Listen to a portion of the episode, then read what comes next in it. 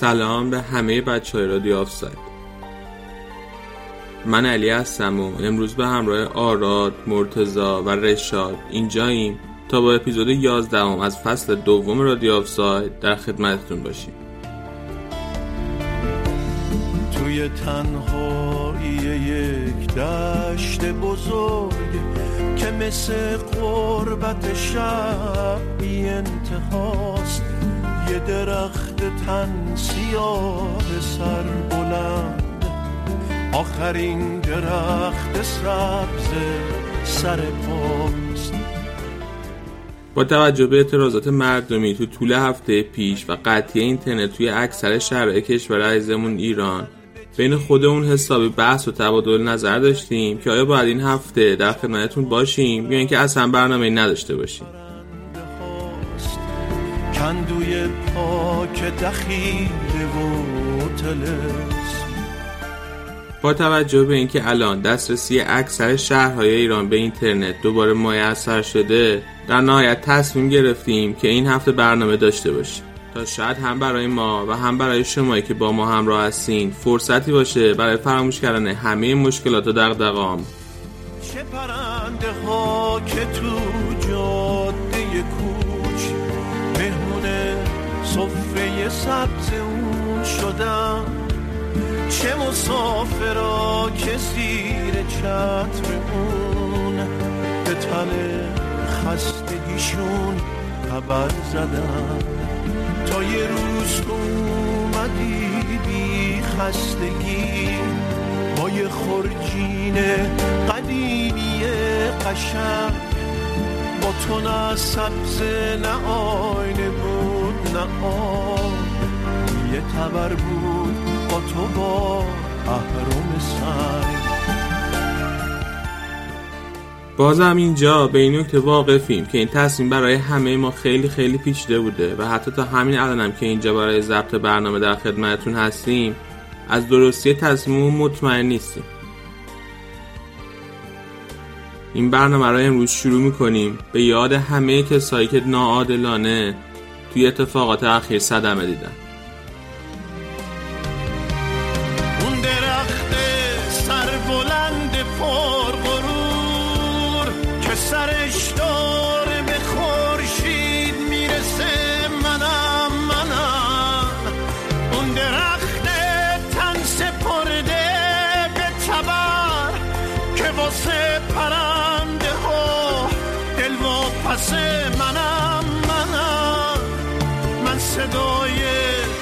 سبز خاک سربیم صدایی که خنجرش رو به خداست. صدایی که توی بهده شب دشت. نعره ای نیست ولی آج یک صداست. بررسی هر موضوعی در برلین بدون در نظر گرفتن تاریخ عجیب منحصر به فرد و دردناک این شهر غیر ممکنه. فوتبال هم که موضوعی به شدت اجتماعی اقتصادی و سیاسیه حتما باید از دریچه تاریخ بهش نگاهی انداخته بشه. رنج شکست آلمان نازی در جنگ جهانی دوم که قرار بود آلمان و آلمانی رو بر فراز قله های دنیا بنشونه و توان این کشور متحد رو به رخ همه جهان بکشونه هنوز برای مردم ساکن شرق آلمان فراموش نشده بود که جنگ جدیدی در گرفت خط مقدم این جنگ از قلب پایتخت آلمان یعنی برلین میگذشت.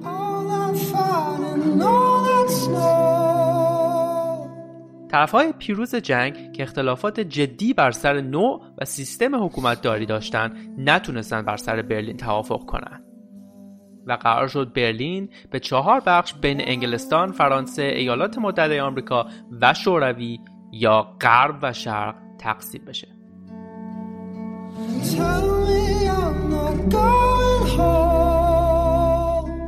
این باعث شد که برلین غربی که متعلق به بخش غربی آلمان یا جمهوری فدرال آلمان بود مثل جزیره وسط آلمان شرقی یا جمهوری دموکراتیک آلمان DDR واقع بشه. از همون ابتدا مشکل فرار مغزها برای حکومت سوسیالیستی آلمان شرقی بسیار جدی بود. به حدی که از پایان جنگ جهانی دوم به سال 1949 تا سال 1961 بیش از 3.5 میلیون نفر یعنی حدود 20 درصد جمعیت آلمان شرقی به آلمان غربی پناهنده شده بودند. عده زیادی از این افراد جوانان با تحصیلات دانشگاهی بودند. این با حساب وجود مرزی مجهز به میدانهای مین بین دو آلمان عدد چشمگیریه برلین نقش مهمی در این فرارها داشت چون مردم می‌تونستن به سادگی و حتی با وسایل حمل و نقل عمومی از برلین شرقی به برلین غربی رفته و از اونجا با هواپیما به آلمان غربی فرار کنند.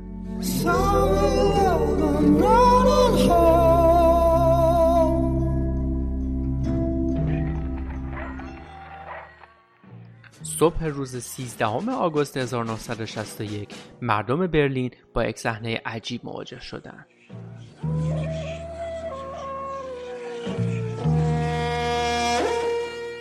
هزاران پلیس آلمان شرقی دوش به دوش هم ایستادن و دیوار فرضی رو دور منطقه تحت مالکیت دولت‌های غربی کشیدند.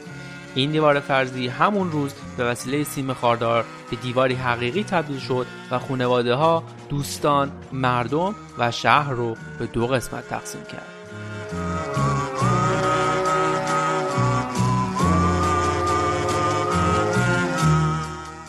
سیم خاردار البته بعدا جای خودش رو به دیوار بتونی داد تفنگ های اتوماتیک و سربازانی که تمام وقت این مرز نوظهور رو زیر نظر داشتن هم اضافه شدند تا تلاش مردم برای فرار از دیده سخت تر بشه. مجازات فرار رفتن از دیواری که چند سال قبل اصلا وجود نداشت مرگ بود. در طول 28 سالی که دیوار برلین مردم را از هم جدا کرده بود 140 نفر جون خودشون رو در تلاش برای عبور از این صد از دست دادند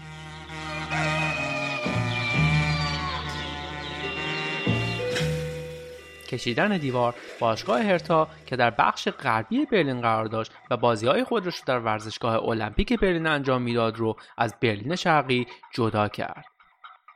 طرفداری از هرتا در برلین شرقی جرم بود جرمی که کشف اون به وسیله جاسوسان زیاد پلیس مخفی آلمان اشتازی کار سختی نبود. در دوران DDR چیزی حدود 40 درصد مردم جاسوس اشتازی بودند. به این ترتیب هرتا بخش بزرگی از هواداران خودش رو از دست داد. فوتبال و ورزش در دوران دیدر اما پاورجا بود. های سوسیالیستی آلمان شرقی تحصیل علم، هنر و ورزش رو به صورت رایگان در اختیار مردم قرار می‌داد. و این یکی از دلایلی بود که معمولا آلمان شرقی در صحنه‌های ورزشی مثل المپیک خوب ظاهر می‌شد. ولی ورزش حرفه‌ای این کشور نتایج درخشان تیم‌های المپیکی رو نداشت. تیم ملی فوتبال آلمان شرقی در سه المپیک 72 مونیخ، 76 مونتریال و 80 مسکو تونست به ترتیب مدال برونز، طلا و نقره کسب کنه. البته دقیقا در همین سالها بود که رسوایی دوپینگ ورزشکاران شوروی سر زیادی به پا کرد. اگر به تیم‌های اول تا چهارم این سال المپیک پیاپی نگاه دقیق تری بندازیم می‌بینیم که تمام از بلوک شرق اروپا بودند آلمان شرقی، شوروی، لهستان، مجارستان، چکسلواکی و یوگسلاوی به ترتیب بیشترین افتخارات را توی این سه المپیک در رشته فوتبال مردان داشتند و فقط در بازی های 76 مونتریاله که تیمی غیر از بلوک شرق یعنی برزیل جزو چهار تیم برتر میشه. وضعیت تیم فوتبال آلمان شرقی اما در رقابت‌های جام جهانی و جام های اروپا اصلا خوب نیست. تنها حضور اونها در این رقابت ها به سال 74 برمیگرده که جام جهانی فوتبال در آلمان غربی برگزار می‌شد و آلمان شرقی با آلمان غربی که در نهایت قهرمان این رقابت ها شد همگروه شد و با شکست آلمان غربی در هامبورگ صدرنشین شد و به محله بعدی رفت. ولی نتونست از پس برزیل و هلند بر بیاد و در همون مرحله حذف شد. نکته جالب این رقابت ها بازی آلمان شرقی با شیلی بود که در ورزشگاه المپیک شهر برلین در برلین غربی برگزار شد. در این مدتی که هرتا در اون سوی دیوار با باشگاه های آلمان غربی در بوندسلیگا بازی می‌کرد عملکرد بسیار متوسطی داشت این طرف دیوار باشگاه های قدیمی و تازه تأسیس تحت حمایت ارگان های دولتی در سه لیگ محلات، لیگا و اوبرلیگا با هم رقابت می‌کردند. برخی تیم های قدیمی مجبور به تغییر نام های خود شده بودند و پسوندهای دینامو و لوکوموتیو رو برای خودشون برداشته بودند مثل دینامو درسدن یا لوکوموتیو لایپزیگ دینامو برلین که از طرف پلیس مخفی اشتازی حمایت می‌شد یکی از قدرتمندترین تیم های این لیگ بود. اونا ده بار قهرمان لیگ شدن و هشت بار جام حذفی رو بردن. داستان تولد یکی از مردمی ترین تیم های آلمان هم به همین دوران توی آلمان شرقی باز میگرده. زمانی که رهبر اتحادیه فدراسیون تجارت پیشنهاد تأسیس باشگاهی برای کارگران برلین رو داد. و اسم اونو باشگاه اونیون برلین گذاشت. البته این باشگاه در زمانی که باشگاه های بزرگ یا متعلق به صنعت یا نهادهای دولتی بودند به موفقیت چندانی دست پیدا نکرد و موفقترین و پرتماشاگرترین باشگاه های آلمان شرقی دینامو برلین و دینامو درستن باقی موندند نهم نوامبر 1989 برلین 6 و 53 دقیقه بعد از ظهر.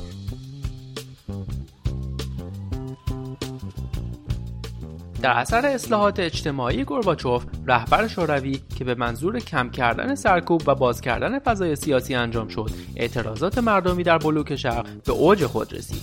اعتراضات با محوریت آزادی بیان و آزادی سفر به صورت هفتگی در آلمان شرقی در جریان بود. آسان شدن قوانین مرزی چکسلواکی و مجارستان باعث شد تا اعتراضات در آلمان به اوج خودش برسه. اوایل نوامبر 1989 چیزی حدود چهل هزار پناهجو از آلمان شرقی به سفارت آلمان غربی در پراگ رسیده بودند و امید داشتند که بتونن به غرب سفر کنند.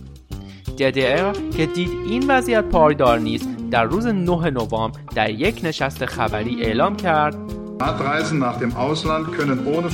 سفرهای شخصی به خارج از کشور می‌تونه بدون غیر و شرط انجام بشه. بدون غیر و شرط. این کلید واژه مهمی بود.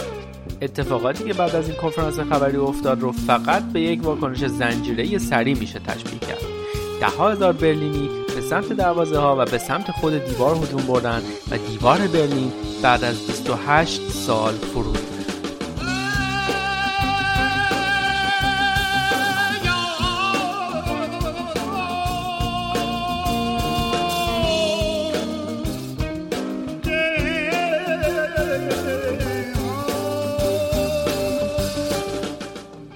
یک سال پس از فرو ریختن دیوار دو آلمان با هم متحد شدند در اثر اتحاد دو آلمان چیزی حدود 3 میلیون نفر ظرف چند سال ابتدایی اتحاد و تا اواسط دهه 90 نزدیک به 75 درصد مردم شرق آلمان شغلهای خودشون رو از دست دادند. آلمان شرقی سابق توان رقابت اقتصادی با صنعت پیشرفته غرب آلمان رو نداشت و این حقیقتی بود که تأثیر خودش رو روی فوتبال این منطقه هم گذاشت.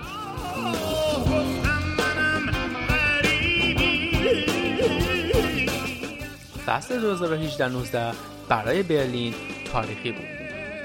در انتهای این فصل یکی از جذابترین باشگاه های فوتبال آلمان با شکست اشتوتگارت در پلی آف برای اولین بار جواز حضور در بوندسلیگا رو به دست آورد.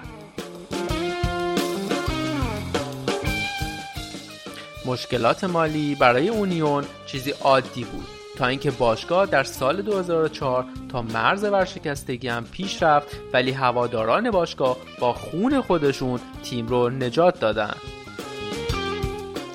تعداد زیادی از هواداران با فروش خون خودشون و اهدای عواید اون به باشگاه قسمتی از منابع مالی لازم برای بقای باشگاه رو فراهم کردند.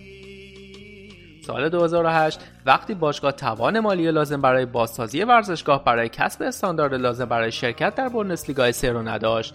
هواداران وفاداری خودشون رو یک بار دیگه ثابت کردند و خودشون ورزشگاه رو بازسازی کردند چیزی حدود 2000 هوادار اونیون بزرگترین استادیوم اختصاصی فوتبال در برلین رو خودشون ساختن. هواداران اونیون از سال 2003 تا به امروز هر سال کریسمس رو توی ورزشگاه و در کنار همدیگه جشن می‌گیرن. اونها اونیون رو فقط یک باشگاه فوتبال نمی‌دونن. برای اونا اونیون مثل بچهشون میمونه.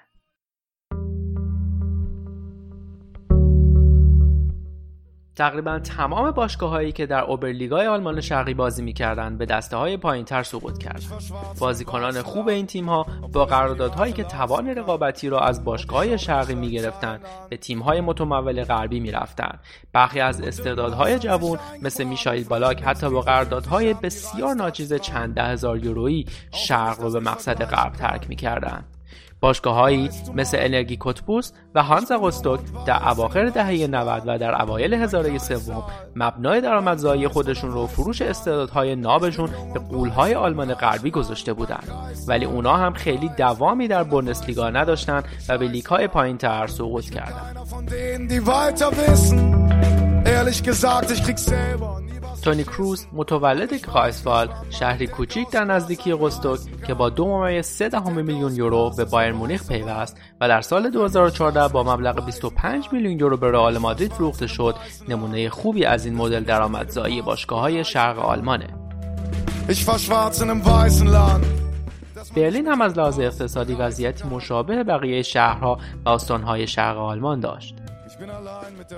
بعد از اتحاد دو آلمان تیم قدرتمند دینامو که دیگه حمایت داوران فاسد، اشتازی و همچنین توان رقابت مالی با تیمهای غربی رو نداشت به سرعت به دسته های پایین تر سقوط کرد. اونیون برلین دیگر تیم شرق برلین هم حال روز خوبی رو نداشت. اونها بارها و بارها با مشکلات مالی زیادی روبرو شدن تا اونجایی که حتی با وجود دو بار صعود به بوندسلیگا دو در سالهای 93 و 94 به دلیل مشکلات مالی از حضورشون توی این لیگ جلوگیری شد. دهه 90 کلا برای فوتبال برلین خاطرات خوشی نداشت. حتی هرتا هم که پرهوادارترین تیم برلین بود و سالها بود در سطح اول فوتبال آلمان با باشگاه های غرب بازی می‌کرد. مشکلات مالی فراوانی داشت. پس از سقوط دیوار هرتا یک دهه تلاش کرد تا بالاخره در سال 97 موفق به حضور دوباره در بوندسلیگا شد.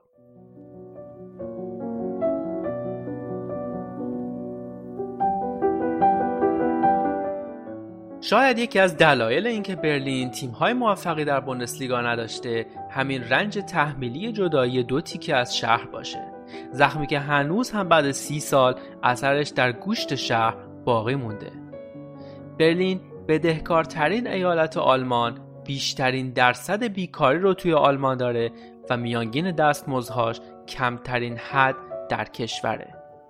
از سی دوره بوندسلیگایی که بعد از اتحاد دو آلمان برگزار شده فقط پنج تیم از شرق آلمان در اون شرکت کردند که به جز لایپزیش هیچ کدوم توان خط و نشون کشیدن برای قهرمانی رو هم نداشتن. دیوار برلین ریخته ولی مثل اینکه یک دیوار نامرئی هنوز شرق آلمان رو از غرب آلمان جدا می‌کنه. دیوارهای نامرئی زیادی هنوز توی دنیا وجود دارن. دیوارهایی که شکستنشون صدها برابر سختتر و طاقت فرساتر از دیوارهای واقعیه. در این دنیای پر از دیوار مهمه بدونیم هیچ کدوم از این دیوارها به خواسته مردمی که اونها را محصور کرده ساخته نشدن. این پرونده رو تقدیم می‌کنم به تمام مردان و زنان آزادهی که در راه آزادی تلاش می‌کنن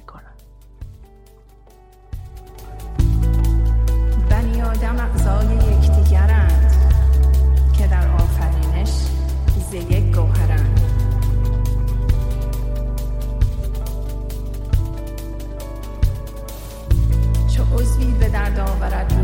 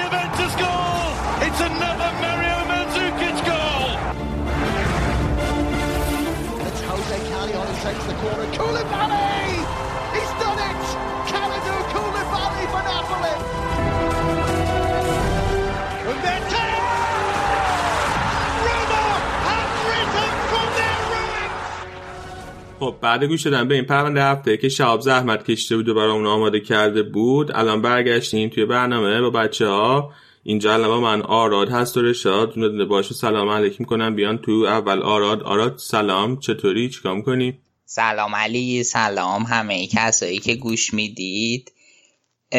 مرسی. خوب که نه حرفی واقعا نمونده بعد این اتفاقات و حالا امیدوارم که یه روزی برسه که همه زندگی خوب و راحت تری داشته باشن. رشاد تو چطوری؟ سلام علی و آراد. هممون یه مقدار ناراحتیم به خاطر اتفاقایی که افتاده و من فقط امیدوارم که کسایی که مثل ما طرفدار فوتبال هستن بتونن این پادکستمون رو گوش کنن توی ایران و همین. حرف دیگه نه آره خب بریم سراغ برنامه. امروز با ایتالیا شروع می‌کنیم. رشاد فوتبال ایتالیا چه خبر بوده این هفته؟ این هفته چون که فردا 25 نوامبر امروز که داریم این برنامه رو ضبط می‌کنیم 24 نوامبر. فردا 25 نوامبر و روز جهانی مبارزه با خشونت علیه زنانه و هر سال حداقل تو سالهای اخیر. تو سریا بازیکنهای تیمای سریا تو این روز با یه علامت قرمز روی لپشون وارد زمین میشن و این هفته هم این کارو کردن و اینکه دل پیرو و خیلی از بازیکنهای قدیمی راجب این چیز راجب این اتفاق تبلیغ کرده بودن و اینکه کلی ویدیو ساخته بودن. البته به نظر شخصی من خشونت علیه زنان و بحث حقوق زنان تو سالهای اخیر خیلی پیشرفت داشته و نسبت به صد سال اخیر خب قاعدتا خیلی پیشرفت داشته ولی هنوز و هنوز خیلی خیلی جا داره که بهتر شه خصوصا تو کشوری مثل ایتالیا. چون که همونطور که شاید از ماهواره های از شبکه های ماهواره ایتالیا متوجه شده باشید توی ایتالیا به نسبت کشورهای دیگه اروپایی خیلی از زن بیشتر استفاده ابزاری و تبلیغاتی می‌کنن و تو برنامه های فوتبالیشون مثلا تو شبکه یوونتوس که من تو ایتالیا داشتمش اون شبکه رو تو هر برنامه یه خانومی می‌ذارن اونجا. منظورم این نیستش که خانم ها نباید راجع به فوتبال حرف بزنن. توی همین جام جهانی اخیر که توی آلمان بود که من آلمان بودم شبکه های آلمانی ها نگاه می‌کردم خانم ها اتفاقا نقش خیلی پررنگی داشتن ولی به عنوان کارشناس نه به عنوان کسی که بیان اونجا با یه لباس کوتاه بشینن و دوربین روشون زوم کنه فقط برای جذب مشتری و جذب مخاطب. ولی برنامه های زیادی توی تلویزیون ایتالیا هست که برنامه از چاو داروین و که اصلا 20 خانم با بیکینی اون پشت هستن و فقط هستن. هیچ حرفی هم نمی‌زنن. نظر من این اتفاق خوبه و اینکه حالا یک کلیپی هستش که دل, دل پیرو و ماتراتسی و یکی دوتا دیگه یکی دوتا از بازیکنهای قدیمی ساختن که راجع به این موضوع هستش. بریم گوش کنیم برگردیم. Una donna su tre. Ha subito violenza almeno una volta nella vita. Una delle cose peggiori è che alla violenza ci si abitua fino a credere che sia la normalità. Ma i bambini e le bambine? Che spesso assistono. Loro no. Loro no. Loro no, che non si abitueranno mai. E non deve essere così. Neanche per noi. La violenza è subdola e silenziosa. E non è facile vederla. Possiamo continuare a non accorgerci di niente. Oppure possiamo vedere oltre le paure. Dobbiamo dare un segnale. Che la violenza la vediamo. Che la sfidiamo. E che la cacciamo via. Diamo tutti un rosso alla violenza.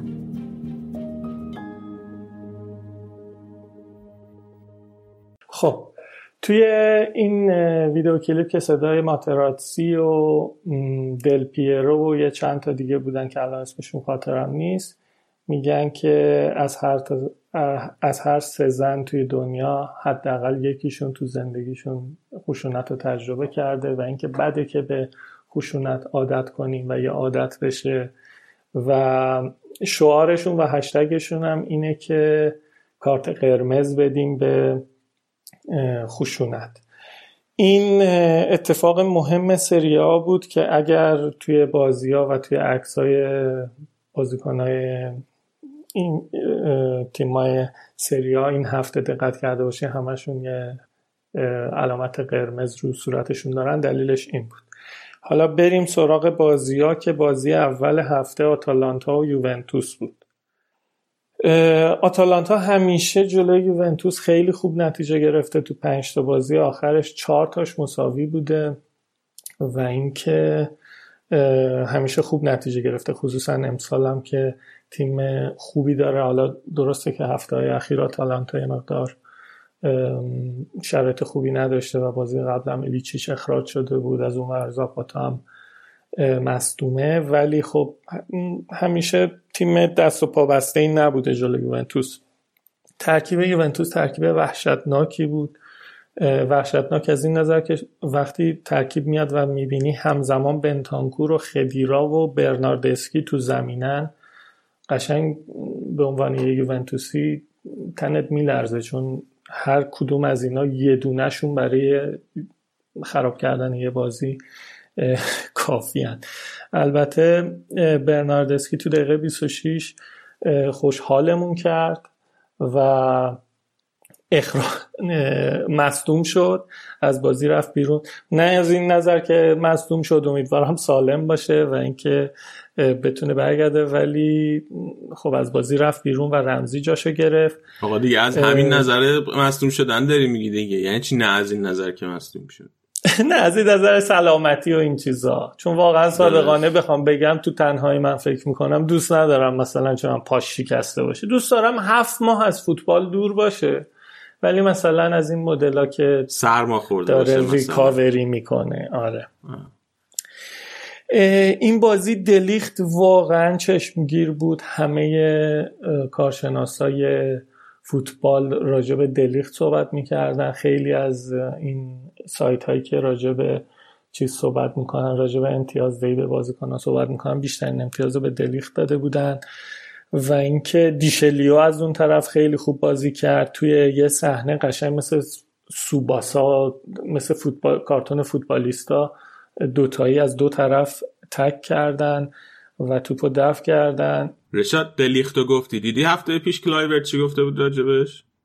آره کلایورت گفته بود که من حس می‌کنم دلیخت ناراحت از اینکه یوونتوس رو انتخاب کرده به جای بارسلون. آره. حالا نمی‌دونم یک کجا میده. البته هلندی و احتمالا بهش گفته. ولی به نظر گفته من بود من حس کرد. گفته بود من اینجوری فکر می‌کنم که اینجوری فکر می‌کنه الان دلیخ حالا دلیخت هم جوابش داده بود. گفته بود نه اصلا اینجوری نیست. و من خیلی هم خوشحالم یوونتوس انتخاب کردم. آره. یه نکته جالبش سر حاشیه این دو هفته بود که رونالدو تو قسمت قبلم راجبش صحبت کردیم که تعویض شده بود. و بعد رفتش توی بازی های ملی یه هتریک کرد. یه بازی هم یه گل زد و اینکه خیلی درخشید و از اون ور مربی پرتغال یه مقدار حاشیه درست کرده بود چون می‌گفت من همیشه رونالدو رو سالم دیدم.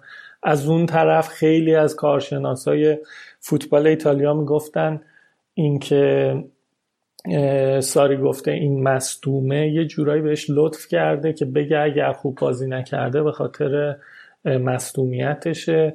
حالا واقعا هیچکی نمی‌دونه. شما تو یوتیوب هم سرچ کنید به هر زبانی که سرچ کنید 200 تا ویدیو هستش راجع به اینکه آیا واقعا رونالدو مصدوم بوده مصدومه یا نه. توی این بازی آخرم گفته بود من هنوز مصدوم نش... مصدومم و هنوز صد درصد نیستم. با ساری هماهنگ کردن که بمونه تو تورینو. و تیم بدون رونالدو رفتش به برگامو برای بازی با آتالانتا. برای اینکه یا سه شنبه یا چهارشنبه حالا نمی‌دونم دقیقا ولی یا سه شنبه است یا چهارشنبه با اتلتیکو تو تورینو بازی دارن و خب ما رونالدو رو خریدیم برای جام باشگاه و از این طرف هم توی این بازی دیبالا و هیگوین واقعا عالی بودند و هیگوین الان توی طرفدارای یوونتوس بسیار محبوب شده چون که همه میگن دقیقا این 90 تایی که ما پولشو دادیم چهار پنج سال پیش واقعا نوش جونش چون که هر بازی تقریبا داره گل می‌زنه و با اینکه زیر سایه رونالدوه ولی خوب داره بازی می‌کنه دیگه. پاس میده فرار می‌کنه.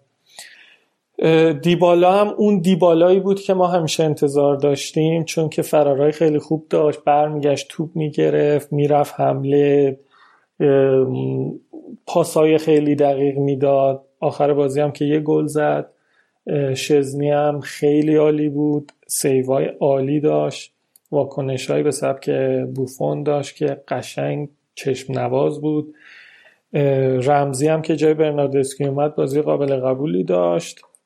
از اون راجع به امرجان واقعا من به عنوان یوونتوسی ناراحتم از این اتفاقی که براش افتاد. حالا شاید تکرار مکررات باشه ولی امرجان تو لیست جان واشکان نیست و اینو وقتی به امرجان گفتن که نقل و انتقالات تمام شده بود این اگه می‌دونست می‌رفت دیگه. خودش هم خیلی شاکیه دیگه. خیلی آره. شاکیه حتی من دیدم که بحثش بود که شاید بره دورتموند تو ژانویه. آره آره به دورتموند هست. یه سی میلیون هم قیمتش رو گذاشتن. به نظرم مقدار قیمتش بالاست. سی تا نمیارزه. نه نه ولی حالا چیز یوونتوس با مانجا کیچ هم همین کار کرد دیگه. اونا هم همینجوری گذاشتن بیرون لیست چمپیونز لیگ. دقیقا الان اون که دیگه تو لیست 18 نفره هیچ بازی هم نیست. اونم به آره. احتمال زیاد میره منچستر طرفدارش الان. دقیقه 15 خدیرا یه هند کرد که این سری جای دلیخت رو گرفت. ولی شانس آوردیم چون گل نشد و خورد به تیرترک آتالانتا هم آتالانتا همیشگی بود دیگه. عالی حمله می‌کرد خیلی خوب بیمه با قشنگ بدون اینکه ترس اینکه تیم جلوش یوونتوسه. خیلی واقعا دلیختم از اون ور. قشنگ می‌تونم بگم دو تا, دو تا گل گرفت.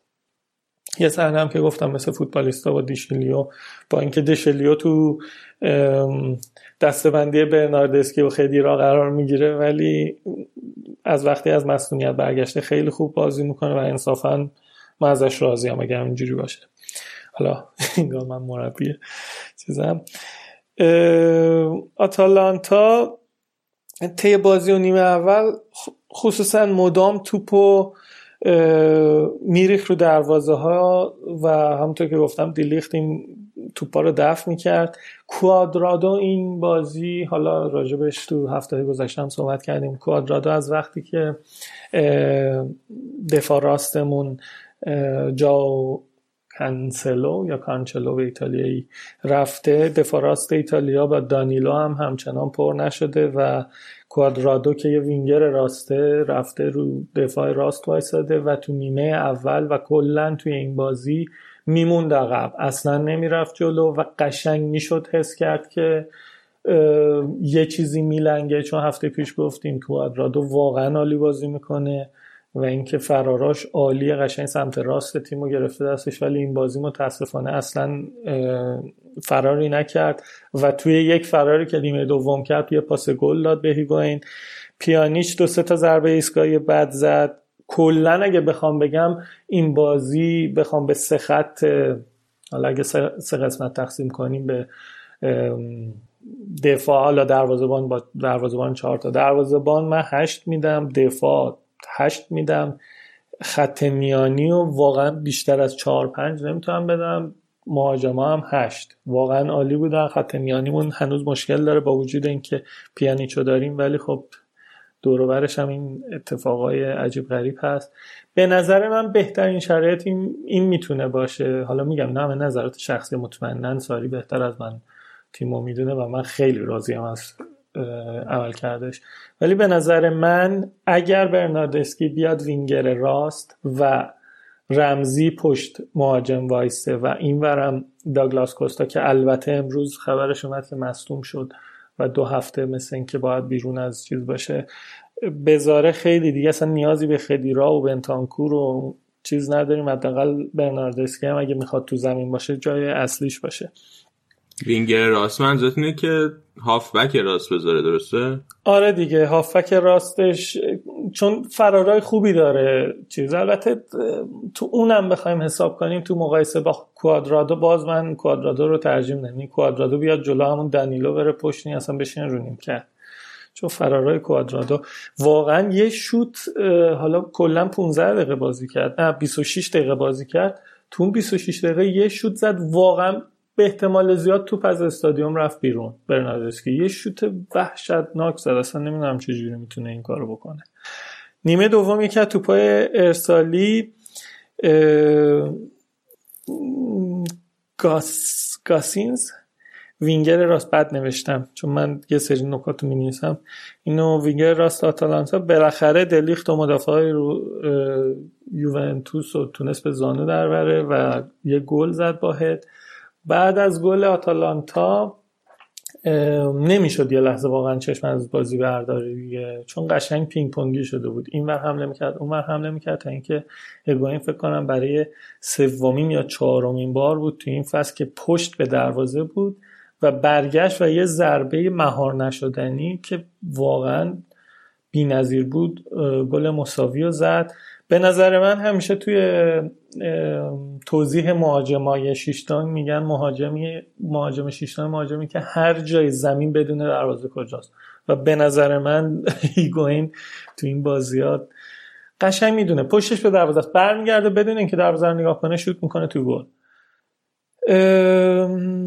نیمه دومم همین گل مساوی زدیم و و چند قبلم گفتم که کوادرادو اومد و یه پاس گل زد و و کلی جنجال شد این گل چون می‌گفتن آفسایده ولی خب با وار چک کردن و دیدن که آفساید نبوده. آخرای بازی هم دیبالا یه حرکت زد و یه رقص پای خوشگل آرژانتینی داد و یه پایان خوب و به اصطلاح cherry on top این بازی بود برامون.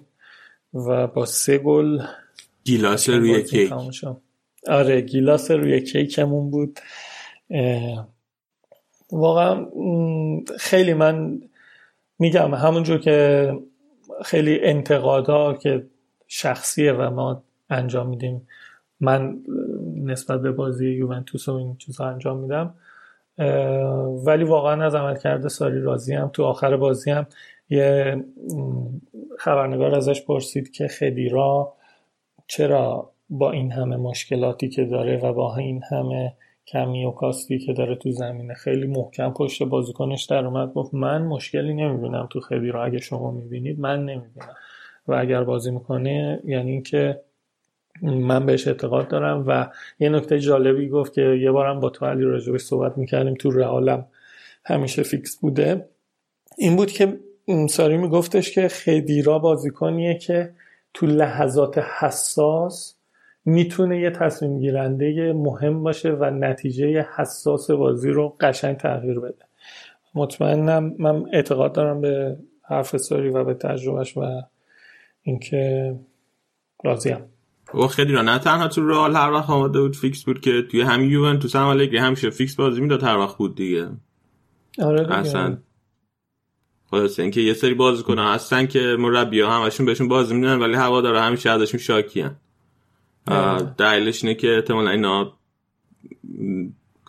اون وظایف تاکتیکی که مربی ازشون می‌خواد انجام بدن. مثلا بنزما هم همیشه تو رئال همینجوری بود. هوادار چشمشون به دروازه است دیگه. آره دیگه دقیقا آره. گاسپرینی هم آخر بازی خیلی راجع به تیمش خوب گفته بود و اینکه حالا نمی‌دونم اصلا یه بی ربط من این بحثو چیز کردم. ولی خب گاسپرینی هم خیلی راجع به تیمش از تیمش راضی بود و اینکه گفتش خب وقتی هیگوین با این استعداد این کارو می‌کنه دیگه ما نمی‌تونیم کار کنیم و راضییم از تیمشون و اینطوری. بریم سراغ بازی میلان و ناپولی که دوتا تیم خسته افتادن به هم. میلان چالهانوغلو و بناصر محروم بودن چون قرمز گرفته بودن. ناپولی این فصل جز تیمای تنبل بوده و تنبلم منظورم از نظر مسافت دوندگی بازیکن که تو 20 تا تیم جزو ستای آخر جدوله. حتی میلان هم همچین دست کمی ازشون نداره و تو مسافتی که طی کردن همچین 15 16 هم باید باشن توی رده بندی. همه اینها نوید یه بازی کسل کننده رو نشون می‌داد که یعنی بیننده رو جذب نمی‌کرد. من خودم یه نیمه رو دیدم ولی بازی بدی نبود. سیاست بازی و تاکتیک بازی هر دو تیم رو, تیپای رو توپای بلند بود و همونطور که تو هفته قبلم گفتم یکم مهمترین تاکتیک های آنجلوتی بوده که کایخون توپو بریزه رو دروازه و میلیک یا مهاجم دیگرشون اسمش یادم نیست با هد بزنه. پیانتیک از اون طرف خیلی فشار هوادارا روشه و اینکه خیلی ناراحتن هوادارا از اینکه نمی‌تونه گل بزنه و اینکه شماره نو هم بهش دادن. دیگه هر کاری کرد گل بزنه ولی نتونست دیگه. این سینیه بازی خوبی نداشت توی این بازی ولی روی گل اولشون از روی گل تنها گلشون یه شوت کرد از بیرون محوطه که خورد به تیرک و مدافع های میلان هم رو دست با چکی و رو این که اصلا چی شده توپ خیلی رفت آسمون لوزانو با یه هد خوشگل توپ چسبون به تور میلان و ناپولی یکی جلو افتاد. ولی خب این برتری فقط پنج دقیقه طول کشید دیگه. چون که جاکومو بوناونتورا دقیقه 29 رو پاس فوتسالی کرونیچ یه پاس خیلی خوشگل فوتسالی یه شوت بیرون از محوطه زد و بازی و, بازی و مساوی کرد. من حدود نیم ساعت بازی رو دیدم اونجور که گفتم و اسم به دفاع میلان خیلی مثبت بود. چون که شاید دلیلش می‌تونه این باشه چون که بازیکنهای ناپولی کوتاهتر بوده قدشون چون مرتنس و اینسینیه و حالا کایخون که بلندترینشونه نسبت به مدافعان میلان چیزا بود. به نظر من بحران میلان الان توی خط میانی و مهاجماشه و اینکه دفاع و دروازبانشون خیلی خوبه چون این سینیه یه صحنه تک به تکه یعنی صد درصد بود با دوناروما و اومد لایی بزنه به دوناروما. دوناروما در کمال ناباوری توپو گرفت و اینکه خیلی جذاب بود. نمی‌دونم واقعا اگر مشکل خط میانی و مهاجمای میلان حل بشه به نظرم می‌تونن برگردن چون تموم کننده ندارن. مثلا یه صحنه روی می‌تونست با یه هد ساده گلو بزنه ولی زیاد پرید و اینکه توپ از جلو شیکمش رد شده. این یه سری چیزاییه که مثلا نمی‌دونم. مهاجم مثلا طرفدارای میلان که آدمایی مثل شفچنکو رو دیدن آدمایی مثل گولیت رو دیدن مثل فنباستن رو دیدن اینجور چیزا واقعا دیوونهشون می‌کنه و اذیتشون می‌کنه. ببین این پیون تکو این پیون تکو وسط حرفت وسط فصل پیش گرفتن. بعد خب این فصل پیش هم خیلی خوب بود برای میلان. و از این بازی که از این مهاجم که فقط چارچوب می‌شناسه. یعنی کارش تو زمینه که گل بزنه. خیلی مشارکت دیگه تو طول بازی نداره. ولی این فصل کاملا تپیده. یعنی اصلا هیچ گلی نمی‌زنه و خیلی موقعیت های خوبی هم خراب می‌کنه براش. حالا بحثش هست که شاید زلاتانو بیارن جانویه چون که اونم قراردادش با لس آنجلس گالاکسی تموم شده می‌تونه آزاد بیاد به میلان یا هر تیم دیگه ای. و بحثش هست که شاید زلاتانو بیارن جانویه حالا نمی‌دونم. آیا کار خوبی هست براشون؟ چون که خب زلاتان هم اگه بیاد حقوق کمی نمی‌گیره. حداقل 7 8 میلیون یورو حقوق می‌خواد بگیره. و میلان مشکل دستمزدم داره مشکل هزینه هم داره. فر پلی مالی هم تحت خطره به خصوص که امسال دیگه احتمالا سهمیه چمپیونز لیگ نمی‌تونن بگیرن. اینجوری که به نظر میاد. آره از نظر درآمدی باز اینتر تونست خودشو جون بده یه جون تازه بگیره. ولی اینا واقعا دارن بدتر و بدتر میشن. و آره دیگه. حالا به نظر من زلاتان بیاد یه یه درمان موقته. ولی حداقل خیال هوادارا رو یه مقدار راضی راحت می‌کنه. چون آخرین قهرمانیشون هم واسه زمانی که زلاتان تو تیمشون بود و اینکه خیلی خوشحال میشن. حداقل یه بزرگی قدیمشون رو یادشون بیاد. آخر زلاتان هم اگه بیاد هر هفته که یعنی سنش رفته بالا نمی‌تونه هر هفته بیاد 90 دقیقه بازی کنه. آره ولی با اون خودخواهی و با اون چیزی که داره من واقعا از نظر فنی خیلی زلاتان همیشه دوست داشتم. حالا با این اتفاقای حاشیه‌ایش بذاریم کنار که من اونا رو هم دوست دارم. ولی خب هرچی هست دیگه وقتی براش توپ از جناهین می‌کشن زیاد نمیپره که توپ از رو شکمش رد شه. اصلا اون صحنه رو نگاه کنی واقعا نمی‌دونم طرفدارای قدیمی میلان این صحنه رو می‌بینن چه جوری یعنی واقعا دیوونه دیوونه کننده است. البته ما هم این برهه رو داشتیم. ولی خب ما تو سری بی دل پیرو و ترزگه و داشتیم. در هر صورت که ما الان تقریبا هر هفته شده دیگه. دقیقا هر هفته داریم آرزوی موفقیت می‌کنیم برای میلان و امیدواریم که برگرده. از اون با این کارهایی که دی لورنتیس کرده قشنگ تیم دوست داشتنی ناپولی دوست داشتنی از نظر اینکه لیگو جذاب می‌کنه میگم اینسینیه خیلی افت کرده. مرتنس مثلا فیکس بازی نکرد. مرتنس الان خبرش هست می‌خواد بره اینتر. خب یه مدیریت اشتباه یه تصمیم های اشتباه. یه, یه مجموعه رو به فنا میده دیگه. آقا این صحت داره که گفته قرارداد و پولاتون رو نمیدم چند هفته و اینا. ولی جریمشون کرده حقوقاشون رو قطع کرده فعلا. دقیقا نظامی داره برخواه مثل چیز؟ مثل کی بود مربی استقلال که نظامی بود؟ با اسمش همه که جوک میگه. فیروز کریمی؟ فیروز کریمی. نظامی وار داره برخورد می‌کنه باشون بود فیروز کریمی که همش جوک می‌گفت. یه مدت تو استقلال مده بود. آره میدون میدوندشون بعد بازی نه ولی حالا دیلوری انتصام مثل این که برنامه داره مرتنز و کای خون و آلان و این سینیه و کولیبالی رو تو همین ژانویه بفروشه او کی میمونه دیگه؟ کولیبالی ها. حالا متاسفانه کولیبالی هم از این ارقای ناپولیایی, ناپولیایی گرفته امکان نره بیاد یوونتوس. ولی واقعا کولیبالی رو تو از دست بدی. الان کولیبالی که جزو میشه گفت جزو پنج تا مدافع برتر دنیاست. هم هیکل عالی داره هم قد عالی هم گلزنه. واقعا دیوانه است.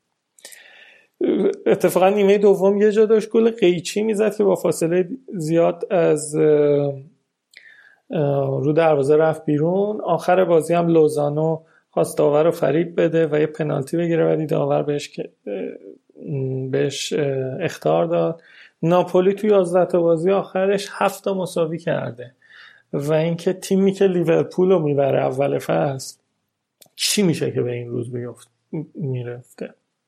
واقعا باید من این کانال های یوتیوبی این ناپولیایی که هرس می‌خورن رو می‌بینم. واقعا دارن هرس می‌خورن بنده خدا. هم تاکیدشون رو اینه بابا ما لیورپول اول فصل بردیم. چرا الان باید به این روز بیفتیم؟ آره کلا خیلی شرایط عجیب غریبیه. و خب اصلا از این تیم انتظار میره بیاد مثلا بر قهرمانی به جنگه یا ننایب قهرمانی. بعد از الان رو هوا این فصل رسمه آخه تو کولیبالی و مرتنس و کایخون رو می‌خوای بفروشی واقعا کیو می‌خوای بذاری؟ فقط یه لوزانو میمونه. بعد چیزه آنجلوتی چی کار هست چون حس می‌کنم خیلی اختیاری هم نداره تو تیم. نمی‌دونم واقعا اخبار با جزئیاتش و ناپولی هم هست دیگه نمیشه زیاد اخبارش مافیا اونجا اوج مافیا بازی دیگه اصلا نمیشه واقعا فهمید چه خبر نمی‌دونم. برای اینا آرزوی پیشرفت نمی کنم چون که ناپولی خب خطرناکه برامون. و اینکه امیدوارم این شرایط بحرانی و اینکه این سینیه حداقل چون من همون بحثی که تو اولین قسمت حضور من تو برنامه گفتم. این سینیه یکی از مهره های تیم ملی ایتالیاست اونو خرابش نکنید. من ولی اگه رشاد جات بودم برای تیمی که پنج تا چمپیونز لیگ بیشتر من داره ترجیحاً میذاشتم تو هم بدبختی خودش بمونه. ناپولی و به آرزوی شفا و بهبودی می‌کرد. آخر آسه میلان و چیز؟ آسه میلان و اینتر؟ البته تو اینو میگی به خاطر اینکه از آسه میلان بدت آره. ولی شخصیت فوتبال ایتالیا آسه میلانه. به نظر من شخصیت فوتبال من یه یوونتوسی دارم این حرف می‌زنم. یوونتوس الان مخصوصا با این چیز با این مدیریت که زیاد دوستش ندارم مخصوصا بعد از اینکه اون رفتار رو داشت با دل پیرامون. فقط دنبال اسم و رسم دیگه. چامپیونز لیگ بگیره که بگه من قهرمانم و من خوبم و این چیزا. تیم با شخصیت تیم آسه میلان. نظرات شخصی. اینا همه نظرات شخصی. بریم سراغ بازی تورینو و اینتر که توی هوای کاملا بارونی انجام شد. فقط من یادم نمیاد نتایج رو گفتم. بازی اول آتالانتا یوونتوس 3 یک به نفع یوونتوس تموم شد. بازی میلان و ناپولی هم یک یک شد.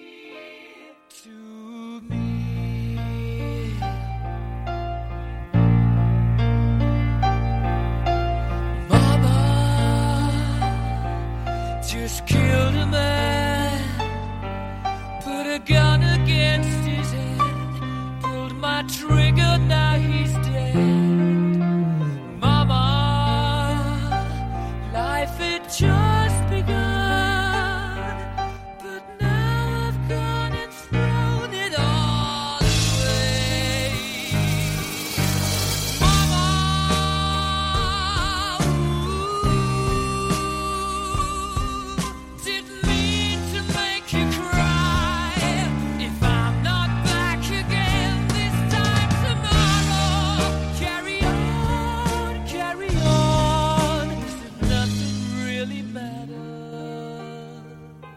بازی تورینو و اینتر هم که توی شهر تورینو شهر قدیم من اتفاق افتاد.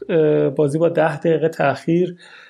به خاطر بارون شروع شد و تورینو تو پنج تا بازی آخرش نه تنها نباخته بلکه دو بارم برده و همه فکر می‌کردن این بازی برای اینتر مشکل ساز شه ولی خب سه هیچ باختن. روزهای گذشته کنته یه مصاحبه خیلی خندهدار. گفته اگر کسانی زیر 18 سال به این پادکست گوش می‌کنن دور کنید چون می‌خوام یه صحبت های کنته رو بگم. کنته تو دو سه روز اخیر گفته تو برهه بازی ها به بازیکنان پیشنهاد می‌کنم که رابطه زناشویی ترجیحاً با همسر و پارتنر خودشون داشته باشن. این نکته اولش ترجیحاً. و جای عجیب ترش اینه که تو رابطه زناشوییشون بهتره که پایین باشن. این پیشنهاداتی بوده که کنته کرده و خیلی خبرساز شده خیلی خنده داره. این ترجیحنی هم که گفته تو ایتالیا انگلیس. واقعا لازمه ها. چون مثلا افرادی مثل گیگزاتری یا اینا بالاخره هستن. اون و ایتالیا هم که خودت دیگه در جریان. دقیقا دقیقا. تو ایتالیا حالا زیاد نمی‌خوام راجع به مردم مردمانشون من واقعا دوست داشتم و دوست دارم و دوست خواهم ولی سنای بالاشون قشنگ اینجوری خب این پسرمه این دخترمه این خانوممه اونم معشوقمه. این قشنگ معشوقه از اعضای خانواده محسوب میشه تو ایتالیا. حالا زیاد راجع به مردمشون غیبت نکنیم. تورینو تو چند دقیقه اول خیلی هجومی این بازی رو شروع کرد و اینکه بلوتی دقیقه ده مصدوم شد و زازا اومد توی بازی. ولی خب اینتر امسال اینتر سالهای گذشته نیست دیگه و یه تیم منظم و یک پارچه است که کنته با این رهنمودهای زیباش تیم خوبی رو ساخته و سری کنترل بازی رو دستشون گرفتن و نکته جالب دیگهش اینه که خب کنته سالهای سال تو یوونتوس و تورینو مربی بوده و بازی کرده و خوب تیم تورینو رو می‌شناسه به واسطه دربی دلاموله. واسه همینم خوب تونست جلوشون نوار پیروزی هاشون و نوار شکستاشون رو نگه داره. و دقیقه 11 لاتارو مارتینز یه فرار روی یک فرار یکی چینتر رو جلو انداخت بعدش تورینو یکم باز بازی رو دستش گرفت ولی با بیدقتی و فقط حمله بدون برنامه به نتیجه نرسیدن تا اینکه دقیقه 31 استفان دو دوره فکر کنم تلفظ درستش اینه دوریج دوره که دفاع اینترم هستش روی ضربه ایستگاهی یه توپ بهش رسید و بدون هیچ دیفرای دیفرای آره دیفرای ببخش چون من همه این بازیکن‌ها توی فیفا خرید و فروششون می‌کنم و اینکه هیچ وقت تو تیمم نمی‌ذارم بازیکن اینتر جز هندانویچ واسه همین اصلا تلفظشون من تلفظام تلفظای چیز فیفاست. روی ضربه ایستگاهی دیفرای بهش این توپ رسید و بدون مزاحم گل دوم و زد. کیفیت فنی بازی بازی رو ببینید متوجه میشه چون من بازی رو حدود 40 دقیقه رو دیدم. تحت تاثیر هوای بد بود دیگه. زمین گلی بود آب جمع شده بود همش شلپ شلوب بود. زیاد کیفیت بالای فنی نداشت. از طرفی مارتینز و لوکاکو تو هفته های گذشته گفتیم که همیشه میگن ما رفیقیم و ما خیلی دوستیم و همه رو دوست داریم و ما پروانه و این چیزا. ولی صادقانه بگم من چه تو بازی قبل که گلی که مارتینز زد چه توی این بازی توی موقعیت های حساس خصوصا مارتینز یکم خودخواهانه پاس نمیده و دوست داره خودش گل بزنه. هفته پیشم گلی که زد می‌تونست قشنگ خیلی ساده تر یه پاس بده به لوکاکو. حالا درست گل شد ولی اگه پاس می‌داد به لوکاکو فکر موقعیت لوکاکو خیلی موقعیت بهتری بود. حالا فعلا که میگم با هم دوستیم دیگه. این بازی بارلا تو نیمه اول روی صحنه دقیقا همون در ادامه خودخواهی ها خودخواهی کرد و به مارتینز و لوکاکو پاس نداد و سیریگو هم توپ رو جمع کرد که اتفاقا بارلا متاسفانه برای طرفدارای اینتر مصدوم شده خبرش اومده و اینکه گویا دو سه هفته نیست و همین این دلیلی میشه به صحبت های کنته که همیشه داشت مینالید که من بازیکنایی که دارم اگر مصدوم شن جایگزینی ندارم و متاسفانه الان که بارلا مصدوم شده فکر نکنم گزینه خوبی برای جایگزینی داشته باشه و این یه مقدار شرایط رو برای کنته سختتر می‌کنه. تورینو متاسفانه خوب می‌رسید تا محوطه جریمه اینتر ولی ضربه های آخر رو معمولا خراب می‌کردن. یه صحنه اواخر نیمه بود که خیلی دیسلوستری یه, یه روی یه صحنه خیلی قشنگ با ضربه پشت پا زد ولی عالی. هندانویچ محبوب من به سبک بوفون توپو جمع کرد و یه سوپر واکنش نشون داد. دیسلوستری فکر کنم حدود ده 15 بار تو کل این بازی توپو از جناهین می‌کشید رو دروازه ولی هدزنی جز زازا نداشتن که بتونه روی سر مدافع های قد بلند اینتر گل بزنه و واسه همین بی نتیجه بود.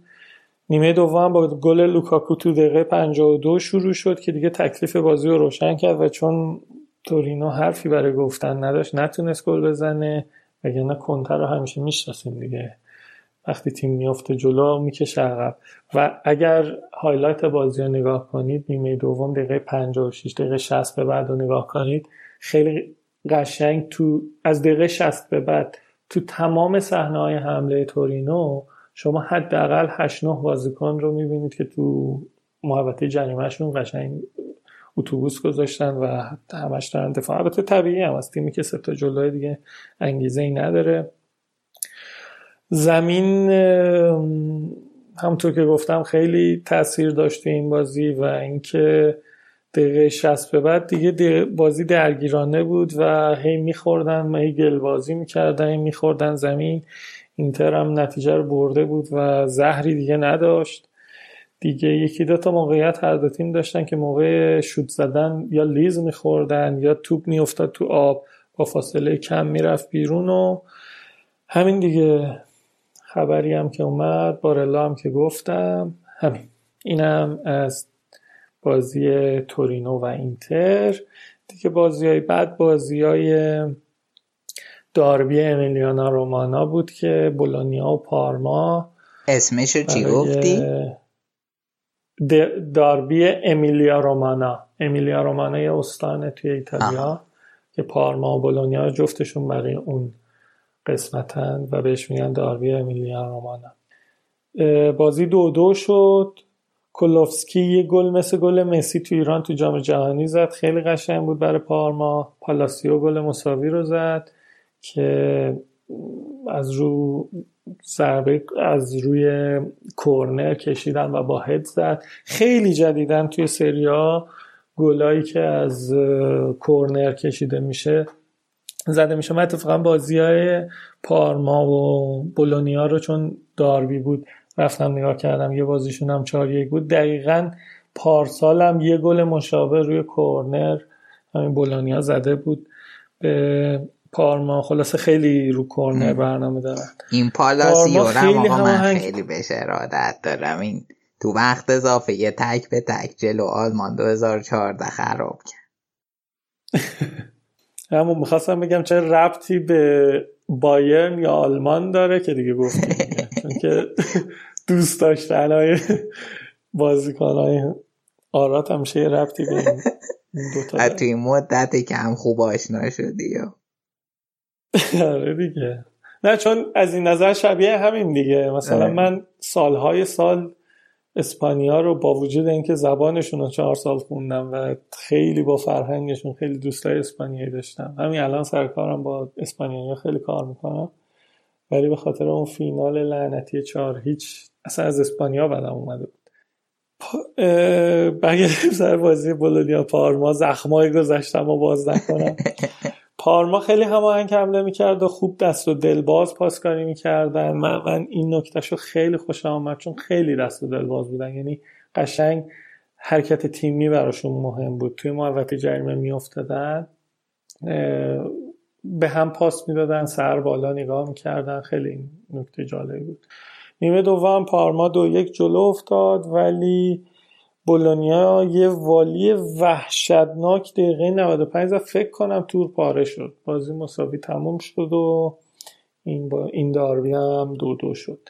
بازی بعد روم و برشاس که روم این بازی رو سه هیچ برد و اینکه یه خبر بعد واسه طرفدارای منچستر اینه که توی این بازی اسمالینگ یه گل زد و دو تا پاس گل داد. یعنی اینکه واقعا احیا شده توی روم و فوق العاده داره عالی بازی می‌کنه.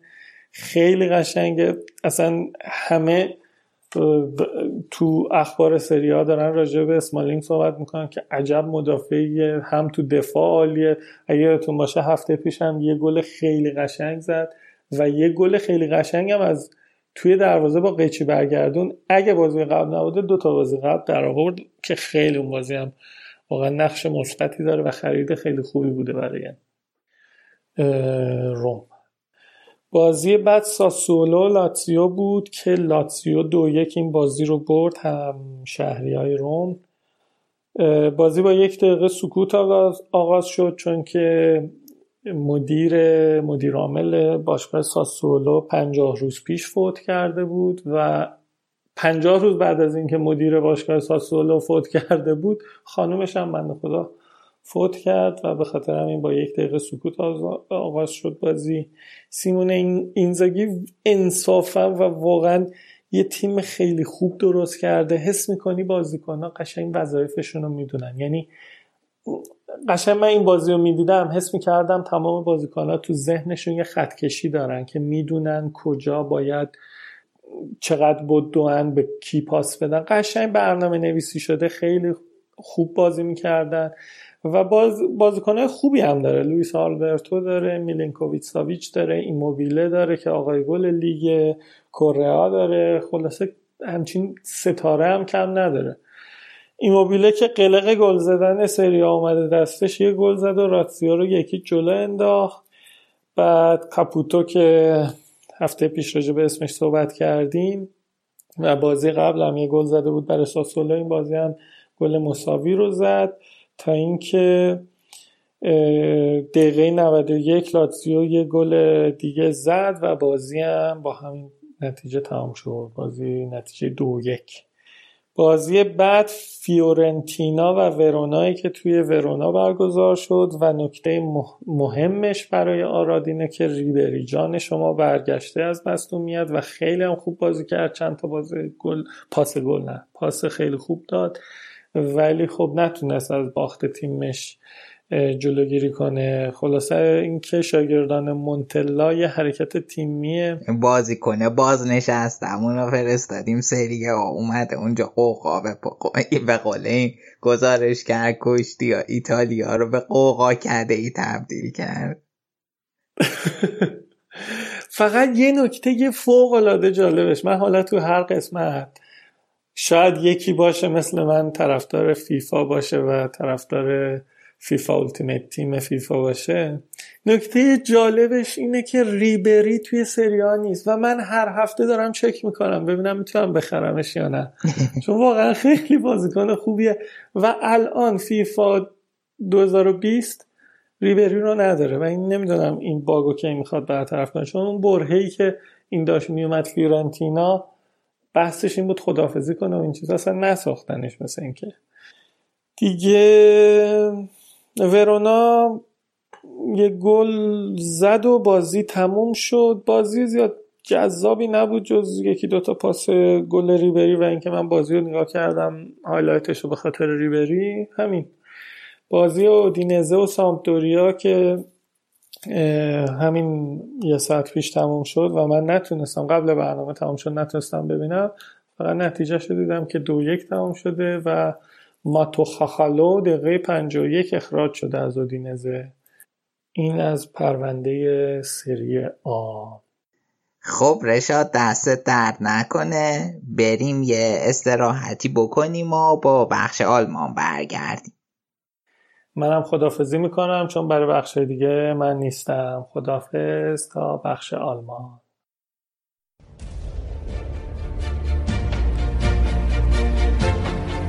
Robin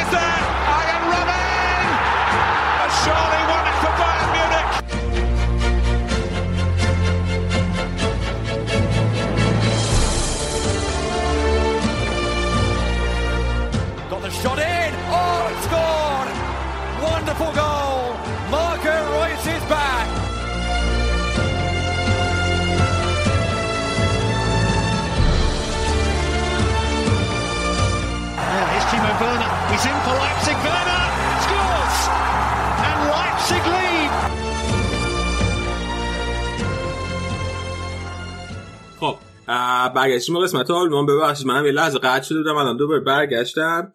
الان آراد اینجاست با ما.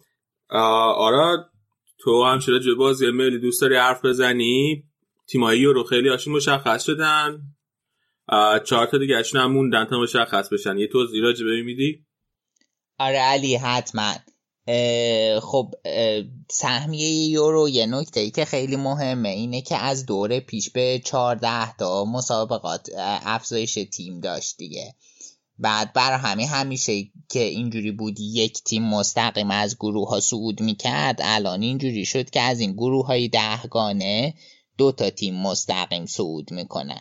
که من حالا تیمایی سود کننده هر گروه میگم گروه آ انگلیس و چک بودن بعد اوکراین و پرتغال آلمان و هلند سوئیس و دانمارک کرواسی و ولز اسپانیا و سوئد لهستان و اتریش فرانسه و ترکیه و بلژیک و روسیه و ایتالیا و فنلاند. که فنلاند هم بر اولین بار یه تورنمنت مهم اومد توی اینستا توی توییترمون هم گذاشتیم. این 20 تا تیمی بودن که به صورت مستقیم صعود کردن. بقیه اون چهار تا تیم اگه یادشون باشه شنونده ها ما یه اپیزود دادیم که اون اول ویژه در مورد لیگ ملت های اروپا حرف زدیم. بقیه اونا از مسیر لیگ ملت های اروپا قرار بوده مشخص بشن. اینجوری بوده که چهار تا مسیر بوده. هر کدوم این مسیرها قهرمانش یه سهمیه می‌گرفته که مسیر آ ایسلند بوده و یکی از تیم های بلغارستان اسرائیل رومانی مجارستان. مسیر بی بوسنی بوده. ایرلند شمالی اسلوواکی ایرلند جنوبی. مسیر سی اسکاتلند بوده و نروژ و سربستان و یکی از همون تیمای اون کتگوری که خوندن بلغارستان اسرائیل رومانی مجارستان و مسیر دی گرجستان بوده و مقدونیا و کوزووا و روسیه سفید بلاروس. حالا این قرعه کشیش عملی انجام شده که قرار شده که توی مسیر آ ایسلند با رومانی بازی کنه بلغارستان با مجارستان. پس از این چهار تا تیم یه تیم صعود می‌کنه به یورو قهرمان اینا. دو تا نیمه نهایی بازی می‌کنن یه فینال. توی مسیر بی بوسنی با ایرلند شمالی اسلوواکی با جمهوری ایرلند که همون ایرلند جنوبی ما بهش میگیم. توی مسیر دی اسکاتلند و اسرائیل نروژ و سربستان و توی مسیر دی هم گرجستان و بلاروس مقدونی و کوزوو واقعا زیبا میشه اگر که اسرائیل صعود کنه. آره بذار ملت بکنه؟ بذار ملت یه یورو رو بتونم ببینن. چی؟ بنده خدا چه دل خوشی جز فوتباله. آره داشتی می‌گفت آره حالا خیلی این نحوه تعیین این چهار تا تیم توی اروپا این چند وقت تو محافل مختلف راجع صحبت شده که فیر نیست نمی‌دونم عادلانه نیست یه تیمای خیلی خیلی ضعیفی ممکنه به یورو راه پیدا کنن که حالا احتمالا اینکه این وضعیت برای یوروی بعدی باشه یا نه بستگی به عمل کرده. چهار تا تیمی داره که از این مسیر میاد مثلا اگه کیسه گل بشن و اینا احتمالا روی این موضوع یه تجربه نظری می‌کنن. ولی اگه که خوب پیش بره همه چی و اینام لیگ اروپا لیگ ملت ها رو با همون فرمت انجام بدن سالهای دیگه سری دیگه احتمالا دوباره همین برنامه رو خواهیم داشت. آن بعد یه نکته مهم چون مجارستان مستقیم صعود نکرد. یورو 2020 می‌دونیم که اینجوریه قراره یه تعدادی شهرهای اروپا میزبان باشن. مثلا توی آلمان مونیخ نمی‌دونم روم بیلباو ومبلی لندن بوداپست باکوه و فکر کنم استانبول مطمئن نیست. مادرید. مطمئنی فکر کنم تو اسپانیا فقط بیلباوه چون تو هر کشور یه آره. جایه آره. آره. بعد هیچی خلاصه چون مجارستان نتونست مستقیم صعود کنه و آلمان مستقیم صعود کرد فکر می‌کنم که سه تا بازی گروهی آلمان خونگی خواهد بود. آره اینم خلاصه از تیمای صعود کننده به یورو اتفاقاتی که توی این هفته اینترنشنال بریک افتاد. اوکی حالا اتفاق دیگه ای که افتاد تو فوتبال آلمان این نشست مدیرای بایر مونیخ بود که توش آیه هوینس هم خدافزی کرد و بعدم شاکی بود مثل اینکه از یه سری از اعضای بایرن چه خبر بود اونجا؟ اونجا که خیلی خوب بود دیگه. هوینس بعد از سالها از بایرن کنار رفت توی اینستاگرام هم کار کرده بودیم. خیلی احساسی بود. روبری هم به عنوان سورپرایز تو مراسم بودن و دیگه هوینس یه سخنرانی کرد و تهش هم گفت که این از من تموم شد همه چی. مرسی. و دیگه کلی حاضرین براش کف زدن و خیلی احساسی بود. بعد یه مصاحبه هم قبل این مراسم قبل از این چند رو قبل این مراسم داشت که البته بعد تو مراسم بهش اشاره کرد که باشگاه ها وقتی تحویل گرفته هوینس 8000 تا عضو داشته. الان 300 هزار تا عضو داره و یه استادیوم فوق العاده زیبا.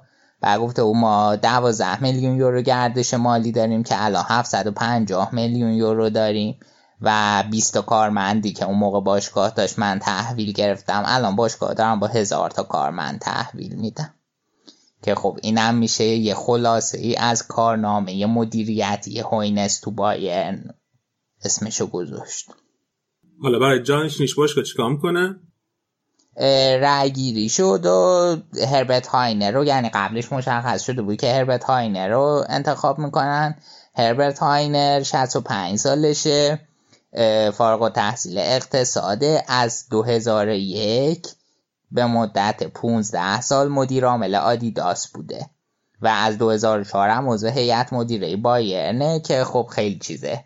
خیلی از مدیرای موفق آدیداس بوده. بعد مصاحبه ای هم که یعنی سخنرانی هم که تو همون جلسه داشت سخنرانی مهمی بود چون نشون داد که دیدگاهش چیه. گفته بود که خیلی خوشحالم که اینجا ما افتخار بزرگی و از این حرفا عاشق بایرنم و تمام افراد اینجا بر محترمن. چیزی که مهم بود گفت که اینقدر کار با آکادمیا ادامه خواهیم داد که مولرا و آلابا و فیلیپ لامایی دیگه یا پرورش بدیم. بعد آره این خلاصه اینم از هاینر. والتر منکس هم به عنوان معاون دوم باشگاه انتخاب شد و دیتر مایر به عنوان معاون اول باشگاه. این منکس هم یه دونه شرکت داره منکس گمبه ها تو آلمان و از مدیرای موفق اقتصادی. آره خلاصه اینم خلاصه ای از نشست سالانه بایر بس من که خیلی چیزش آوردن پایین. دوز فوتبالی بودن مدیریتشون آخه صرفا چون که فوتبالیست نیستن. خب صرفا مهمیه دیگه نیست؟ ببین تو توی باشگاه بزرگ اروپا نگاه کنی این تنها باشگاهی بوده که. مدیر آدیداس آوردن. آره نه نه من به عنوان انتقاد نمیگم. صرفا یعنی میگم بقیه باشگاه بزرگ اروپا رو که نگاه کنی هیچ کدومشون توی این سالا انقدری که بایر مدیریتش فوتبالی بوده خودشون خودشون اونا مدیریت فوتبالی نداشتن. آره این می‌تونه نمی‌دونم می‌تونه حسن باشه می‌تونه عیب باشه. به نظر من فکر نمی‌کنم. حالا البته زمان نشون میده که این انتخاب خوبی بوده یا بد. ولی فکر نمی کنم که انتخاب خیلی بدی باشه. حداقل رو کاغذ چیز خوبی به نظر می‌رسه.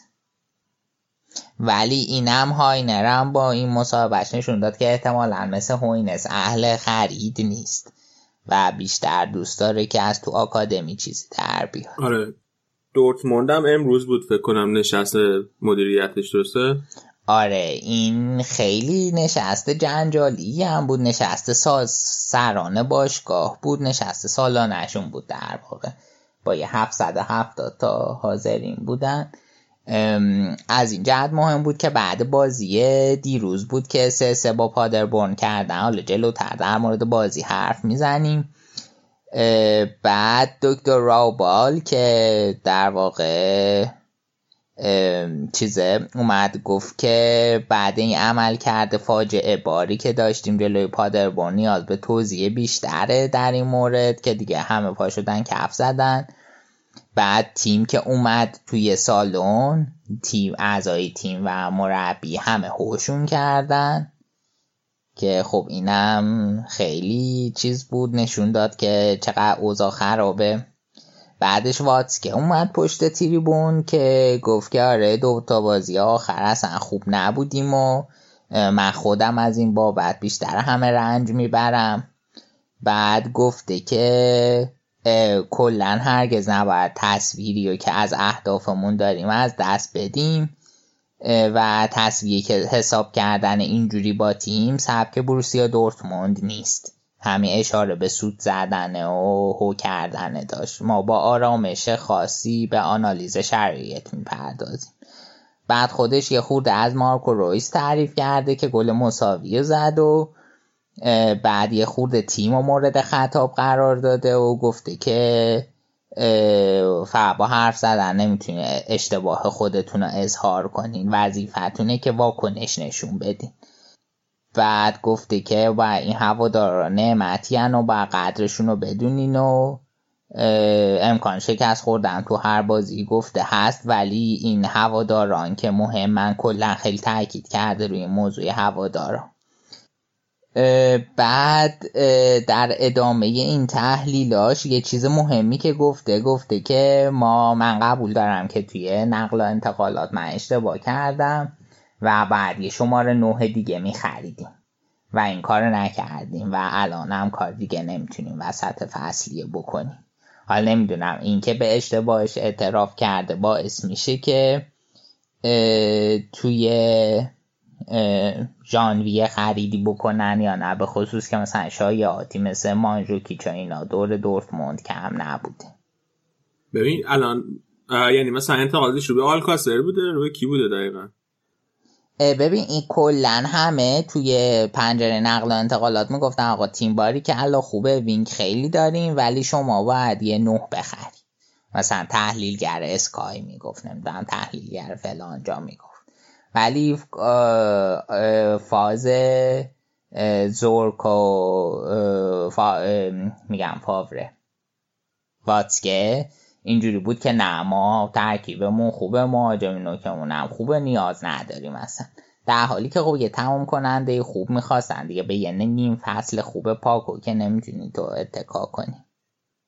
بعد البته گفته بایرنم که رقیب ما فقط یه دونه نه داره. ولی خب حالا نه بایرن کجا و نه دورتموند کجا. آخه الان مثلا آلکاسر هم توی 13 تا بازی که این فصل کرده من دارم آمارش نمیدم. 7 گل زده. خیلی بد نبوده. اما خب آره. یه مهاجم دیگه اگه داشتن شاید براشون خیلی بهتر آره چون واقعا مشکل تمام کنندگی هم دارن. مشخص. بعد دیگه تنها نکته ای که این نشست داشت این بود که راینهارد راوبال برای هشتمین بار به عنوان رئیس باشگاه انتخاب شد دیگه. آقا چقدر مقام های مختلف دارن؟ الان پس واتسکی و زورک چیکار من فکرم زورک رئیس باشگاه نه. واتسکه مدیر باشگاه فکر کنم. واقعا فارسی چیز کردنش نمی‌دونم. واتسکه من اینجوری میگم که اون رئیسی مدیر یا حالا معاون میشه گفت و زورک مدیر ورزشی. این همون حالتیه که هوینس و رومنینگه میشن راوبالا و واتسکه. اوکی خب پس یعنی واتسکه از زورک بالاتره؟ از زورک بالاتره آره. اوکی. زورک مدیر ورزشی حسنشونه. هست okay. خب پس مگه مثلا مسئولیت نقل انتقالات اینه با مدیر ورزشی نیست؟ چرا واتسکه اومده خب دیگه بالاخره واتسکه نه این مصاحبه کرده که ما لازم نداریم و فلان و بهمان و اینا. okay بریم سراغ بازی ها. بریم آقا. می‌خوای اول راستی؟ من دیدم که این هفته دربیه مونیخ هم بود بین با مونیخ دو مونیخ 1860 آره آره به میزبانی. مونیخ 1860 بود. خیلی حیفه که واقعا این دربیه به این قدیمی و پرتاریخی باید توی دسته سه آلمان انجام بشه. این مونیخ 18 هست هنوز نمی‌تونه تو اون ورزشگاه چیز بازی کنه نه؟ آلیانس آرنا. اون که اصلا دیگه کلا رفت ورزشگاه. آلیانس آرنا الان اختصاصی مال بایرن. چرا؟ مگه جفتشون با هم چیز نکرده بودن جفتشون با هم بود. آره ولی دیگه باین کلشو تصاحب کرد. بسیار جالب. آفرین. ببین مال بچه فقیر خوردن نداره های آراد خان. می‌دونی که؟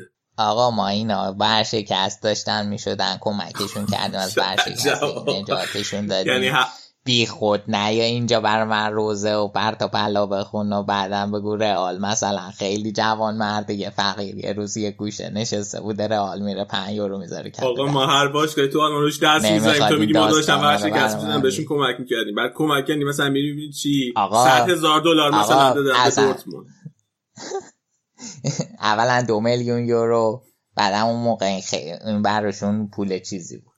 من حالا که اینجوری شد یه پرونده. راجع این موضوع حتما میرم یه آخه دو میلیون یورو واسه باشگاه بعدم اصلا شما فرض کن من تا پرت میگم به نظرت که مونیخ 18 هست ما از شکستگی نجات دادیم. شما که ایران ساکن نیستی گوگل داری. ورمی داری گوگل می‌کنی. می‌بینی که درست نه بله دادین اون پوله. ولی اون پول چقدر ارزش داشته چی شده که اون پول اینا مهمه بالاخره.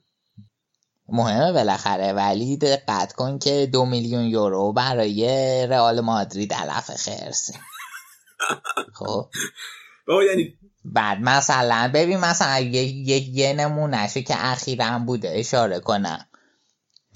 یه بازی دوستانه بایرن با کایزرلاترن که رفته دست سه انجام داد پیش فصل. بعد کایزرلاترن از تیمایی خیلی باریشه آلمانه. خیلی مهمه تو آلمان. و اینکه مثلا الان این قعوزاشون خرابه خیلی دردناکه. بعد تو یه تیم دست سی خب اصولا تو اردره چند ده هزار یوروه مثلا مبالغی که داره و مشکلاتش و اینا تو به اردر میلیون نمی‌رسه. درسته؟ درست. بعد اینا اومدن شهست هزار تا بیلیت فروشی کردن. خب بازی هم بازی بایرنه. پر میشه. 60 هزار تا بلیت فروشی ضرب در 60 یورو میانگین هر بلیت میشه 3 و 6 دهم میلیون یورو. درسته, درسته بله. مالیات ایناشه که کم کنیم سه میلیون یورو به باشگاه کایزرسلاتن رسیده سر همین قضیه. بایرن برای چی باید با بیاد با یه باشگاه دست سوم بازی دوستانه خیریه بذاره؟ خب حالا من یه سوال دیگه هست می‌پرسم. مثلا باشگاه دورتموند با اون شهرت و با اون دبدبه و کبکبه نمی‌تونسته بره از یه بانک دو میلیون یورو وام بگیره تو آلمان؟ حتما شرایطی داشته که نتونسته دیگه. یعنی هم این چیز هست که شک برانگیزه خیلی. یعنی ببین یه کلا این کمکشون به کمکشون به دورتموند خیلی بودار بوده. به خاطر اینکه هوین زنش سهام دورتموند آها من میگم چون که دو یعنی مثلا یه شهر من حالا آلمان نمی‌دونم ولی توی آمریکا یه شهروند عادی هم حتی دو میلیون دلار می‌تونه مثلا وام بگیره. دیگه واسه یه باشگاهی مثل باشگاه دورتموند قطعا دو میلیون یورو می‌تونه وام بگیره آره حالا و اون کمکشون واقعا بود آره ولی من پرونده رو من میگم یه چیزی هست خود مثلا نمی‌دونستم زنش اونجا سهام دار بود. اوکی. ای بابا خب حالا این دربی بایر مونیخ دو و مونیخ 18 از چند چند شده؟ کی برده یک یک شد آخرش. وریت یه گل برای بایرن زد و بعد بازی اونو مساوی کردن. الان مونیخه 18 هست که پایینه تو جدول. بایرن دو هم 11 همه. 6 تا برد داشته. فکر کنم 4 تا مساوی 6 تا باخت. خیلی خوب نبود مونیخ 18 هست. من اون موقع که علی دایی و مهدی مهدوی کیا و اینا آلمان بود واسه خودش تیمی بود. آره با تیم خوبی بود و بعد آبیای مونیخن اینا آره. دیگه. آره تاج مونیخن. و چی می‌خواستم بگم؟ آها این کویزانس هم که بایرن خریده بود از گلادباخ استعداد فرانسوی بود و فلان اینا اینا فعلا رفته بایرن دو بعد این ابرله مدیر گلادباخ گفت و من بهش گفتم خر نشه بره بایرن خودش رفت. هرچی استعداد میاد تو این بایرن شما میسوزونید به خدا.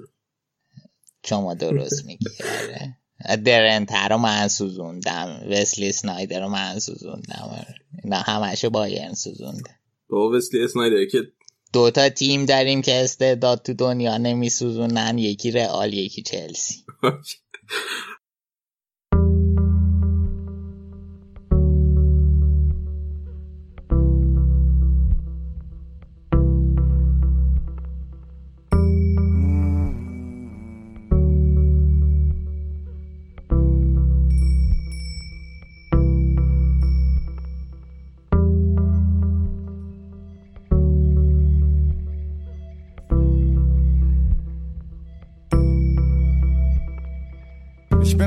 mit der weißen Wand und meinem Scheißverstand. Ich weiß nicht, Mann. Ich bin allein mit der weißen Wand und meinem Scheißverstand. Ich weiß nicht, Mann. Ich war schwarz in einem weißen Land, obwohl ich mir die Reise leisten kann. Und ich schau mir die Schlagzeilen an. Und irgendwas hat sich eingebrannt. Flüchtlingskrise fühlt sich an wie Reichstagsbrand. بریم سراغ بازی بایرن دوسلدورف که بالاخره لواندوفسکی گل نزد. آره اینا باید گفت بالاخره ولی خیلی خوب بازی کرد. خیلی پاسای قشنگی داد. یه پاساشو که بیرون پا انداخت. خیلی خوب بود. و گنابری زد تو تیر. خیلی حیف شد اون توپ گل نشد. بازی خوبی کرد و منم واقعا ناراحت شدم که چه لوا گل نزد.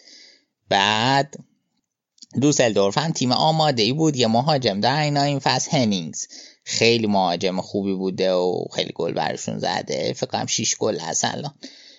اینم امروز خب نتونست دیروز در واقع نتونست گل بزن دروازه بایرن رو باز کنه.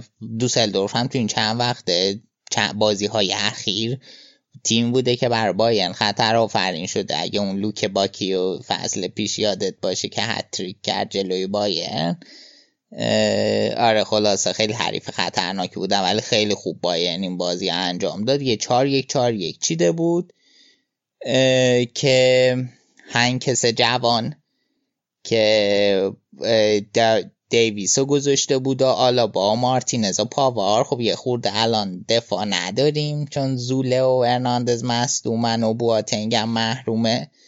مجبور شده بود اینجوری بچینه. خوبیش اینه که حالا مثلا آلا با وسط تال وایساده مارتینز هم می‌تونه وسط وایسه. بعد مثلا داویس و پشت پست آلا با بازی داده و پاوارم که پست تخصصیش هم پست کی میشه. اونو می‌ذاره جایی کی میش کی میشه؟ می‌ذاره هافبک دفاعی. بعد اون چهار تای جلوی کی میشه هم گنابری و تولیسو و مولر و کوتینیو رو گذاشته بود. تیاگو امروز رو نیم کت بود. هی من امروز دیروز.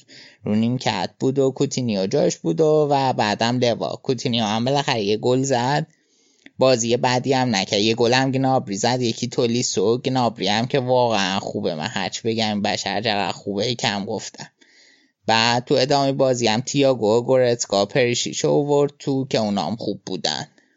okay مربیتونم که شده تا آخر فصل همین آقای کلن هست بمونه.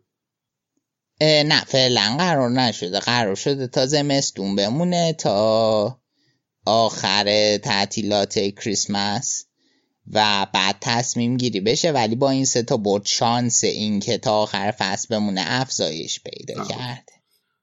حرف حرف گواردیولا هم هست. فکر می‌کنی که درسته؟ واقعا تو فکرشن که گواردیولا رو برگردونن؟ نمی‌دونم امیدوارم که نباشه. ولی با خوده فکر کنم مدیر پپ بود مدیر برنامه پپ بود مصاحبه کرد بودن گفت همچین چیزی اصلا صحت نداره اصلا هیچ وقتم حرفش نبوده آم ولی امکانش هست اگه برگرده. آره متاسفانه امکانش هست داره خلاصه اینکه قیافه تو خنده دار میشه از مورینیو. فرار کردی رسیدی به گواردیولا. انصافا گواردیولا رو بیشتر از مورینیو میپسند جدی؟ می‌خواستم من همین بپرسم پس گواردیولا رو بیشتر از مورینیو میپسندی؟ صد درصد صد درصد آره. یعنی ترجیح میدم که گواردیولا بین این دوتا اگه مجبورم کنن یکی رو انتخاب کنم گواردیولا رو انتخاب می‌کنم. آره. نه بنده خدا مربی بعدی نیست فقط بدون مسی نمی‌تونه چمپیونز لیگ ببره. یه جوری میگی بنده خدا. بابا خودش گفت خودش مصاحبه کرد گفت من مشکلم توی بایرن و توی منچستر سیتی. این بوده که دو سه تا بازیکن مثل مسی نداشتن. خودش مصاحبه کرد دیگه گفت. و نگفت من بدون مسی نمی‌تونم چمپیونز لیگ ببرم. خب دیگه مشکلش این بوده. چیا نبرده چمپیونز لیگو لیگو که برده تو هر دو تا باشگاه. مشکلش یعنی چه مشکلی داشته تیم گواردیولا چمپیونز لیگ حذف می‌شده. پس مشکلش اینه احتمالا دیگه. ولی من میگم کلا اهالی فوتبال خیلی همیشه با یه حالت خاکی صحبت می‌کنن. سر به زیر و اینا. گواردیولا هم شاید داشته سر به زیر می‌کرده. یعنی داشته مثلا از مسی تعریف می‌کرده. نه اینکه مشکلش واقعا این بود که مسی نداشت.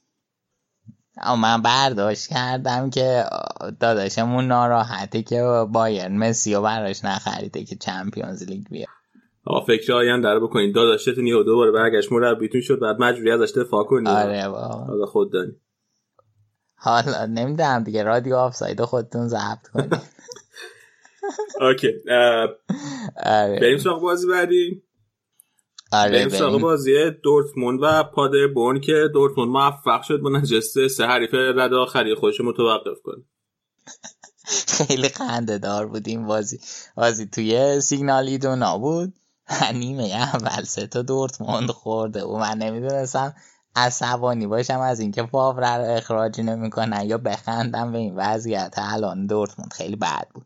ولی خب نیمه دوم یه کام بک زدن و بازی و سه سه کردن حتی اقل یه امتیاز گرفتن و اون سه تا گل فاجعه باری که خورده بودن و یه جوری مالی کشیدن روش دیگه. نمی‌دونم واقعا تیم تو خیلی نقطه ها مشکل داره. حالا دفاع هاف بک نمی‌دونم. حمله. خبر بعدم براشون این که داود فکر کنم مصدوم شد و معلومه سال چقدر دور باشه از میادین.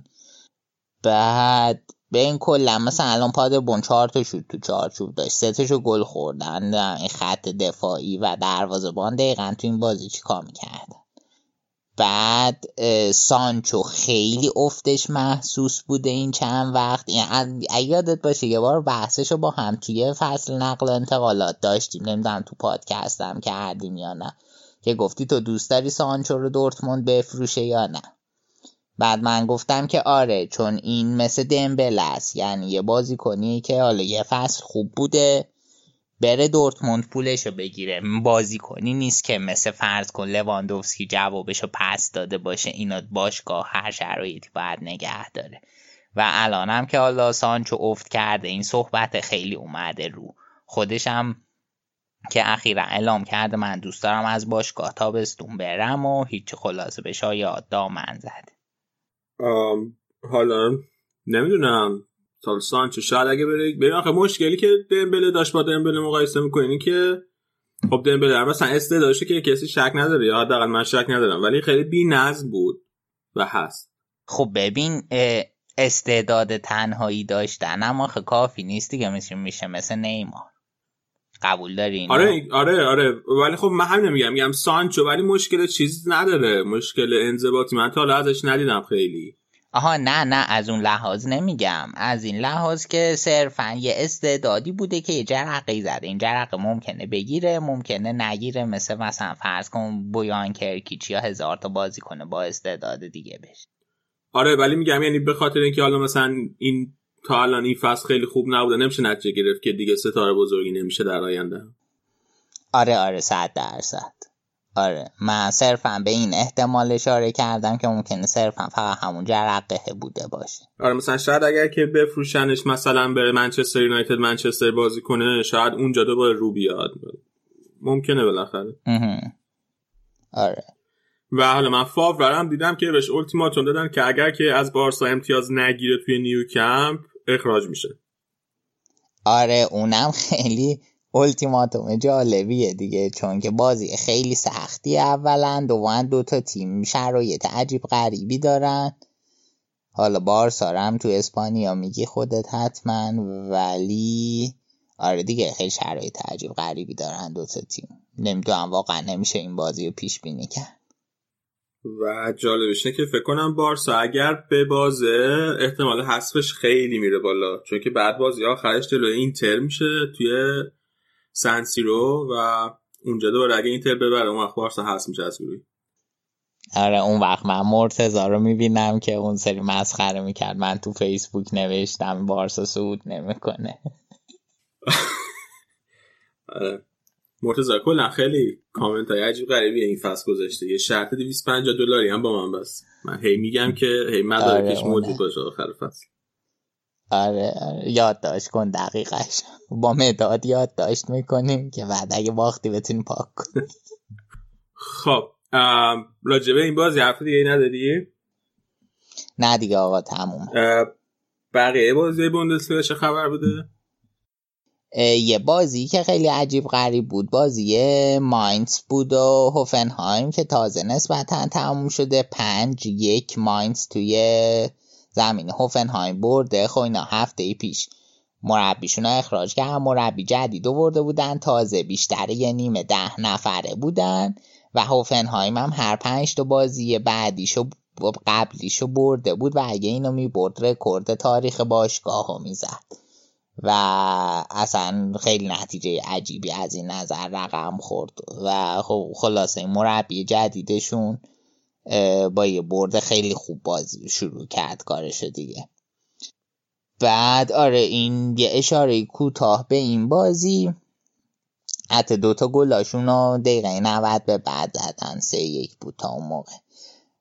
لایپزیش یه چار یک کلنا زد کلن که اصلا اوضاع خوبی نداره و خیلی تیم سوراخ سوراخی نشون داده این فصل الانم 17 اُمه لایپزیش با این برد اومد با چهار تا گلی که زد در واقع اومد بالای بایرن. تفاضلشون مثبت 20 بایرن مثبت 17 خیلی خوب گل زدن این فصل. بایرن و لایپزیگ هر دو تا 33 تا زدن و خیلی تیم خوبی لایپزیگ واقعا نشون داده. من که این فصل حسابی با بازیاشون حال می‌کنم البته دلیل اصلیش اینه که با ناگلزمان خیلی حال می‌کنم دیگه.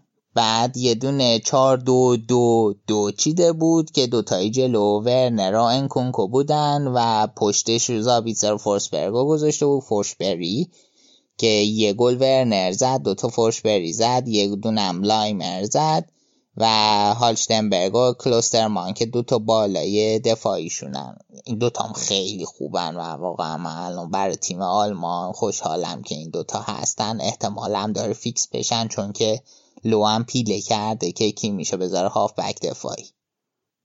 آراد بذار راجبه لایپزیگ من یه پیش بینی بکنم. این آقای هالند که الان ردبول سالزبورگه این من فکر کنم فصل بعد بیاد لایپزیگ احتمالش خیلی زیاده چون لایپزیگ خیلی بازیکن از سالزبورگ آورده. آره، چون که اینا جفتشون مال ردبولن و خب این هالند هم می‌خواد بره توی یه زمین یه یک stage بزرگتر خودش رو نشون بده. آره و نکته مهمتر این که مثلا گفته بود انگار در مورد یوونتوس گفته بود گفته بود که همچین باشگاهی برای من زوده.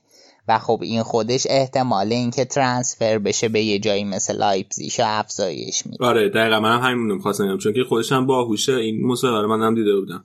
می‌دونه که به این زودی نباید بره باشگاه به این بزرگی. با اینکه تقریبا همه باشگاه بزرگ اروپا دارن دنبالش می‌کنن. خبر راجع به همشون اومده. مثلا رئال بارسا منچستر یونایتد یوونتوس.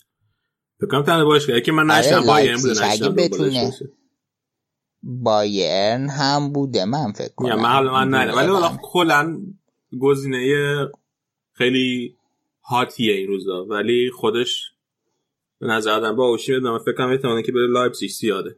به خصوص که شاید این تابستون ورنر جدا بشه دیگه. آره پیش بینیت واقعیتش خیلی چیز دور از ذهنی نیست. با تجربه اینکه پولش هم مثلا یه چیز حدود سی چل تاست این احتمال وجود داره که خب لایپزیگ یه روزی اگه این بگیره توی لایپزیش با قیمت خیلی بیشتر ردش کنه بره. آره.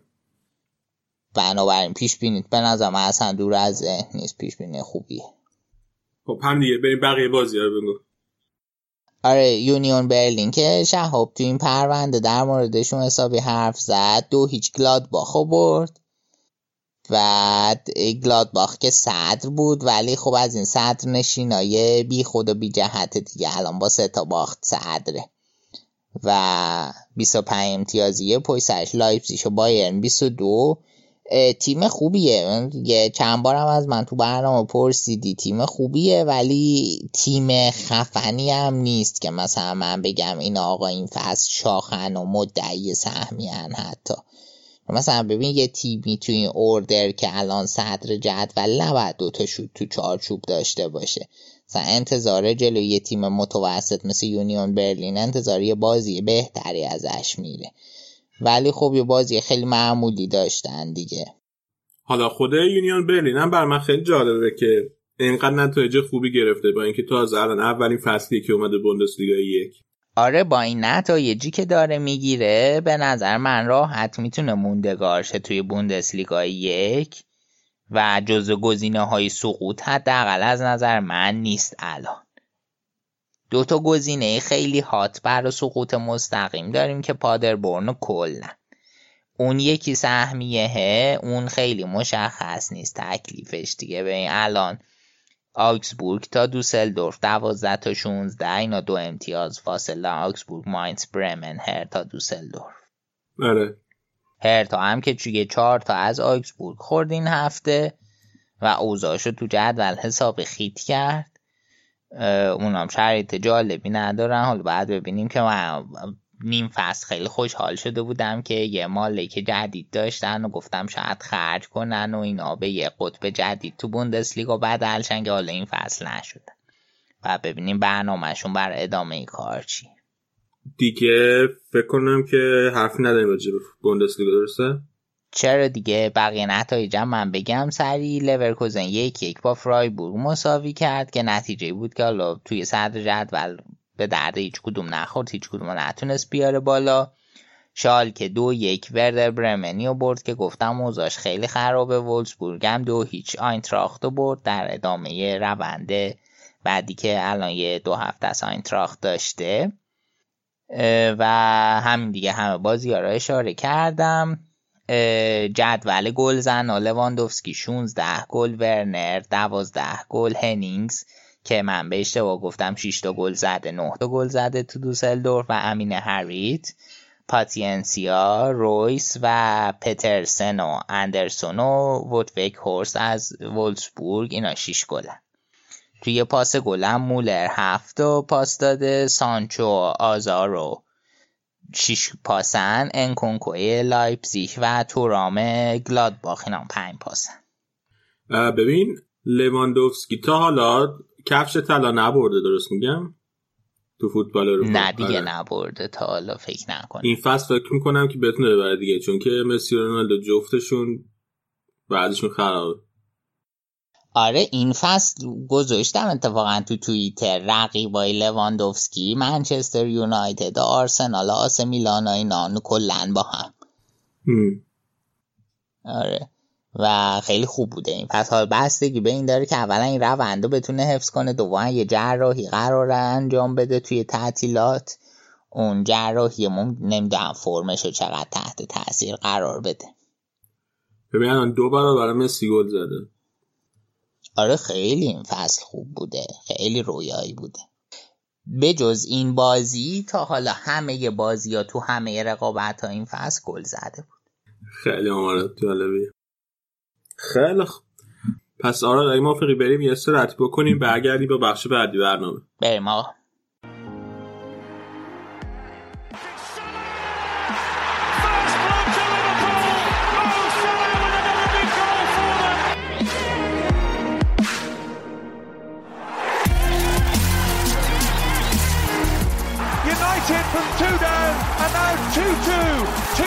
Paul Pogba.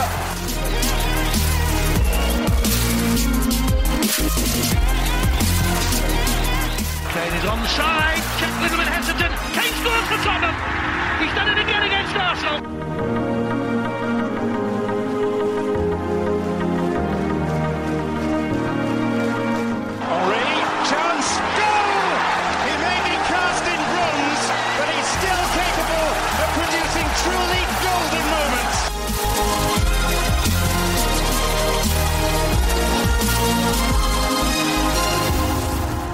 خب برگشتیم به بخش انگلیس. الان مرتضی من پیوسته. مرتضی چطوری؟ چی کار می‌کنی؟ خوبی؟ سلام علی. خیلی خوب نیستم. هفته سختی رو فکر کنم گذروندیم همه ماها. ولی الان خوشحالم که جمع شدیم کنار هم. بازی اولی که می‌خوام جو شرف بزنیم بازی چلسی جلوی من سیتی که چلسی با لمپارد باخت به یکی از تیمای دیگه بزرگ انگلیسی. این دفعه دو یک توی ورزشگاه اتحاد. آره اتفاقی که گفتی قبلش خیلی ها توی این مسابقه قبل بازی که پپ داشت ازش پرسیده بودن که به نظرت لمپارد مسیر شبیه تو رو میره؟ چون پپ هم از بارسای بی شروع کرده بود بعد اومده بود اونجا بعد گفتن که لمپارد هم دربی بوده یه سال حالا اومده تو چلسی می‌تونه مسیر مشابه تو رو بده و پپ نشون داد که هنوز زوده. تو, تو, تو جواب اون سالی هم که ازش کردم گفته بود من هم سنم بیشتره همین که مدت بیشتری قبل اینکه بیام بارسا مربیگری می‌کردم. ولی دوتا تیم خیلی ترکیباشون شبیه از نظر ترکیبی شبیه هم بازی می‌کنن. هر دو 4 3 بازی می‌کردن. توی چلسی اتفاقی که افتاد که ستای وسط همیشه اینطوری بود که جورجینیو کوواچیچ بودن یا حالا یه نفر دیگه کنار جورجینیو و یکی جلوزنتر میسن ماونتو میذاشت. ولی این تو با... توی این بازی کاری که لمپارد کرده بود اینه که جورجینیو کوواچیچو گذاشته بود ولی نفر سوم هم کانتر رو گذاشته که کانته هم همون 20 اون یه رو 20 دقیقه اول بازی چلسی خیلی خوب بود و کانته روی یه نفوذ تونست مندی رو جا بذاره. مندی که اصلا روز خوبی نداشت توی دفاع چپ من سیتی و چلسی رو بندازه جلو و خیلی شروع خوبی بود برای چلسی. اون طرف توی ترکیب سیتی اتفاقی که افتاده بود رودری رو گذاشته بود هافبک عقبتر داوید سیلوا دبروینه. سه تای جلوش آگورو محرز و رحیم استرلینگ. یه نکته جالبه که بازشه که این نبرد وسط زمین بین رودری و جورجینیو بود. ما قبلا در مورد جورجینیو گفتیم توی برنامه‌مون که خیلی هم خیلی خوب توپ می‌گیره هم خیلی خوب توپ پخش می‌کنه. ولی رودری هم تمام قد تونست جلوی جورجینیو وایسه خیلی خوب بود. و شاید بدشانسی که آورد لمپارد این بود که مصدوم شد. نیمه دو... اواسط نیمه دوم بود مصدوم شد و مجبور شد تعویضش کنه ولی تا وقتی که تو زمین بود خیلی نمایش فوق العاده ای داشت در مورد مندی گفتم توی دفاع چپ سیتی که اصلا خوب نبود و هنوز بعد از مصدومیتش دچار مشکل هنوز نتونسته به اون فرمی که اون اوایل که اومده بود سیتی داشت برسه. و به نظرم یه دفاع چپ لازم داره. همیشه هم چندین برنامه هم ما توی همین برنامه خودمون راجع به این حرف زدیم که آنجلینیو رو می‌ذاره مندی رو حالا که از مسئولیت برگشته می‌ذاره. یه مدت زینچنکو رو میذاش یعنی خود پپ هم خیلی مطمئن نیست از اون پست دفاع چپ. اون طرف تو چلسی هم امرسون خیلی بد بود. اصلا خوب کار نمی‌کرد. توی نفوذا به نسبت خوب بود معمولی بود ولی اصلا توی کار دفاعی خوب نبود جا میموند. هم طرف مقابلش محرز خیلی اذیتش کرد یه گل هم زد گل دوم سیتی رو محرز زد روی حرکتی که انجام داد از سمت راست خودشون سمت چپ دفاع چلسی. و همین که دیبروینه هم کاملا اون سمت رو پیدا کرده بودن که پاشنه آشیل چلسی دیبروینه هم خیلی متمرکز بود روی اون سمت. و انقدر یعنی اون سمت چپ چلسی نقطه ضعف بود که من یه نموداری می‌دیدم از میزان حضور بازیکنان تو مناطق مختلف زمین بعد میزان نفوذ و جلو بودن دیبروینه حتی از استرلینگ هم بیشتر بود که خب استرلینگ پستش پست تهاجمی و به عنوان وینگر بازی می‌کنه ولی دیبروینه که یه هافبکه در مجموع از استرلینگ جلوتر بوده توی اون بازی. اینو گفتم در مورد دفاع چپای دو تیم و حالا این توضیح هم دادم در مورد دیبروینه دیبروینه خیلی روز خوبی داشت فوق العاده بود رویکین هم توی توی اون چی میگن تحلیل بعد بازی تو اسکای کلی ازش تعریف کرد. خیلی خوب بود حرکات رو به جلو و یه جورایی حتی می‌تونم بگم تو اون وقتهایی که کلا سیتی خوب نبود و کل تیم در مجموع خوب کار نمی‌کرد خوب بودن دیبروینه کمکشون کرد که برگردن و حالا جلو هم بیفتن. گلی هم که زد حالا روی یه سری اتفاق بود. یعنی تو برخورد کرد. نمی‌دونم به زوما برخورد کرد یه توموری. یعنی ولی به یکی از دفاع وسط های چلسی برخورد کرد و منحرف شد و رفت تو گل. ولی تا قبل از اون کلا این میلش به حرکت رو به جلو و اینکه در عرض کار نکنه کار ریسک بکنه بره جلو و حرکت رو به جلو داشته باشه و اون ضربه رو بزنه واقعا خیلی خوب بود و قشنگ بازی برگردون شد اگه اون گل به اون سرعت نمی‌زد سیتی یکم بازی گره می‌خورد و همونم هم باعث شد که شاید یکم بازی از دست چلسی هم در بره. نکته دیگه که داشت یه سوتی کپا داد. کلا هواداره چلسی هم خیلی این فصل ازش شاکیان. یه سوتی داد یه پاس داد که آگورو گرفت. آگورو زد به تیر نتونست گلش کنه. خیلی کلا شاکی بودن ازش هواداره چلسی که خیلی قابل اعتماد نیست. در مورد دفاع کنارهای چلسی هم خیلی حرف زدیم. ترجیحش این بود که تو این بازی امرسون آزپیلیکوئتا رو بذاره. لمپارد و گفتم امرسون اصلا خوب نبود تعویضش کرد و ریسکی که باز هفته دو هفته پیش گفتم که آیا باز به ریس جیمز بازی میده یا نه و دیدیم که دو هفته پیش ریسک کرد بهش بازی داد. این بار نکرده بود ترجیح داد که یکم مطمئنتر فول بکاشو بچینه جلوی سیتی. ولی خب بین دو نیمه چون امرسون واقعا بعد بود تعویزش کرد. بین دو نیمه که نیمه حدود دقیقه 59 اینا.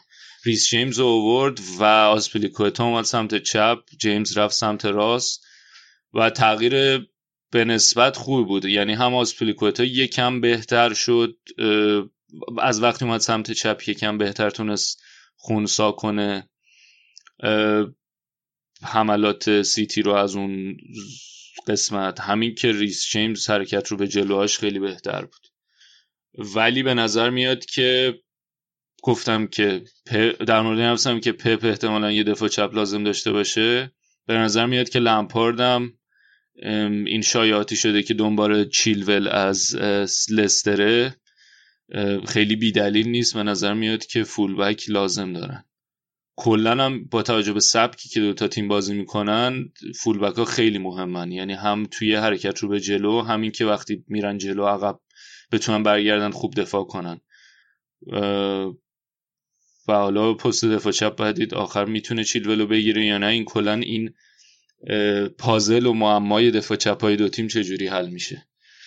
در مورد ستای خط وسط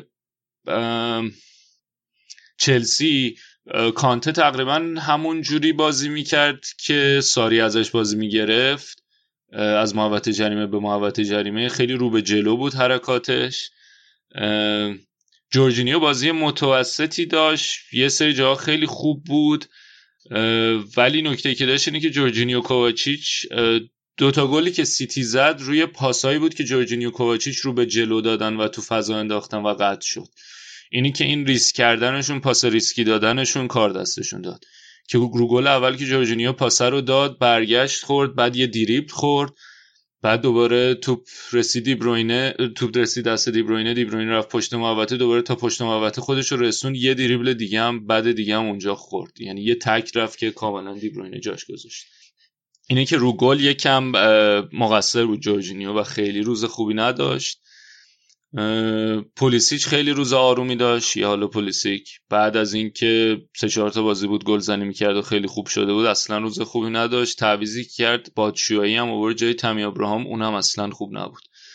و نشون داد که بادشویی همون بازیکن در حد بازیکن تعویزیه و حالا اون سوال اولی که من شروع کردم باش که از پپ پرسیده بودن به نظر میاد که لمپارد از نظر تفکراتی که داره خوبه ولی قطعا با این ترکیب احتمالا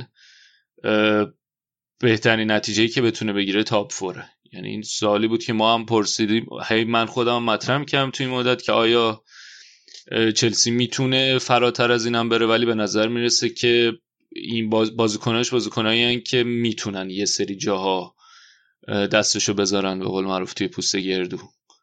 و نیاز داره به یه سری بازیکن مطمئنتر. در مورد خط دفاعی سیتی هم جان استونز فرناندینیو گذاشته بود که بد نبودن نسبتا اوکی بودن. استونز بازی میگم خیلی بازی خوب خوب که عالی نبودن ولی اوکی بودن. ولی هنوز به نظرم هنوز جا داره. بعد یه نکته دیگه هم که حالا بعد از این بازی به نظرم به ذهنم رسید اینه که سیتی به نظرم حتی اگه این فصل قهرمان هم بشه فصل بعد قطعا لازم داره که یه پوست بندازه ترکیبش. چون اولا یه سری بازیکن هستن که الان احتمالش هست نمونن مثلا سانه که خب خیلی وقت حرف با این رفتنشه حتی خود فرناندینیو حرفش این هست که تمدید نمی‌کنه. بعد خب اگه این دوتا برن قطعا بازیکنهای جانشین لازم داره. به خصوص اگه فرناندینیو بره قشنگ مشکلی که سر کمپانی تو خط دفاع براش پیش اومد می‌تونه تو خط میانی براش پیش بیاد. حالا اگرچه رودریه خوب بود این بازی ولی می‌تونه اذیت بشه.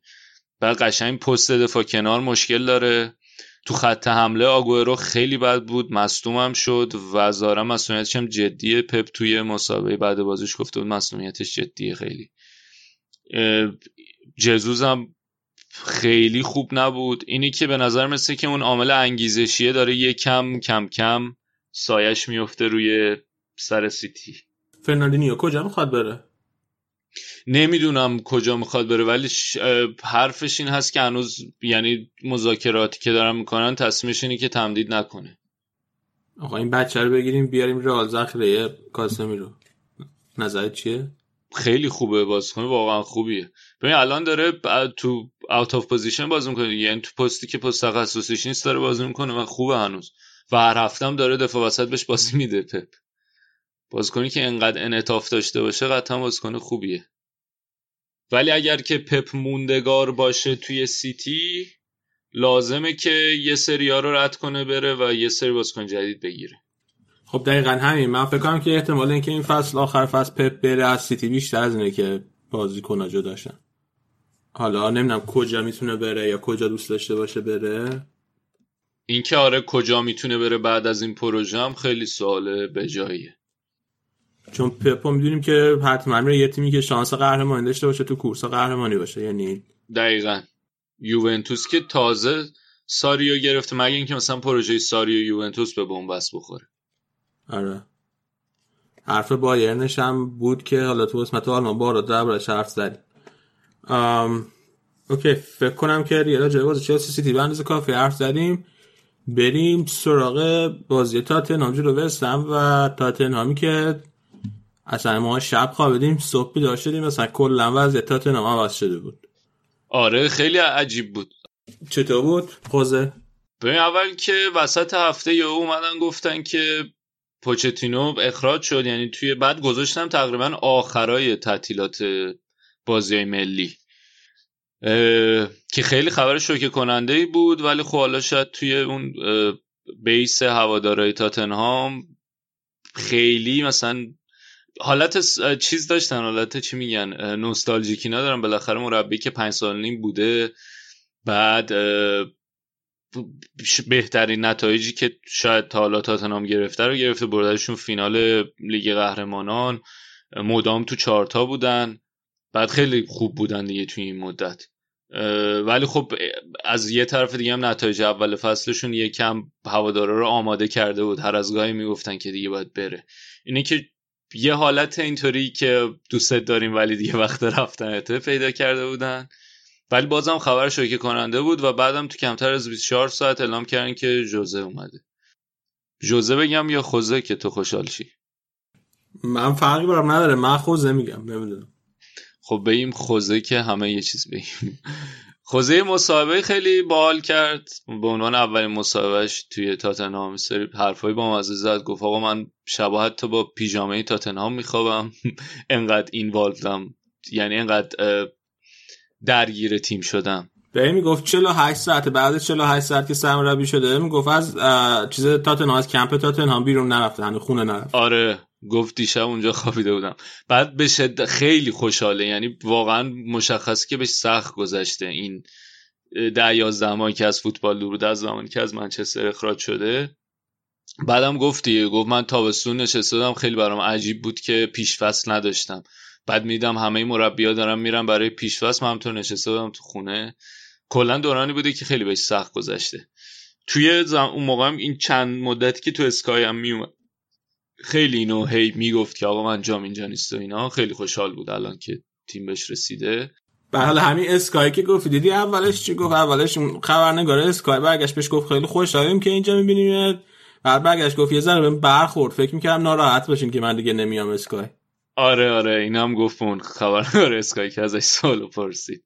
بعد خیلی هم نسبت به پوچ هم خیلی چی میگن؟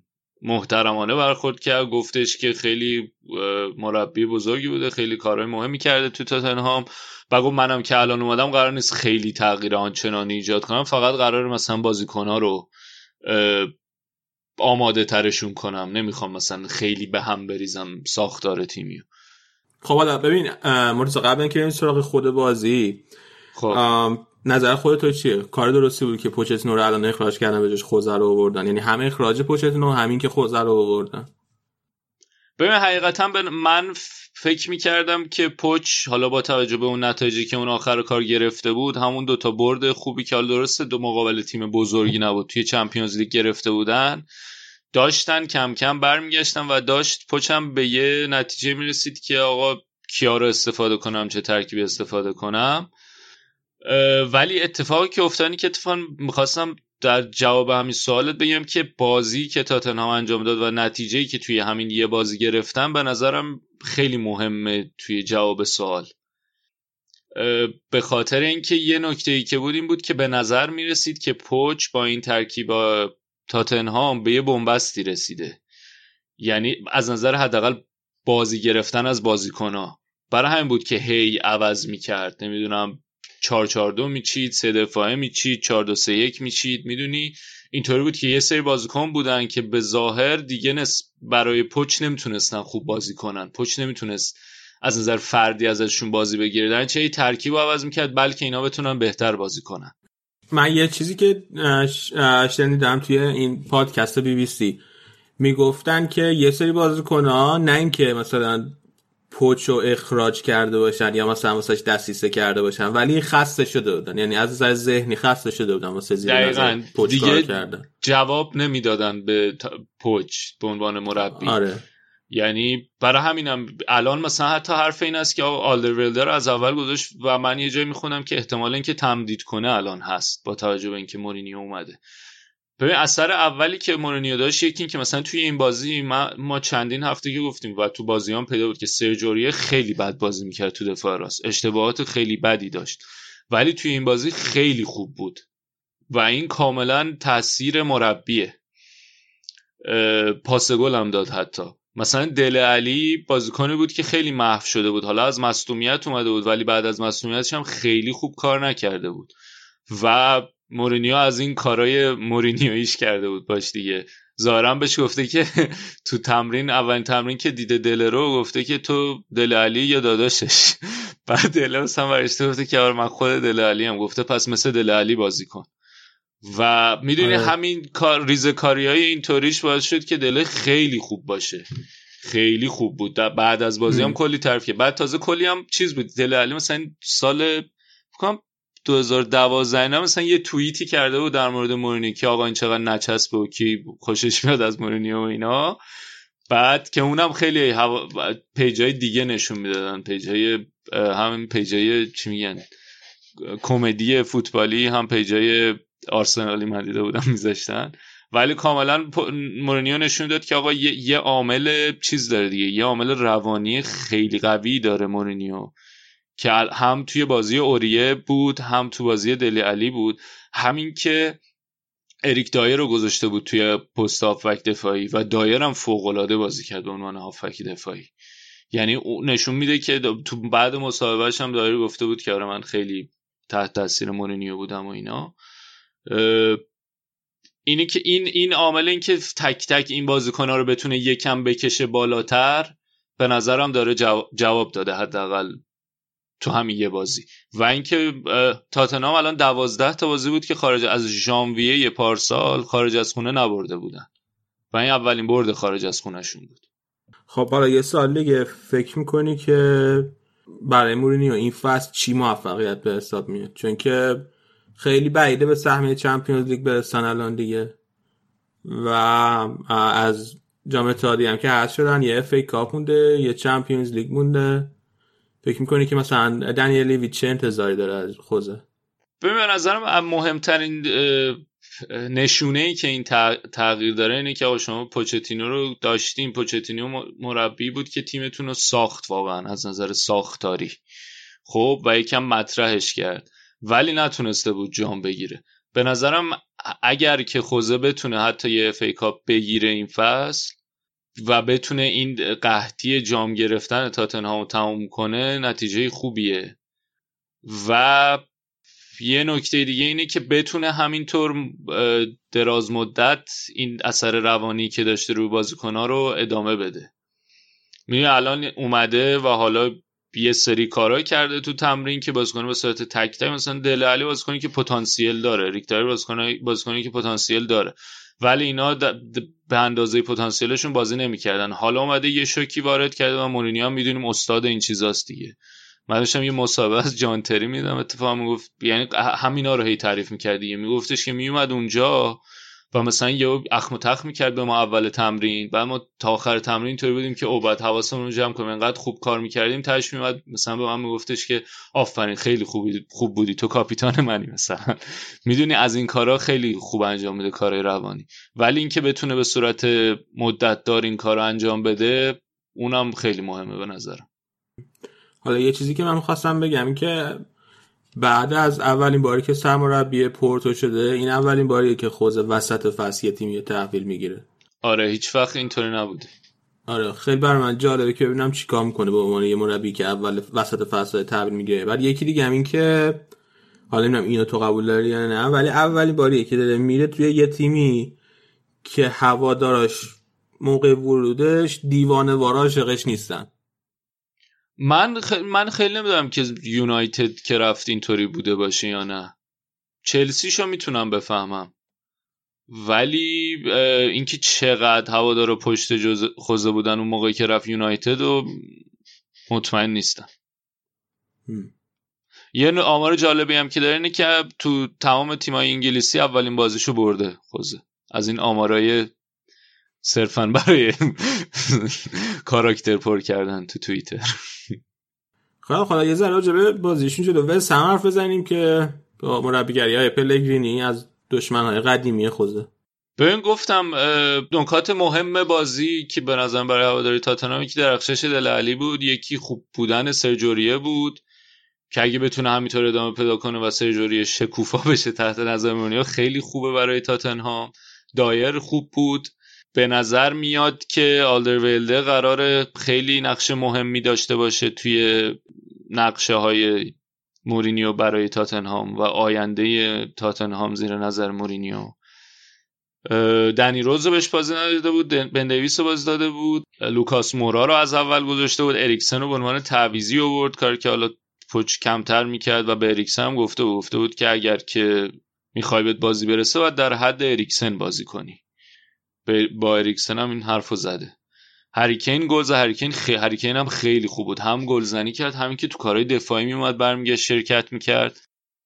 و حالا مثلا یه سری اینطوری بودن که الان مورینیو میاد چی میشه؟ آیا با هریکین می‌تونه کنار بیاد یا نه؟ به نظر می‌رسه که اوکی. چون یه سری شایعه هم شد که زلاتان حتی مورینیو زلاتان رو می‌خواد. که بعد حالا سوالی که پیش میاد این که زلاتان اگه بیاد تاتنهام حاضر ذخیره هریکین باشه یا نه. گاتزانیگا خوبه دروازه‌بانشون و حتی می‌تونم بگم که اگه همینطور به ادامه بده می‌تونه حتی لوریس رو نیمکت نشین کنه. شاید تنها نکته که داشت این بود که تاتنهام تا مثلا 60 دقیقه اول بازی خیلی به بازی سوار بود ولی از دقیقه 60 70 به بعد کم کم شروع کردن ول دادن. و بازی هم سه دو شد. یه گل دیگه هم زد وستم که حالا وار نگرفت. یعنی خیلی تهش دیگه ترسون لرزونه با سلام سراوات تونستم برد و نگه دارن. که خود جزم خوزه بعد بازی گفته بود که آره حالا این یه چیزی که ما باید باش کم کم کار کنیم که بتونیم این نمایش 60 70 دقیقه ای رو بکنیم بشه نمایش 90 دقیقه ای 4 2 3 1 هم چیده بود دیگه. کار عجیب غریب نکرده بود دیگه. 4 2 3 1 استاندارد. فکر می‌کنی اینجا هم یه بازیکن بخواد؟ بازیکن بخواد. چند تا چیز بستگی داره. مثلا اگر که بتونه مثلا اگه بتونه با بده کنار بیاد بمونه شاید دفاع نگیره. ولی همین الانش یه سری شایعات هست دیگه. هم حرف من یک کم شایعه چیز رو شنیدم. بیلو که حالا نمی‌دونم چقدر جدیه. گفتم بعد از اینکه ماجرای چینش منتفی شد ظاهرا دوباره حرف تاتنامش شده ولی خب هزینهش زیاده. همون حرف چیز رو شنیدم. زلاتان هم شنیدم که بخواد بیاد. ولی خب زلاتان اگه بخواد بیاد نمی‌دونم به چه دردش می‌خوره. ولی حدسم اینه که خرج می‌کنه. چون حدسم اینه که اگه با دنیل چون ظاهرا خیلی صحبت های خوبی با لوی داشتن و احتمالا سنگاش واچیده افته که داداش بازیکن باید برام بگیری. ولی خیلی بستگی به این داره که این یه سری از این بازیکنایی که اصلا میگن دد وود بازیکنایی که خوب بازی نمی‌کردن و داشتن اضافه کاری می‌شدن تو تیم اینا رو می‌تونه برگردونه یا نه؟ و حالا تو این بازی میگم یه سری برگشتن آیا اینا می‌تونن به صورت ادامه دار اونجوری که مورینیو می‌خواد بازی کنن یا نه؟ با همین کیفیتی که تو این بازی بودن. آیا یه موضوعی که اصلا که اون اول فصل ازش پرسیده بودن کدوم تیم‌ها می‌تونن قهرمان شن گفته بود تاتنهام. یعنی اینا یعنی یکی از اون سه تا تیمی که گفته بود تاتنهام گفته بود لیورپول و من سیتی.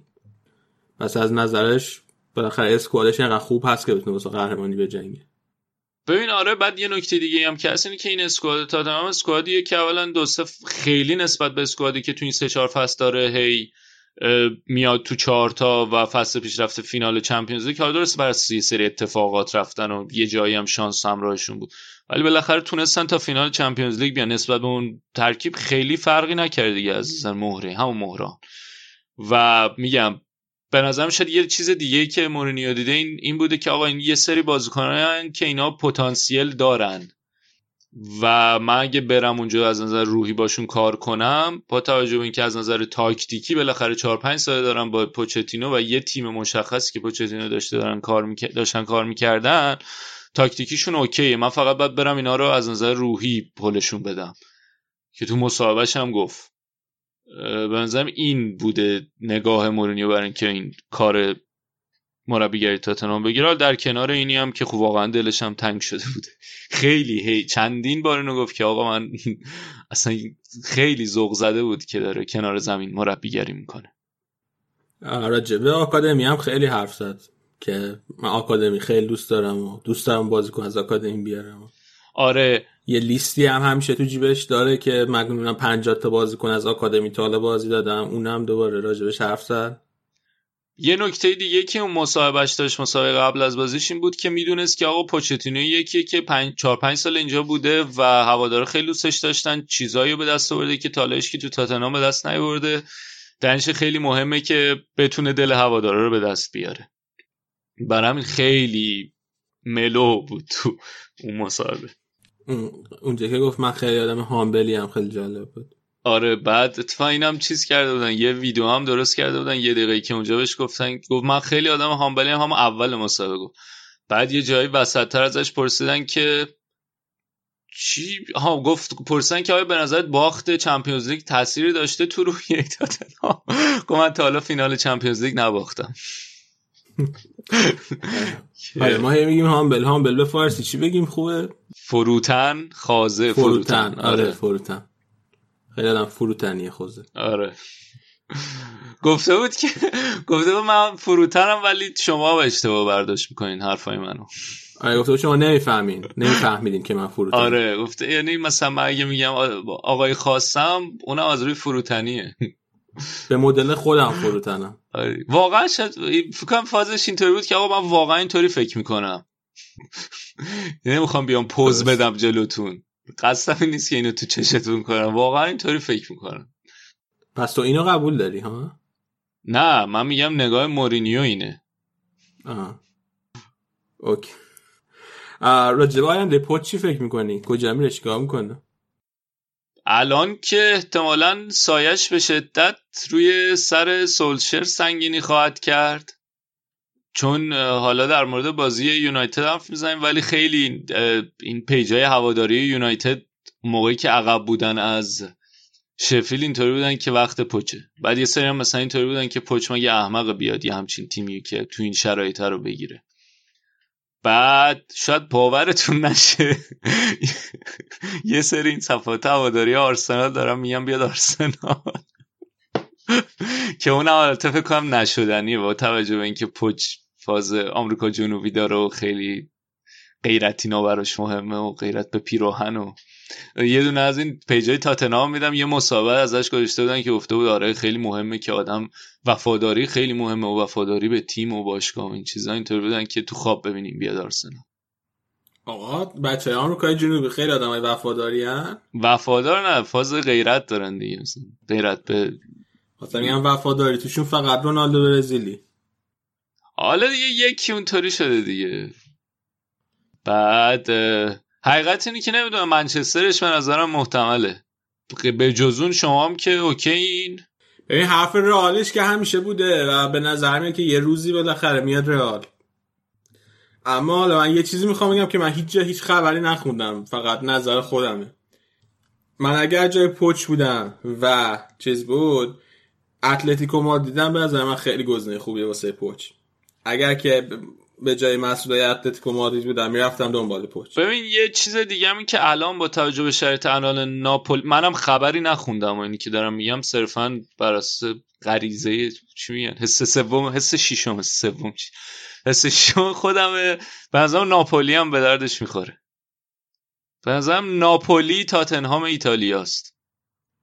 از چه نظر؟ شبیهن قهرمان نمیشن هیچ وقت ولی همیشه اوکی خوبن. آخه ناپولی سندی لورینتس بازی داره. اصلا نمیشه آدم باش حساب کنه. هر کی میره اونجا باش دعواش میشه. ولی آره با توجه که الان خیلی اوضاع قمر در اقربه و بعدم ناپولی فاز از این چیز فاز وفاداری و اینا هم خیلی دارن به نظرم به پچ خیلی می‌خوره. نمی‌دونم. من اتلتیکو مادرید از این نظر گفتم که اولا اسپانیا خودش فوتبال بازی کرده مربیگری کرده بعد خب زبونشون هم کامل بلده و بازیکنهای خوبی هم دارن جوونای خوبی هم دارن. خیلی خوب اونجا می‌تونه جا بیفته. از پول خرج کردن هم نشون دادن که این چند سال اصلا ابایی ندارن. بعد هواداراشون دارن. آروم آروم از سیمونه و بازی خسته کننده و دفاعش خسته میشن. خلاص اگه الان برن دنبال پوچ به نظرم برد کردن. حالا نمی‌دونم. نظرم می‌تونه اتلتیکو رو ببره یه مرحله دیگه. تمامش هم هست که سب کنه دیگه تا آخر فصل. یه تیم بگیره که از اول باش باشه. آره ولی آخر فصل الان خیلی تیمی اون راجبه گواردیولا هم گفتیم خیلی تیمی به نظر نمیاد خالی بشه. حرف بایرنش هم راستی بود. پوچ به بایرن؟ آره. ولی اونقدر قوی نیست. فکر نکنم آلمانی بلد باشه پوچتینو. واسه همین بعید می‌دونم که. ولی آره استیلش به اتلتی هم خیلی می‌خوره. آره. پیرن شلوار تنگ. شلوار تنگ. استیل پوچتینو اینه؟ خیلی. من استیل ظاهر لباس پوشیدش می‌بینم یاد چیز میفتم ناخداگاه یاد همین سیمیونه میفتم خیلی شبیه بابا چجوری این تا شبیه اون سیمونه. بند خدا همیشه کت شلواره. خیلی. نه این همیشه با چیزه با لباس گرم کنه. ولی یه عکسی من یادمه. یه عکسی فکر کنم بعد هم بازی با آژاکسه که داره آبجو می‌زنه. خیلی اونجا. حالا این یه, یه بار من یه عکس دیدم. خیلی جدی نیست. ولی آره. خیلی بریم. حالا ولی تو خودت دوست داری بیاد آرسنال؟ آره ما سابقه داریم دیگه. خیلی ها میگن که میشه کمپل شماره دو. یه پرونده هم رفتیم در مورد شهرآورد شمال لندن. اون که کمپل از تاتنهام اومد آرسنال خیلی سر و صدا کرد. بعد الان خیلی هواداری آرسنال میگن چرا که نه بشه کمپل ولی آرسنال الان اوضاعش قمر در اقرب تر از این حرف است.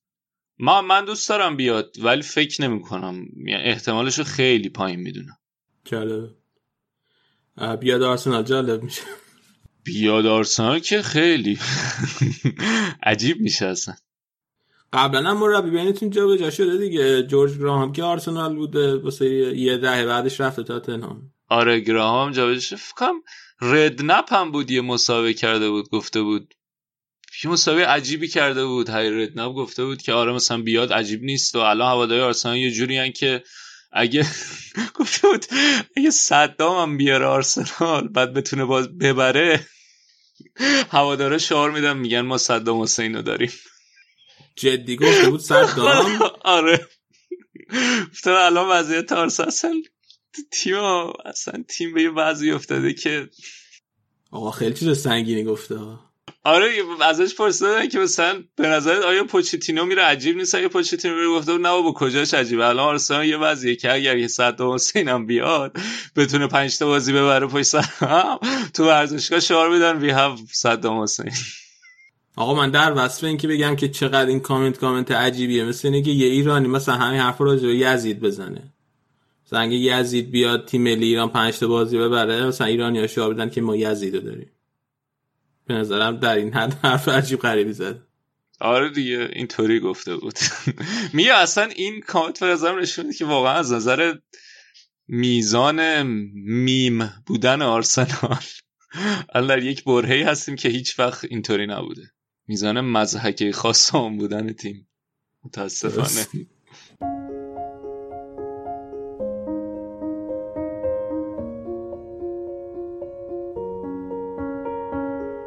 I'm going on during this time. I feel there's no one to save me. This all and nothing really got away, you're driving me crazy. I need somebody to hear, somebody to know, somebody to have, somebody to hold. It's easy to say, but it's never the same. I was getting kinda used to being someone you love, but now the day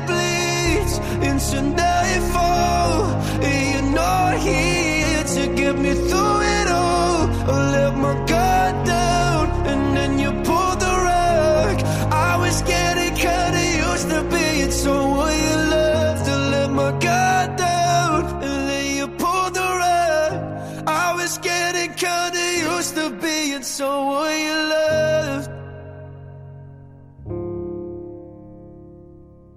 خیلی خوب. مرزا بریم سراغ بازی بعدی. بازی لیورپول جلوی پالاس که لیورپول از همه جا شانس رو بتونست پالاس رو ببره. آره از همه جا. صلاح مصدوم بود و به جای من مستقیم رفتم سراغ ترکیب. جای صلاح چیزو گذاشته بود؟ جای صلاح اوکس رو گذاشته بود که اوکس خوب نبود زیاد. و تعویزش کرد اوریگی رو آورد. ببین این که یه چیز عجیبی که الان لیورپول داره خب؟ اینا تو بازی های خارج از خونه فقط یه بازی جلوی برنلی با اختلاف سه گل بردن سه هیچ بردن خب؟ بقیه بازی خارج از خونه رو همه رو یا اختلاف یه گل بردن یا یه دونه مساوی جلوی یونایتد کردن. و این به نظرم اینکه انقدر این روال داره ادامه پیدا می‌کنه دیگه خیلی یه مقداری شانسه ولی یه مقدارش هم همون حرفیه که شهاب زد. واقعا از نظر روانی آماده اینن که آقا ما حتی اگر که یکی چقب افتادیم بازی یکی یک شد ده دقیقه مونده بود فقط با آخر بازی بازم بریم بازی رو در بیاریم ببریم. و به نظرم این این این روحیه کاملا جا افتاده برای لیورپول الان. یعنی من می‌تونم بگم که دیگه عامل شانسه می‌تونم بگم عامل غالب عامل شانس نیست. می‌خوام اینطوری بگم. می‌تونیم بگیم که شانس میارن و اتفاقات به مختلف میفته. ولی وقتی یه تیمی تو این سطح بتونه انقدر بازی رو با اختلاف یه گل اینطوری هی در بیاره واقعا یه چیزی باید فراتر از شانس. دیگه خیلی باید خوش شانس باشن. اینکه بتونی آره تو بازی خارج از خونه لیگ برتر که می‌دونیم اینقدر سنگینم بری بتونی و چهار تا پنج تا بازی هی با اختلاف یه گل بری واقعا نیاز به روحیه داره. روحیه قوی. بعد یه چیز دیگه هم که هست که به نظرم سبک و چجوری بگم برنامه کلوب هم برای لیورپول یه مقداریش لازم داره که تو بتونی اون ده دقیقه رو با آخر ضربه رو وارد کنی. خب؟ یعنی اینکه شما برنامه اینه که رو ضد حمله بخوای آسیب برسونی یا حرکت از کناره ها شاید یه مقدارش همین باشه که تیم مثلا میاد نیمه اول بازی معمولی رو انجام میده لیورپول و اجازه میده که تیم حریف خسته بشه دفاعش. ولی تو وقتی ده دقیقه یه رو باخر چون اون فشاری که از کنارها می‌تونه لیورپول بذاره نیاز داره که دفاع حریف خیلی تمرکز بالایی داشته باشه. در این اینا میان اون فشار اصلیه رو تو اون دقیقه رو با آخر می‌ذارن. که تمرکز دفاع حریف میزان... کمترین میزانه و می‌تونن هم ازش استفاده کنن. حالا بازیکنهایی هم دارن که پتانسیل اینکه حالا موقعیت های خیلی نچندان خوب رو هم تبدیل به گل بکنن رو دارن. اینی که به نظرم این هم هست. یعنی حتی خود لیورپولی ها هم اینطوری که آقا اوکی ما الان میریم 70 دقیقه 80 دقیقه بازیمون رو می‌کنیم. ولی بازم این اینو پس ذهنشون دارن که اون 10 دقیقه رو با آخر فشار اصلی رو میاریم. بزنم این دوتا عامل عاملایی که یکم نشون میده که این فرم خارج از خونه لیورپول این فصل یه چیزی بیشتر از شانسه. در مورد خود بازی اینه که حالا ما این مدت خیلی از فولبکاشون تعریف کردیم. هم رابرتسون هم الکسان آرنولد. ولی توی این بازی یکم تو کار دفاعی ضعیف بودن. اذیتشون کردن. به خصوص آرنولد. یعنی زاها خیلی اذیت کرد از کناره ها دفاع رو. یه چیزی که لیورپول رو نگه داشت توی خط دفاعی فنداک بود. که از بهترین بازی های فصلش انجام داد و می‌تونم بگم قشنگ چیز کرد دیگه. این مهاجمای پالاس رو از نظر روحی کوبیدشون زمین انقدر خوب بود. یعنی هر پاس زمینی میومد می‌گرفت. هر موقعی که باش یک به یک می‌شدن توپا می‌گرفت. قطع توپای زیاد.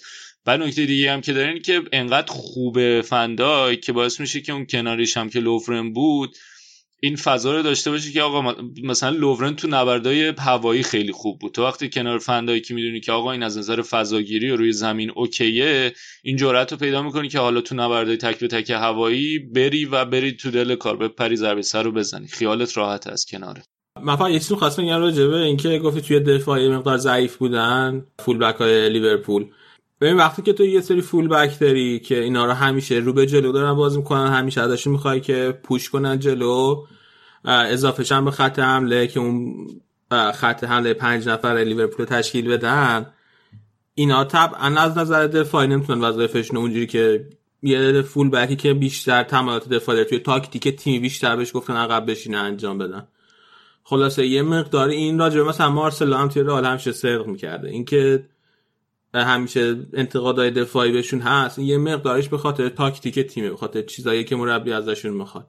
و این وظیفه مربیه که اون حفره هایی که پشت این بازیکن‌ها ایجاد میشه جور دیگه پوشش بده. آره.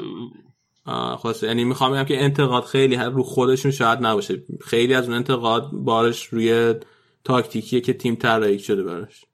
حالا که اینا اینطوری رو به جلو حرکت می‌کنن و ممکنه فضای پشتشون خالی بشه یکی مثل فندایکو دارن. آره. که خیلی خوب بود واقعا این بازی. می‌تونم بگم بازی در آورد دیگه برای لیورپول یه جورایی. و بازی هم بود که ببین مثلا از نظر تعداد ضربه یعنی پالاس دست و پا بسته بازی نکرد. ضرباتشون 16 در مقابل 12 بود. 16 تا پالاس 12 تا لیورپول. ولی نکته دیگه ای که داره اینه که موقعیت های مهم دو در مقابل دوه که این نشون میده که آقا درسته اینا توپو داشتن می‌رفتن جلو شوت هم میزن ولی انقدر محکم بود اون وسط دفاع لیورپول که نمی‌تونستن ازش موقعیت آنچنانی بسازن. اوکی. چیز مشکل داوری نداشت بازی؟ حرف و حدیث داوری؟ چرا چرا؟ این اتفاق گل اول پالاس خیلی سر ببین اتفاقی که افتاد که اینا یه کرنر فرستادن. بعد قبل از اینکه توپ برسه به بازیکنی که گل زد اون مدافع پالاس که گل زد یکی از بازیکنهای پالاس لوورن هول داده بود. بعد داور به خاطر همون گل مردود اعلام کرد. در صورتی که اون بازیکنی که لوورن هول داده بود یعنی لوورن هیچ تأثیری نداشت تو رسیدن این توپه به بازیکنی که گل زد. یعنی تو محوطه جریمه بود. اینا مثلا یه قدم عقبتر از توپ بودن. توپ اومد لوورن هول داد بازیکن پالاس. حالا تا حدودی توپ هم تو رفت رسید به یه بازیکن دیگه پالاس تا اون گل زد. ولی خب سر همون هوله چیز کردن. okay فکر کنم بریم سراغ بازی یونایتد شفیلد که تازه تموم شده و خیلی بازی قشنگی شده دقیقه 70 بعدش. آره بازی یونایتد شفیلد هم خیلی بازی جذابی شد. شفیلد یونایتد در ادامه بازی خوبی که داره انجام میده تونست سه سه کنه جلوی یونایتد. نکته مهمی که این بازی داشت این بود که فیل جونز شاید مهمترین نکته بازی بود. ببین خب می‌دونیم که شفیلد این فصل خیلی داره خوب بازی می‌کنه و به خصوص توی خونه قشنگ تونسته یقه گیری کنه از تیمای بزرگ. برای اینکه مقابله کنه از بازی خوب شفیل و حالا حرکت از کنار هاشون و نفوذایی که می‌کنن کاری که کرده بود اوله این بود که اون 4 2 3 که همیشگی رو تبدیل کرده بودش به 3 4 3 سه تا دفاع وسط گذاشته بود. سه تا دفاع وسط ها کیا بودن؟ لیندلوف لیندلوف گذاشته بود راست مگوایر وسط فیل جونز چپ. و نکته ای که هست اینه که فیل جونز تو این فصل تا حالا از اول بازی نکرده. اولین بازیش بود که گذاشته بودش تو ترکیب اصلی. و خیلی بد بود. یعنی همین که راست پای و گذاشته بودش چپ. خب یعنی می‌تونست اون combination اون ترکیب ستاره یه جور دیگه بذاره. همین که خیلی جا میمون یعنی اگه نگاه می‌کردی قشنگ چفیلیا فهمیده بودن که از اونور مشکله و توپ تو دفاع بهشون می‌رسید پاس بلند مینداختن پشت فیل جونز جا میموند و موقعیت می‌شد برای شفیلد. و روی گلم یه اشتباه خیلی بدی که گل اولی که شفیل زد قشنگ سه تا بازیکن یعنی به محوریت مگویر سه تا بازیکن یونایتد روی خط وایساده بودن. بعد اندازه دو سه تا قدم عقب روی خط وایساده بودن که آفساید بگیرن دو سه تا قدم عقبتر جونز وایساده بود. اصلا به شکل عجیب خیلی بدی و مبتدیانه ای آفساید رو پر کرده و خیلی بد بود جونز و تعویزش کرد. بین دو نیمه تعویزش کرد لینگارد آورد و برگشت به همون 4 2 3 1 حالا شاید یه دلیل دیگه ای که نخواسته بود 4 2 3 1 بذاره اینه که مکتامینه هم مصدوم بود و اون محور دوتایی مکتامینه فردش رو نداشت. ولی تعویض کرد جونزو و به خیلی بهتر شد منچستر تو نیمه دوم. البته یه گل دیگه خوردن بازی دو هیچ شد ولی خیلی خوب فشار آوردن و بازیکنهای جوونشون. رشفورد یه گل زد اون برندن ویلیامز دفاع کناره گل زد و همین که میسن گرین بود. و نکته دیگه هم که داشت اینه که تو اون سیستم 3 4 3 که بازی می‌کردن این دفاع کناره یعنی فن بیساکا و برندن ویلیامز خیلی خوب به عنوان وینگ بک نمی‌تونستن بازی کنن. ولی وقتی برگشتن به عنوان فول بک خیلی بهتر شد شرایط. و آره منچستر تو مدت زمان خیلی کوتاهی تونست نه تنها برگرده به بازی بلکه جلو بیفته. ولی و بعد از گل هم داشتن کماکان فشار می آوردن ولی کاری که کرد اینه که مارسیال رو تعویض کرد و توانزبه رو آورد تو بعد از اینکه سه دو شد. مثلا حدود دقیقه 85 که بازی رو پنج دقیقه آخر نگه دارن که مارسیال هم خیلی ناراحت بود. حالا خیلی اعتراض نکرد ولی قشنگ مشخص بود که ناراحت از اینکه چرا تعویض شده با توجه به اینکه تیم داره فشار میاره. و به نظرم همینم کار دست منچستر داد. و حالا نمی‌دونم چقدر می‌تونه منطقی باشه. از یه طرف می‌تونم بفهمم که آقا بازی رو سه دو بردیم پنج دقیقه مونده توانزبه رو میاری که آفک به عنوان آفک دفاعی بازی کنه و بتونی بازی رو نگه داری. ولی خب ماجب تیمت از یه طرف دیگه من جوری که بهش نگاه کردم که آقا شما تیمت افتاده رو دور حمله. یه مومنتومی گرفته یه چی میگن فارسی برای مومنتوم چی بگیم؟ تکانه؟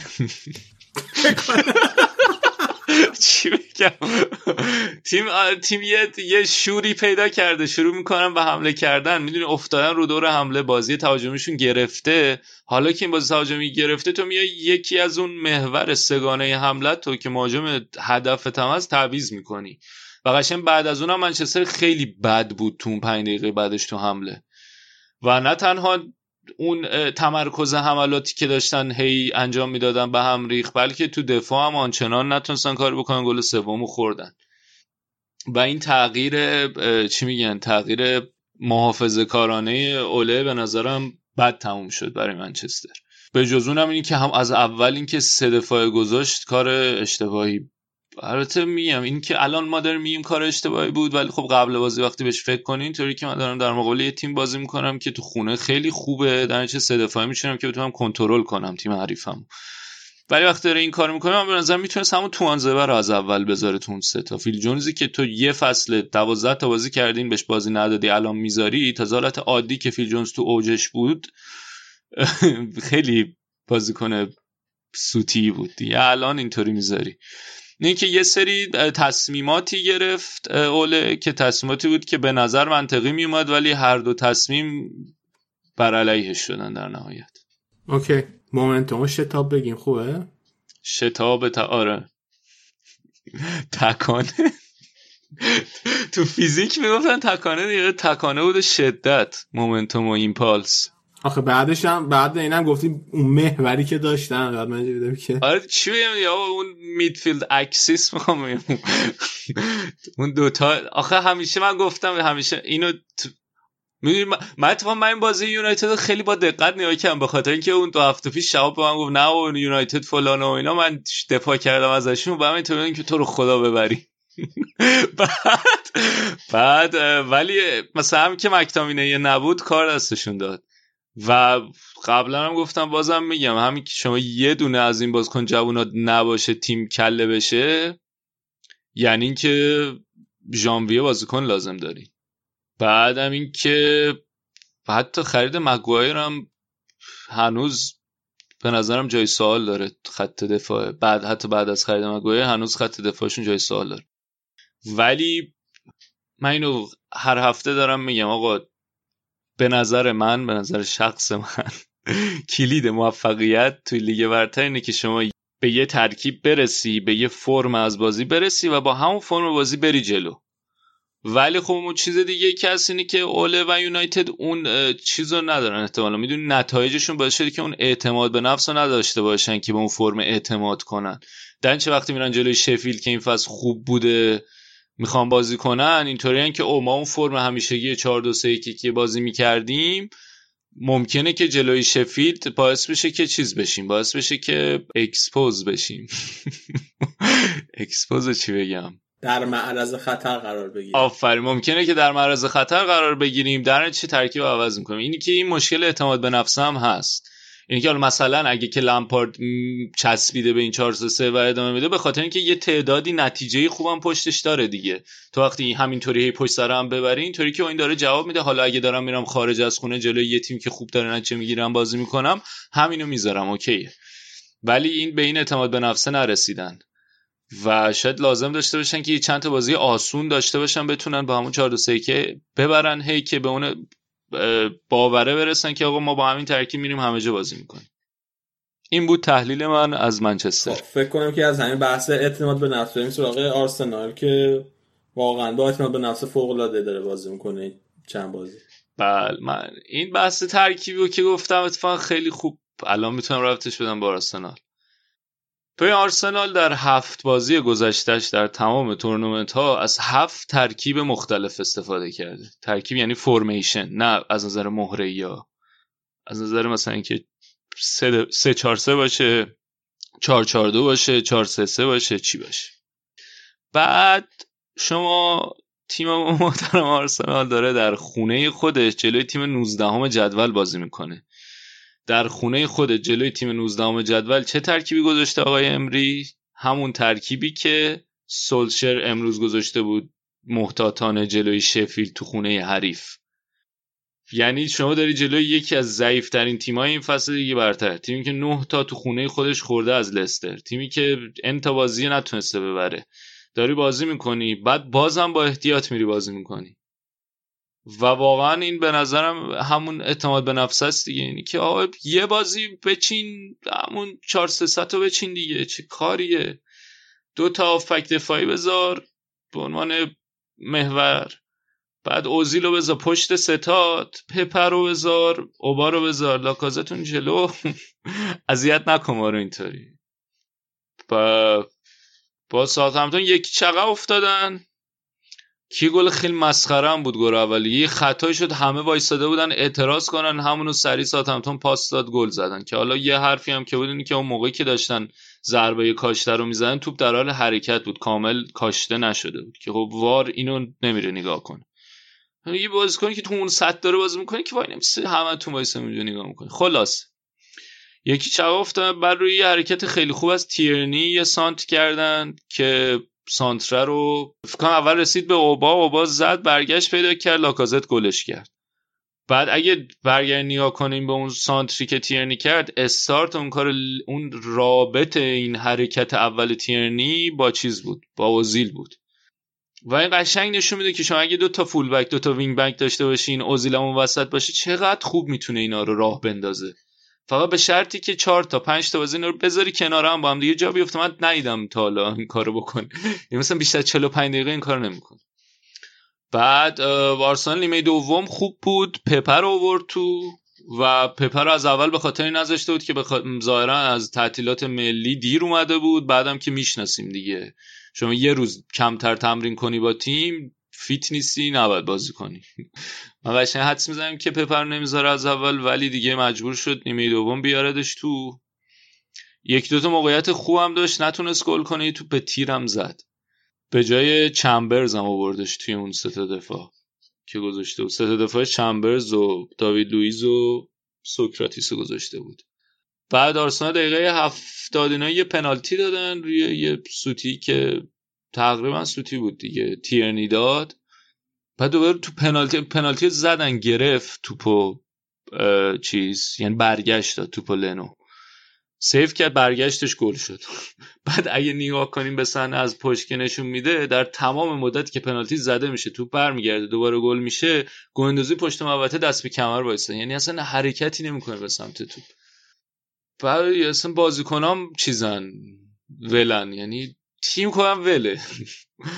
بعد در نهایت هم دقایق آخر یه گل نسبتا خوبی زد چیز لاکازت که خوشحالی هم نکرد بعد از اون گله ولی خیلی من میگم بارها گفتم هر هفته دارم میام اینجا اینو میگم که آقا آرسنال الان دیگه شاهدش هم اینه که هفت بازی هفت ترکیب مختلف آقای امری گذاشته تو زمین. و اصلا یه خبرهای عجیب غریب. تو دور تعطیلات بازی ملی هم که اصلا یه خبرهای افتضاحی اومد. یکی یه خبر اومد که ایجنت بیرین مسابقه کرده. گفت آقا یه تیم ایتالیایی دنبالشه ولی حالا فعلا تمرکز رو آرسنال ببینیم چی میشه. بعد یه خبر دیگه اومد اینی که گفتن که ایجنت توررا رفته با مسئولین باشگاه حرف زده جلسه داشته که مسئولین باشگاه راضیش کنن که نره چون ظاهرا از جوری که داره امری ازش بازی می‌گیره راضی نیست. چرم رئیس هیئت مدیره بعد از این بازی اومده بود سخنرانی سخن مصاحبه کرده که گفته آقا من هوادارا دارن انتظار دارن که هیئت مدیره یه کاری کنه در صورتی که هیچی از هیئت مدیره هیئت مدیره هیچ کاری نیست. کاری اصلی همون مدیر فنی و اینان دیگه. سانیهی و ادو و اون یارو وینا اینا همه اونا کسایی که تعیین کنندن کی بیاد کی بره. بعد ولی هوادارا به من فشار میارن. آقای چیپس گفتن که می‌خوان استعفا بدن. بعد اوبامیانگ لاکازت اگه همینطوری پیش بره که به نظر می‌رسه که همینطوری پیش خواهد رفت ما ما چهارم تو چهارتا نخواهیم بود به هیچ وجه. احتمال اینکه تمدید کنن خیلی کم میشه. با توجه به اینکه لاکازت هم گل دوم زد اصلا اینطوری بود که چرا گل زدم؟ که چی؟ بعد اینکه از نظر مهره هم خیلی ناراحت کننده است دیگه. اینا همه میرن. احتمالا اگه هم تا ادامه پیدا کنه امری هم که هست باشگاه هم که هر از گاهی بیانیه میده میگه میگه ما پشتش هستیم اعتماد داریم. ظاهرا چیزی که هست اینه که اون راول سانلیه اینا دنبال اینن که بازم فرصت بدن به امری نمی‌خوان عجله کنن رفتار عجولانه انجام بدن. امروز یه سری خبرها اومد از این روزنامه های زرد انگلیس تلگرام و تلگراف و تلگرام تلگراف و دیلی میل و اینا اینا گفته بودن که تو بورد دارن در نظر می‌گیرن یه لیست شورت لیست اصطلاحا. یه فهرستی برای باز برای جانشینای امری تعیین کردن که حالا اگه تا سه چهار تا بازی دیگه نتیجه نگیره اونا رو بیارن که حرف الگری و آرتتا هست. بعد از گزینه‌هایی که قبلا مطرح بود مورینیو که رفت انریکم که برگشت تیم ملی دیگه. آقا چجوری تیم می‌تونه هم آرتتا رو توی گزینه‌اش داشته باشه هم الگری آخه این دو تا چه ربطی به هم دارن؟ مثل اینکه تو دوران بعد از اون موقعی هم که دنبال مربی بعد از ونگر بودن این دوتا بودن دیگه. آرتتا که به خاطر اینکه حالا تو تیم بوده و با پپ کار کرده زارن اینا خیلی حال می‌کنن. اینطوری که آقا به سبک فوتبالی که ما می‌خوایم بازی کنیم می‌خوره. آلگری هم که خب مربی اسمی بیکاره دیگه. و همیش ربطی ندارم ولی خیلی آرتتا رو ظاهرا حتی آرتتا خیلی هم نزدیکتر بوده به اینکه بیاد. و همون موقع هم یه سری خبرها اومد که آقا وقتی که اینا امری اعلام کردن آرتتا اینطوری بود که بابا این همه با من حرف زدن. یعنی شوکه شده و ناراحت شده بود که فکر کرده بود دیگه قرار کارو بهش بدن. خلاصه اینکه یه یه احتمال دیگه ای هم که داره اینه که چیز کنن. به صورت مدل اولتور کرتیکر چون الان لیونگ برگو از تیم پایه ها آوردنش کردنش دستیار امری اول این فصل. و اون استیو بولت که قبلا بود کمک ونگر رفت تیم پایا بعد یه حرف دیگه هم اینه که لیونبرگو بذارن به صورت موقت تا آخر فصل با کمک استیو بولت. که حالا آخر فصل تصمیم بگیرن چیکار کنن. خدا آرسن ونگر رو نمی‌خوایم برگردونی نه دیگه ونگر که رفت فیفا. اون پو... یه پستی تو فیفا پست اجرایی تو فیفا بشتن اون دیگه. بعد من که دارم جدی جواب میدم می‌خوایم برگردیم یا نه؟ نمی‌خوایم برگردیم. یعنی به صورت جدی دارم بهش فکر می‌کنم که کاش برمیگشت. نه. این که در مورد آرسنال چی بگم دیگه؟ مزحکی خاص آمیم. خیلی موافقی بریم؟ یه خلاصه هم راجع بازی لستر استیم رایتون حرف بزنیم؟ آره آره حتما. لستر بازم برد دو هیچ بازی رو برد و الان به تنهایی در رده دوم قرار گرفته با توجه به باخت چلسی. نزدیکترین تیمن به لیورپول. پنجمین برد متوالیشون بود. پنجمین بازی هم هست که دارن همون ترکیب استفاده می‌کنن. در راستای این که من تاکید دارم که آقا شما باید ترکیبتو پیدا کنی همونو انجام بدی.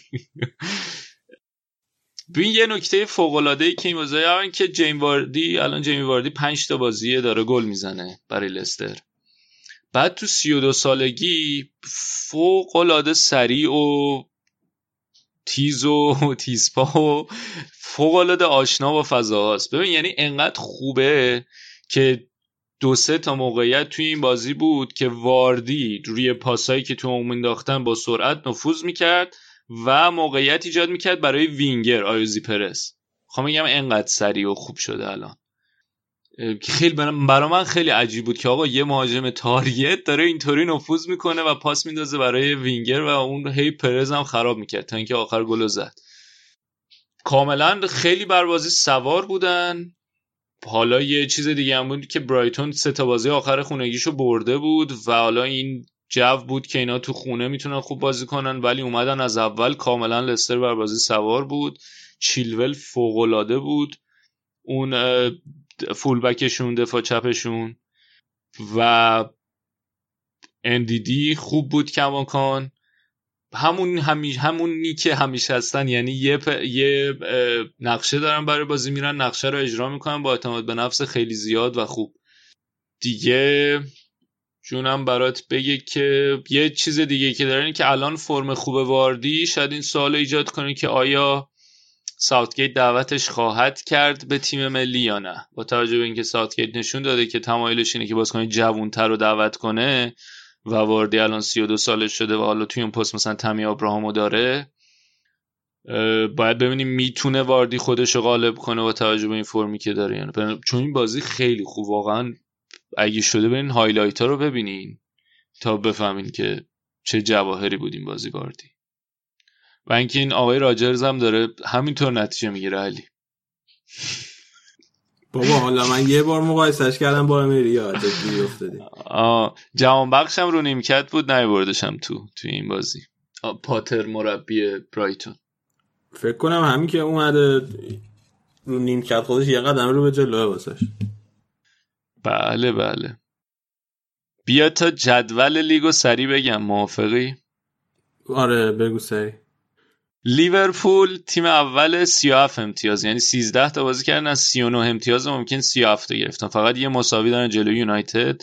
لستر دوم با 29 امتیاز سیتی سوم 28 امتیاز چلسی چهارم 26 وولفز پنجم 19 شفیلد و بارنلی و آرسنال 18 امتیازیان یونایتد نهم با 17 امتیاز. آرسنال تنها تیم نیمه بالای جدوله که تفاضل گلش منفیه. تفاضل گل منفی یک.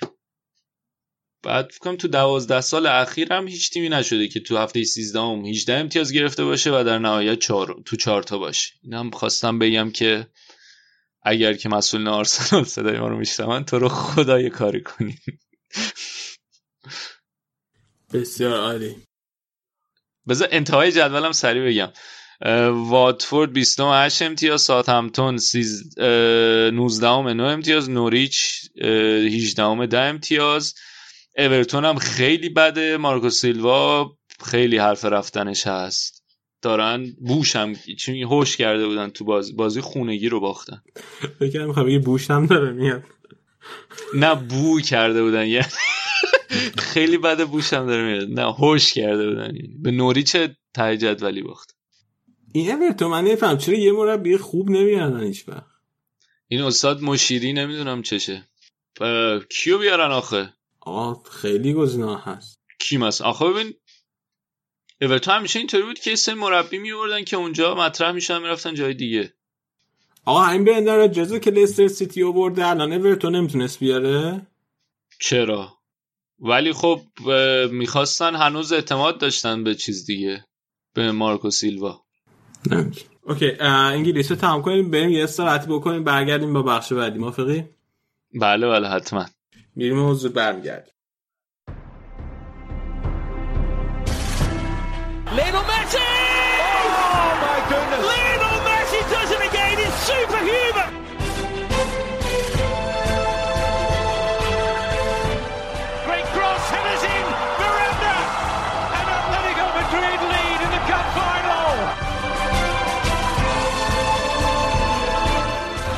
Takes.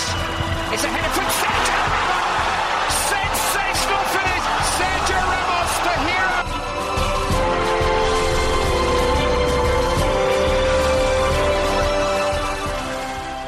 خب ما دوباره برگشتیم خدمتتون می‌رسیم به بخش لالیگا و اسپانیا علی اینجاست علی بیا می‌خوای یکم در مورد هواشی تیم ملی اسپانیا حرف بزنیم. تو این تعطیلات ملی خیلی پرهاشیه بودن. ببین کلا این رئیس فدراسیون جوانشون خیلی آدم حاشیه داری. حالا اتفاقی که افتاد این بود که بعد از اینکه بازی جلوی رومانیا برد اسپانیا مربیشون آی روبرت مورنو این اومد حاضر نشد بیاد تو کنفرانس مطبوعاتی بعد بازی رفته بود تو رختکن بعد بازیکن‌ها گفتن که خودش گریه کرده و خود بازیکن‌ها یه سشن احساساتی شدن و باشون خدافظی کرده. بهشون گفته که من دیگه قرار سرمربی اسپانیا نباشم و لوئیز انریکه برگرده سرمربی اسپانیا شه. داستان از اون قراره که بعد از جام جهانی اون اتفاقی که تو جام جهانی افتاد لوئیس انریکه شد سرمربی تیم ملی اسپانیا. پروژه جدید تیم ملی اسپانیا قرار شد شروع کنه. و دو تا از بازی های انتخابی بازی یورو هم مربی تیم ملی اسپانیا بود. اما بعدش متاسفانه دخترش معلوم شد که سرطان گرفت و و برای همین انریکه استفاده از مربیگری تیم ملی اسپانیا. وقتی انریکه استفاده به جاش کمک مربیش همین روبرت مورنو شد سرمربی تیم ملی اسپانیا. و با مربیگری اون تیم ملی اسپانیا رسید به مسابقات یورو به عنوان تیم اول گروه خودش. اما وقتی که دختر یعنی که چند وقت پیش فوت شد به خاطر همین سرطان از روبرت مورنو پرسیدن خبرنگاره که اگر که انریکه بخواد برگرده و دوباره سرمربی تیم ملی اسپانیا بشه تو آی حاضری که بری کنار. اونم گفته بود که آره هر وقت که بخواد برگرده من میرم کنار و بعد از من انریکه می‌تونه دوباره بیا سرمربی تیم ملی بشه. ولی اصلا اینجوری نشد دیگه. خودش خیلی ناراحت شده بود وقتی عوض شده. هنوزم مصاحبه نکرده. خیلی هم این قضیه گریه کردنش و گریه کردن بازیکن تو رخکن هاشیر ساز شده. من یه جایی هم خوندم که انریکه گفته که حاضرم برگردم به شرطی که مورنو به هیچ وجه نباشه تو تیم مربیگری. جدا؟ نه نیدم آره من شنیدم که یکی از شروط برگشتش این بوده که مورنو نباشه. و من سوالم اینه که مگه اینا با هم کار نمی‌کردن قبلش؟ آره این هم توی روم هم توی سلتا هم توی بارسا کمک مربی انریکه بوده. من ندید ندیدم خودم ولی چیزی که اصلی که ممکنه درش این بوده باشه که خب اتوریتی گم میشه دیگه. الان وقتی اینا مورنو قبلا مربی تیم مربی تیم بوده الان دوباره شده کمک مربی بازیکن نمی‌دونن authority تیم دست کیه شاید دقیقا. authority رو چی می‌خوای بگی؟ الان خودت فکر کن سری بگو. آقا authority به فارسی authority داریم دیگه. خودش کلمه که وارد فارسی هم شده. نه؟ اتوریته. authority به فارسی میشه مرکز قدرت. مرکز قدرت که مرکز نفوذ نمی‌دونم. مرکز نفوذ نه مرکز قدرت باز خوبه ولی بزنم منبع قدرت؟ قدرت آره اختیار و قدرت پخش میشه دیگه اونطوری آره, آره. قدرت مرکزی. قدرت مرکزی. خب. هیچی خلاصه این قضا پیش اومد و الان ببین از 2016 تا الان تیم ملی اسپانیا پنج بار مربی عوض کرده. یعنی دل‌بوسکه رفت کنار به جاش لوپتگی اومد بعد لوپتگی قبل از جام جهانی روز قبل جام جهانی برکنار شد به جاش فرناندو یرو رو گذاشتن. بعد جام جهانی فرناندو یرو برکنار شد به جاش انریکه اومد. بعد انریکه رفت کنار روبرت مورنو اومد. الان روبرت مورنو رفت انریکه اومده. خب؟ بعد توی 24 سال قبل از این تیم ملی اسپانیا پنج بار مربی عوض کرده بوده. و نکته که تقریبا همه این تعویض شدن مربی کار یک نفر آقای روبیالس که رئیس فدراسیون فوتبال اسپانیا از 2018 تا الان رئیس فدراسیون یعنی یک سال و خورده ای مثلا. آقا ولی خب خ... همش هم تقصیر اون نبوده دیگه. ببین حداقل حداقل ببین موقع که لوپتگی رو برکنار کرد از من اصلا کار غیر منطقی نبود. خب اون غیر منطقی نبود خب. خب به خاطر همون برکنار کردن لوپتگی مجبور شد که همینجوری اون وسط هیرو رو بیاره. بعدش هم که خب آره هیرو هم به عنوان مربی موقت بود یعنی بازم تقصیری نداشته. چرا دیگه؟ اینکه این مربی موقت شده به خاطر اینه که اون بعدش لوپتگی رو اخراج کرده آخه. آها میگی من فکرم میگی منطقی بود. میگی غیر منطقی ببخش. تو میگی غیر منطقی بوده اخراج لوپتگی. آره آره نه من میگم غیر منطقی بوده کاراش دیگه. هم لوپتگی غیر منطقی اخراج کرد. بعدش به خاطر این اخراجش مجبور شد یه رو اون وسط کار بذاره. بعدش الان دوباره روبرت مورنو و انریکه این اتفاقاتی که پیش اومده به فدراسیون بالاخره می‌تونست خیلی بهتر هندل کنه. دلیلی نداشته که مورنو اینقدر ناراحت بشه از قضیه. اینکه ناراحت شده بخصوص که قبلا هم مصاحبه کرده بوده گفت بوده من حاضرم انریکه بیاد. یعنی نشونه که فدراسیون یه جایی سوتی داده. من به نظرم ولی خیلی غیر منطقی نبود اخراج لوپدگی به خاطر اینکه اگه بودم فکر نمی‌کنم نتیجه آنچنانی می‌گرفت. چون انگیزه اینا خیلی ما بعد تیمم می‌دونی که آقا نه. چون می‌دونی من چی یادم من یادمه که اسکولاری سرمربی پرتغال بود. بعد همون موقع بس با چلسی. بعد گروهی رو سه بازی بردن اومدن بالا ولی بعدش حذف شدن. بقیش همه اینطوری بودن که آقا این می‌دونه داره بعد این میره چلسی. برای همین دیگه وا داده. نه خب چه ربطی داره؟ از اونور از اونور کنته مربی تیم ملی ایتالیا بود بس با چلسی. بعدم رفت یورو نتیجه خیلی خوبی هم گرفت. بله قانع شدن. اصلا هیچ ربطی بعدم اینکه به خصوص که لوپتگی تیم ملی اسپانیا خیلی نتیجه خوبی گرفته بود قبل از اینکه اخراج بشه و, و واقعا جزو امیدهای قهرمانی جام. و بعدم توی طول جام ما هی افت اسپانیا دیدیم. یعنی هرچی از هرچی رو بیشتر از خودش گذاشت توی تیم از ایده خودش گذاشت توی تیم. افت اسپانیا هم بیشتر و بیشتر. شد که اصلا. ولی خب کلا نحوه اعلام لوپتگی به عنوان مربی رال تاثیر داشت روی روحیه تیم ملی اسپانیا دیگه. روی روحیه تیم ملی یعنی بازی کنه آره.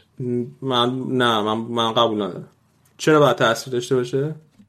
با اینطوری بودن که این که داره میره. بعد تازه تو اسپانیا هم که اون چیزم خیلی قویه. اون مشکل بین کاتالانا و کاتالانا و اسپانیایی ها نه این که بالاخره اینا توی این سال کنترل کردن همیشه اون مشکل رو چه موقعی که کاسیاس کاپیتان بود چه موقعی که راموس کاپیتان شده اینا با کمک بزرگای بارسا کنترل کرد.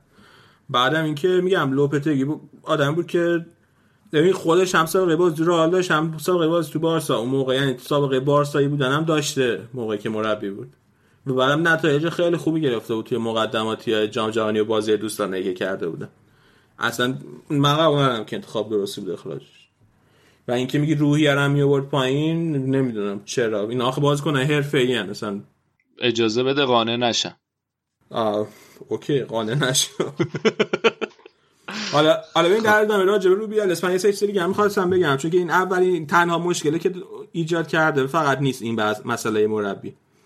ببین روبیالس یه مشکلی که توی دوران ریاستش به فدراسیون فوتبال اسپانیا بوده اینه که فوتبالیستای زن لیگ اسپانیا اینا اعتصاب کردن به خاطر اینکه حاضر نمی‌شده که مینیموم دستمزدی که می‌خوانه براشون قانونی تصویب کنه که باشگاه رو مجبور کنه یه مینیموم دستمزدی به همه بازیکن‌ها بدن. حداقل. آره حداقل دستمزد بابا دیگه مینیمومه که مشکل نداره که. حداقل. و حداقل. دومین مشکل بزرگی که سر راش بوده که ایجاد کرده اینه که همیشه با لالیگا توی جنگه. چون که بارها توی این پادکست هم گفتیم فدراسیون فوتبال اسپانیا و لالیگا اینا دو تا نهاد کاملا مستقل از همن. و لالیگا با ریاست تباز همیشه با روبیالس مشکل داشته. دو تا از بزرگ بزرگترین مشکلش یکی برنامه بازی هاست که فدراسیون هم که سعی می‌کنه توی برنامه ریزی بازی دخالت کنه. یکی دیگه اینه که الان دو فصله که لالیگا می‌خواد یه دونه از بازی لالیگا رو بره و توی آمریکا برگزار کنه. یه دونه از بازی لالیگا رو به جای اینکه توی اسپانیا برگزار کنه توی لالیگا برگزار کنه. مثلا این فصل می‌خوان بازی بین ویارال و اتلتیکو مادرید که قرار بود توی زمین ویارال باشه رو توی آمریکا برگزار کنن توی میامی آمریکا. و هم ویارال هم اتلتیکو مادرید مثلا با این طرح موافقن. دلیل اینه که می‌خوان این کارو کنن که می‌خوان برند اسپانیا رو برند لالیگا رو گسترش بدن توی آمریکا.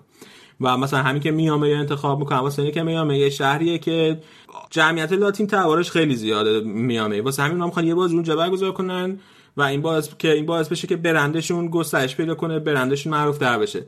و حالا بچه‌ای که مثلا دارن توی آمریکا زندگی می‌کنن می‌بینن که واقعا تیمای انگلیسی الان محبوبیتشون خیلی به نظر میاد بیشتر از مثلا تیمای اسپانیایی باشه.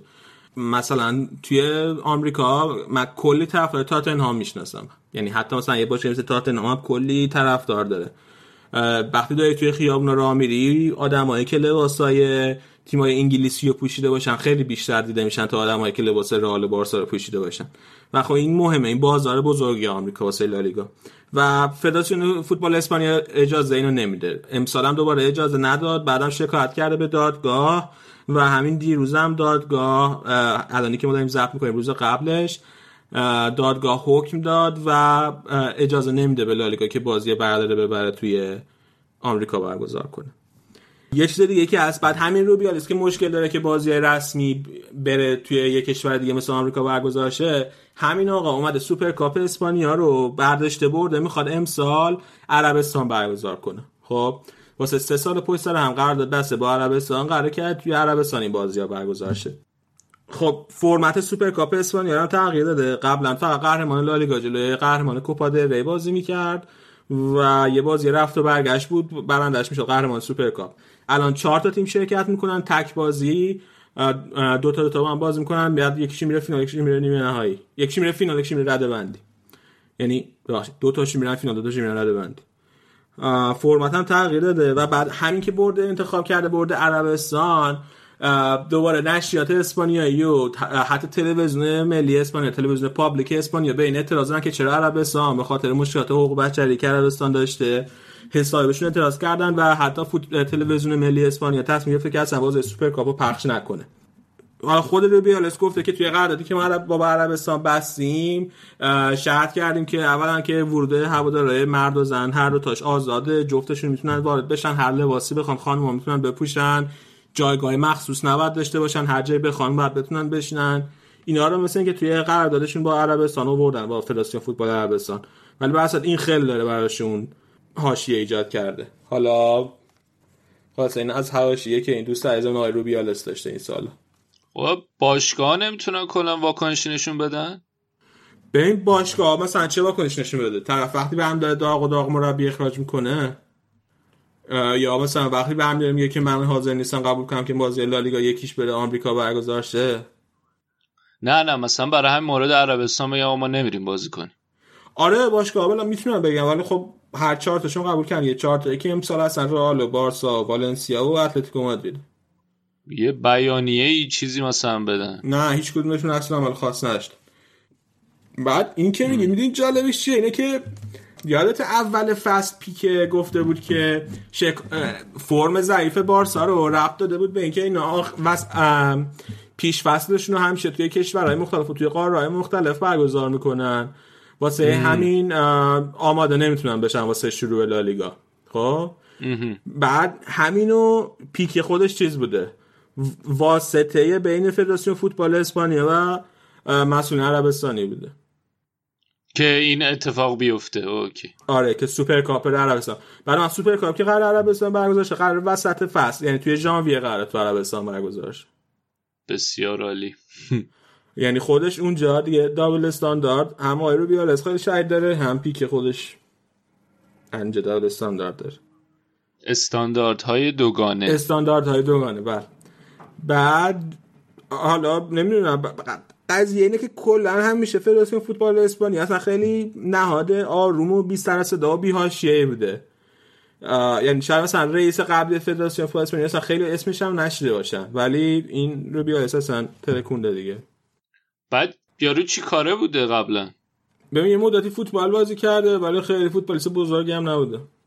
بله به کلا اینه که رابطش با رئال نزدیکه. یعنی با اینکه سر لوپتگی مثلا با پرز دعوا شده بود اما مثلا سر همینی که تیما رو بفرستن بره آمریکا مسابقه بده یه بازی از لالیگا اونو پرز هم مخالفت کرده. یعنی هم پرز هم فدراسیون فوتبال موضعشون یکی بود که بازی برگزار نشه تو آمریکا.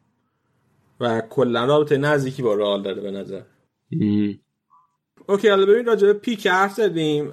یه یه چیز دیگه هم می‌خواستم راجع به پیک بگم این که کلا خیلی حاشیه داشته اخیرا.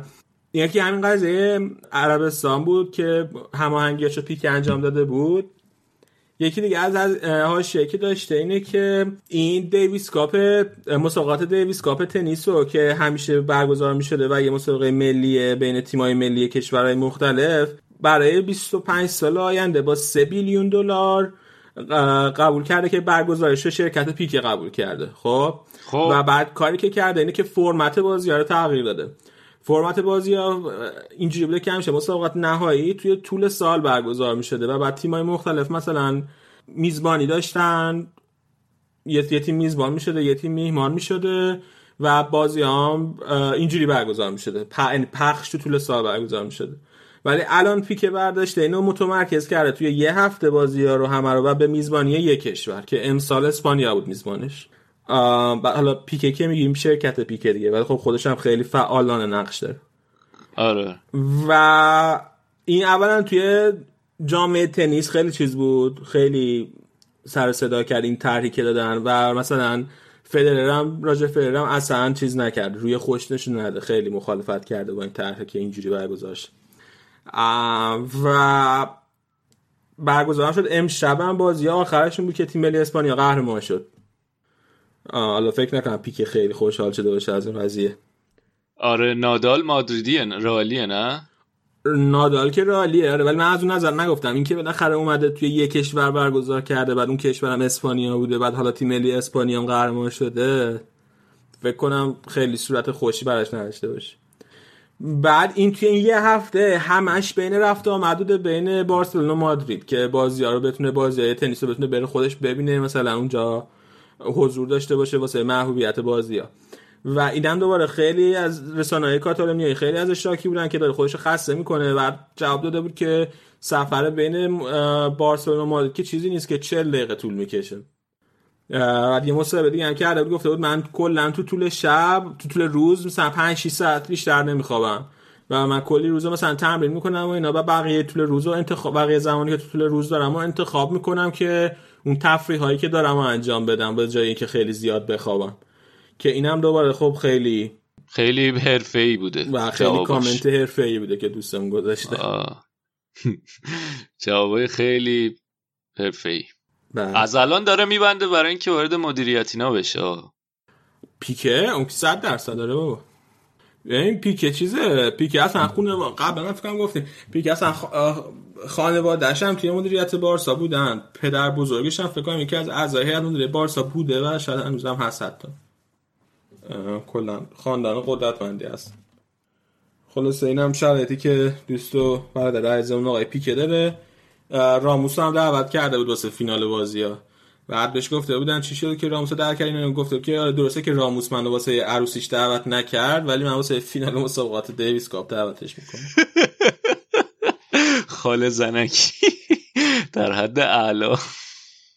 من واسه عروسیش دعوت نکرد من دعوتش من فکر کنم ازش که مثلا من اصلا ناراحت نشدم و ما خیلی با هم دوستیم و اینا. این این خیلی عجیبه آخه. این مثل شهلا خانم و شنگ خانم. فام دیگه.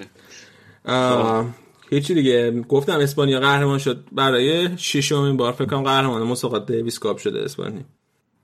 بریم سراغ بازی بارسا این هفته که جلوی لگانس بازی کرد. تیم ته جدولی. با یه گل عقب افتاد ولی بعد تونست دو تا گل بزنه comeback کنه و دو یک بازی ببره. اتفاق جالبی که افتاده بود تو این بازی این بود که والورده فکر کنم فکر کنم برای اولین بار. هر چهار تا سوارز گریزمن مسی و دمبله رو گذاشته بود توی ترکیب fix خودش. و بخاطر اینکه می‌خواست به هر چهار تاشون بازی بده نه نمی‌تونست با همون 4 3 3 بازی کنه. به جای 4 3 3 با 4 2 3 1 بازی کرده بود. یه double pivot چیده بود. که این دابل پیوتش رو بوسکتس بازی می‌کرد و فرانکی دیونگ اصلا خوب نبودن با 4 2 3 1 دیگه. دلیلش هم بود که اولا گریزمان و دمبله که وینگای بارسا بودن توی این بازی کاملا ایزوله شده بودن توی جناهای زمین. اصلا توپ بهشون نمی‌رسید. خود مسی هم اصلا توپ بهش نمی‌رسید به عنوان اون بازیکن پشت مهاجم. هی مجرود بیاد عقب از عقب توپ گیری کنه بره جلو. و سوارز من تنها کسی بود که اون جلو داشت یه نقش فعال و مثبتی اجرا می‌کرد. توی خط دفاع هم که خیلی این روزا مشکل دارن لنگلکه اصلا نبود در دسترس نبود. امتیتی به جاش بازی کرد. گل اولش نم گلی هم که بازیکن لگانه زدن. به نظر من پیک خیلی توش نقشه بعد داشت. اصلا خوب بازیکن رو به خودش نگرفت. فضای خیلی زیادی داد براش واسه شوت زدن. بازی که پیش رفت اینا 4 3 1 رو تغییر دادن. با تعویضایی که کرد برگشت به 4 3 3 و وقتی برگشت به 4 3 تونستن بازی به نسبت بهتری از خودشون نشون بدن. کار دیگه هم که که دوباره گریزمنو کشید بیرون اصلا گریزمن شرایط خوبی نداره توی بارسا با اینکه اول فصل با کلی امید آرزو اومده بود بارسا. بازیکن‌های بارسا که اصلا خیلی به نظر نمیاد باشه رابطه خوبی داشته باشن. والورده هم همیشه به عنوان بازیکن تعویضی میکشدش بیرون جزو یکی از گزینه‌های محبوبشه که بکشه بیرون گریزمنو. توی پستی هم که دوست داره بازی کنه و براش مناسب بازی نمی‌کنه. سبک بازیش هم به نظر میاد خیلی به بازی بارسا نمی‌خوره. دیدی مصاحبه کرده بود وسط هفته گفته بود که مثلا بلد نیستم دریبل بزنم؟ نه گریزمن؟ آره مصاحبه کرد گفت من بلد نیستم دریبل بزنم. در تو چه چیزی؟ نه خیلی جدی خیلی جدی گفت من بلد نیستم دریبل بزنم. چرا مسابقه چجوری به اون سمت رفت؟ من بلد نیستم دریبل بزنم. آره من دریبل بلد نیستم بزنم که مثلا یار مقابلم با دریبل از جلوم بردارم. ای بابا بچه رو روحیش رو خراب کردن. و مثلا اینجوری که بابا داداش تو داری با مسی مثلا بازی می‌کنی؟ حالا خیلی صورت خوشی نداره که بگی من بلد نیستم دریبل بزنم. بعد 120 میلیون هم قیمتته. فازش چیه فاز مثلا اینطوری بوده که چیه مثلا بگه انتظار نداشته باشین از من یا چی؟ نمی‌دونم واقعا چه بگه منو منو نذارین وینگ بزنین مهاجم نوک؟ نمی‌دونم واقعا. خیلی عجیبه. نمی‌دونم شاید اگه من بودم گریزمانو میذاشتم بازی کنه پشت مهاجم به مسی. آه مسی میذاشتی کناره؟ آره. چون که گریزمان قشنگ محو میشه. ببین تعداد گلایی که گریزمان تو این فصل مساوی با تعداد گلایی که ویدال زده. 4 4 2 چی؟ 4 4 2 جواب نمیده. 4 4 2 چیز دایمن. با بارسا 4 4 2 بازی نمی‌کنه دیگه. اگه 4 4 2 بازی می‌کرد که خب اتلتیکو هم 4 4 2 بازی می‌کرد اصلا گریزمان اونجا نقششو داره. دای... دایمند بذاره بعد چیزم می‌تونه دیگه لوزی باشه مسی هم می‌تونه پشت باشه. خب اولا که اون مسی رو خیلی میاره عقب. بعد اگه مسی اونقدر بیاد عقب آمار گلزنیش افت می‌کنه اصلا خوب نیست براش. این یک بعد دوما اگر که مثلا اونجوری بخواد بازی کنه دمبله و انسوفاتی اینا به مشکل می‌خورن دیگه. چه دیگه کنار می‌تونه بذاره؟ یک ولی خیلی میان عقب تا خیلی عقب میان اونجا ها فک باید بذاره تو اون چهار آره آره بعد یه نکته دیگه ای که داره بارسا اینه که خیلی با نیمار لاس می‌زنن چی گو چی کار کرد مگه دوباره ببین دوباره آبیدال مصاحبه کرده آبیدال آره. چیز بارسا مدیر, مدیر اجرایی اینا آره. ورزشی آره. آره. دوباره مصاحبه کرد گفته که آره نیمار ژن بارسا رو داره و حتما به عنوان یکی از گزینه‌هایی که ما می‌خوایم بیاریم همیشه مطرحه همیشه مطرحه. دیگه این بحث های حقوق و اینا هم که پیکه و مثل قبلا کرده که ما قرار بوده که حقوق اون بیاریم پایین که بتونیم که نیمار بتونه قرارداد امضا کنه. من الان اینو تابستون بیارم بعد با بقیه اینا چیکار می‌خوام بکنن؟ نمی‌دونم. با گریزمان می‌خوان چیکار کنن؟ با دمبله می‌خوان چیکار کنن؟ این فاتی که داره روش می‌کنه. اون کوتینیایی که الان بایر نه اصلا روش ننوشته که بایر نگهش داره. نگهش داره آره قرارداد دائمی می‌کنه. آره. تو کوتینیو یه جوری برخورد کرد با بایرن تو حضورش تو بایرن که یعنی اینجوری که من دیگه بر نمیگردم. برخورد کرد که حالا بایرن که تو رو دروازه کوتینیو وای نمیسه که. گریزمان خب مثلا سوارز مثلا گریزمان می‌تونن با عنوان جانشین سوارز بهش نگاه کنن؟ شماره نه؟ من هیچ وقت آره. ندیدم سوارز شماره نه گریزمان شماره نه اونجوری بازی کنه.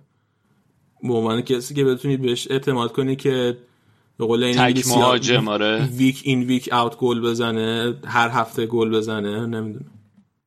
من من نمی‌تونم واقعا عجیبه اگر که نیمارم بیارم بعد من نمی‌دونم گریزمن و به قول تو دمبله و فاتی و اینا رو چیکار می‌خوام بکنه حالا مثلا فاتی جوونه میگیم ردیفه حالا مثلا هر هفته هم بازی نکنه اوکی ولی دمبله اینا؟ بعد از مثلا مالکوم هم اونم بهش گفتن که امروز مصاحبه کرده بود. یعنی من امروز مصاحبه شدم که گفته بود که من با بارسا صحبت کردم شاید برگردم. بهم گفتم که شاید برگردی. چی نه الان؟ آره؟ نه فکر کنم که از تیمای روسی موسیه زنی تو ایناس فکر کنم. بعد اون وقت اصلا حالا ایناش به کنار. اصلا اینکه باشگاه بارسا اینقدر نمی‌دونم به نظرت شأن خودشونو پایین نمیارن که اینقدر راجع به نیمار حرف می‌زنن؟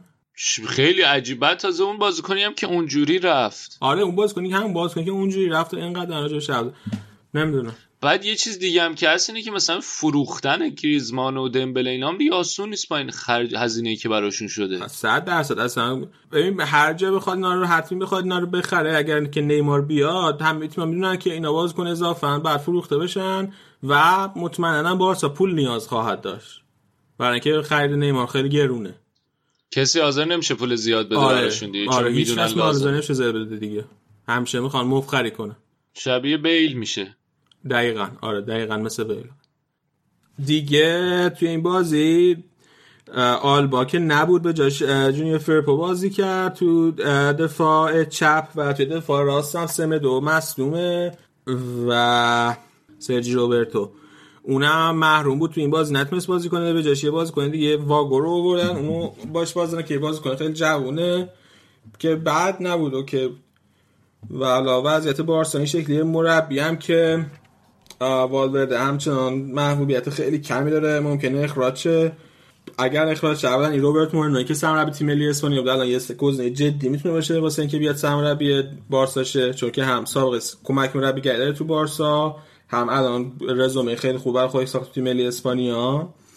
و آقای گایاردو هم که حرفش رو زدیم اپیزود پیش این هم هست. این هم توی فینال لیبرتادورس ریور پلاته که تیم گایاردو باخت به فلامینگو و فلامینگو قهرمان شد.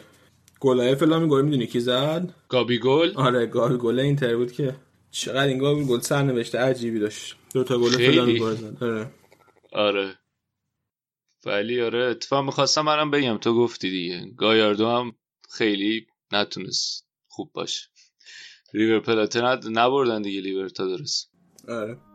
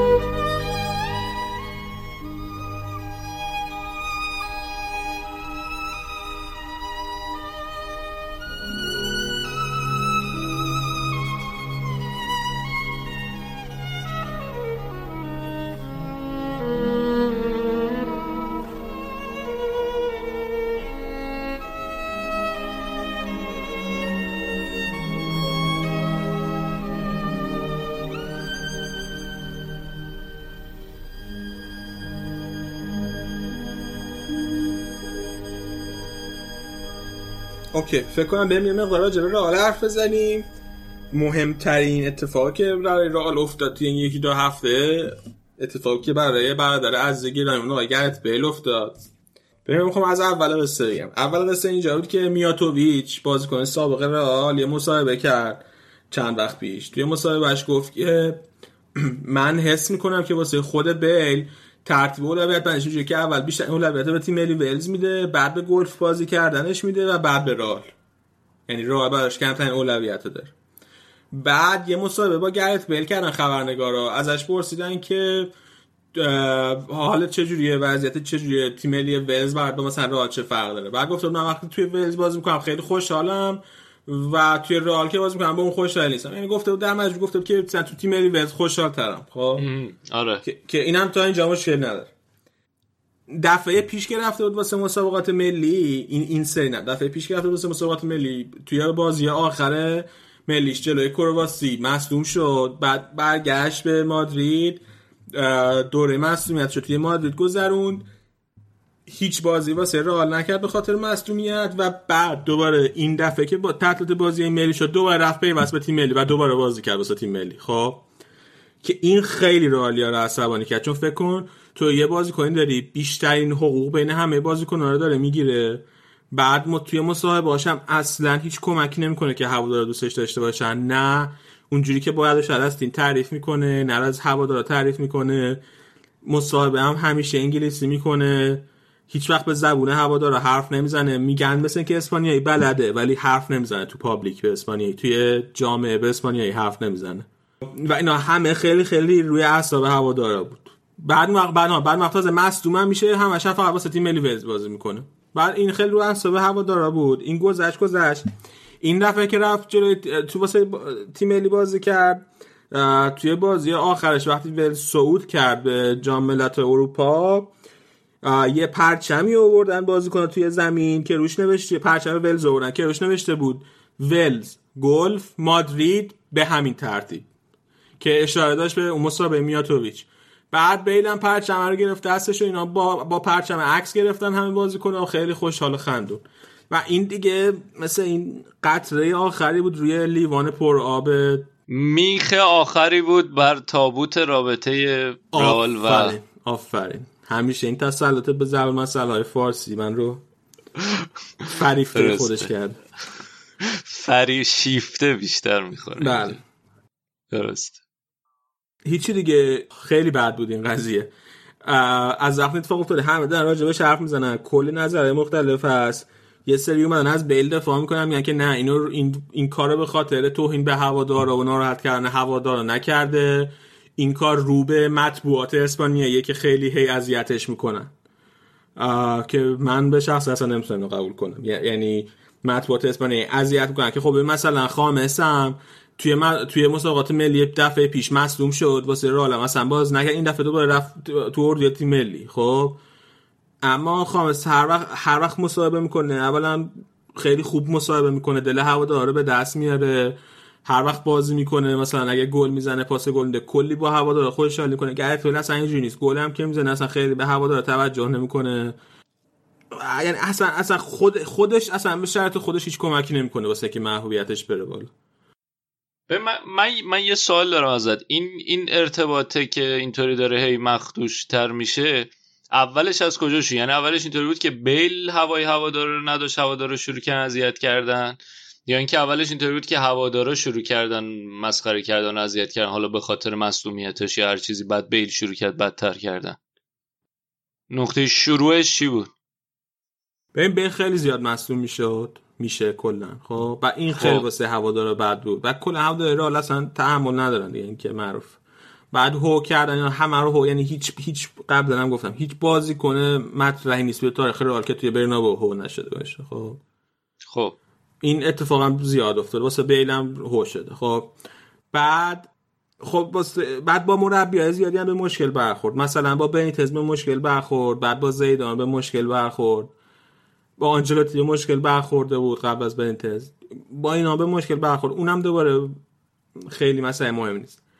وقتی رونالدو رفت از رئال فصل پیش انتظاری که من و مثلا خیلی دیگه از هواداری رئال از بیل داشتیم این بود که بیل حالا بیاد رهبر و لیدر این تیم رئال مادرید جدید باشه خب؟ ولی اصلا روحیه لیدری نداره. اصلا اصلا این این کار نمی... یعنی می‌دونی مثل اینه که واسهش فوتبال بازی کردن صرفا یه شغله. داره یه پولی می‌گیره بره تو زمین به عنوان وینگ. خب آخه من یه چیز دیگه اینه که تو نمی‌تونی از هر کسی انتظار داشته باشی که اون روحیه یه رهبری که رونالدو داره داشته باشی. که شما هم تو همین ترکیبتون.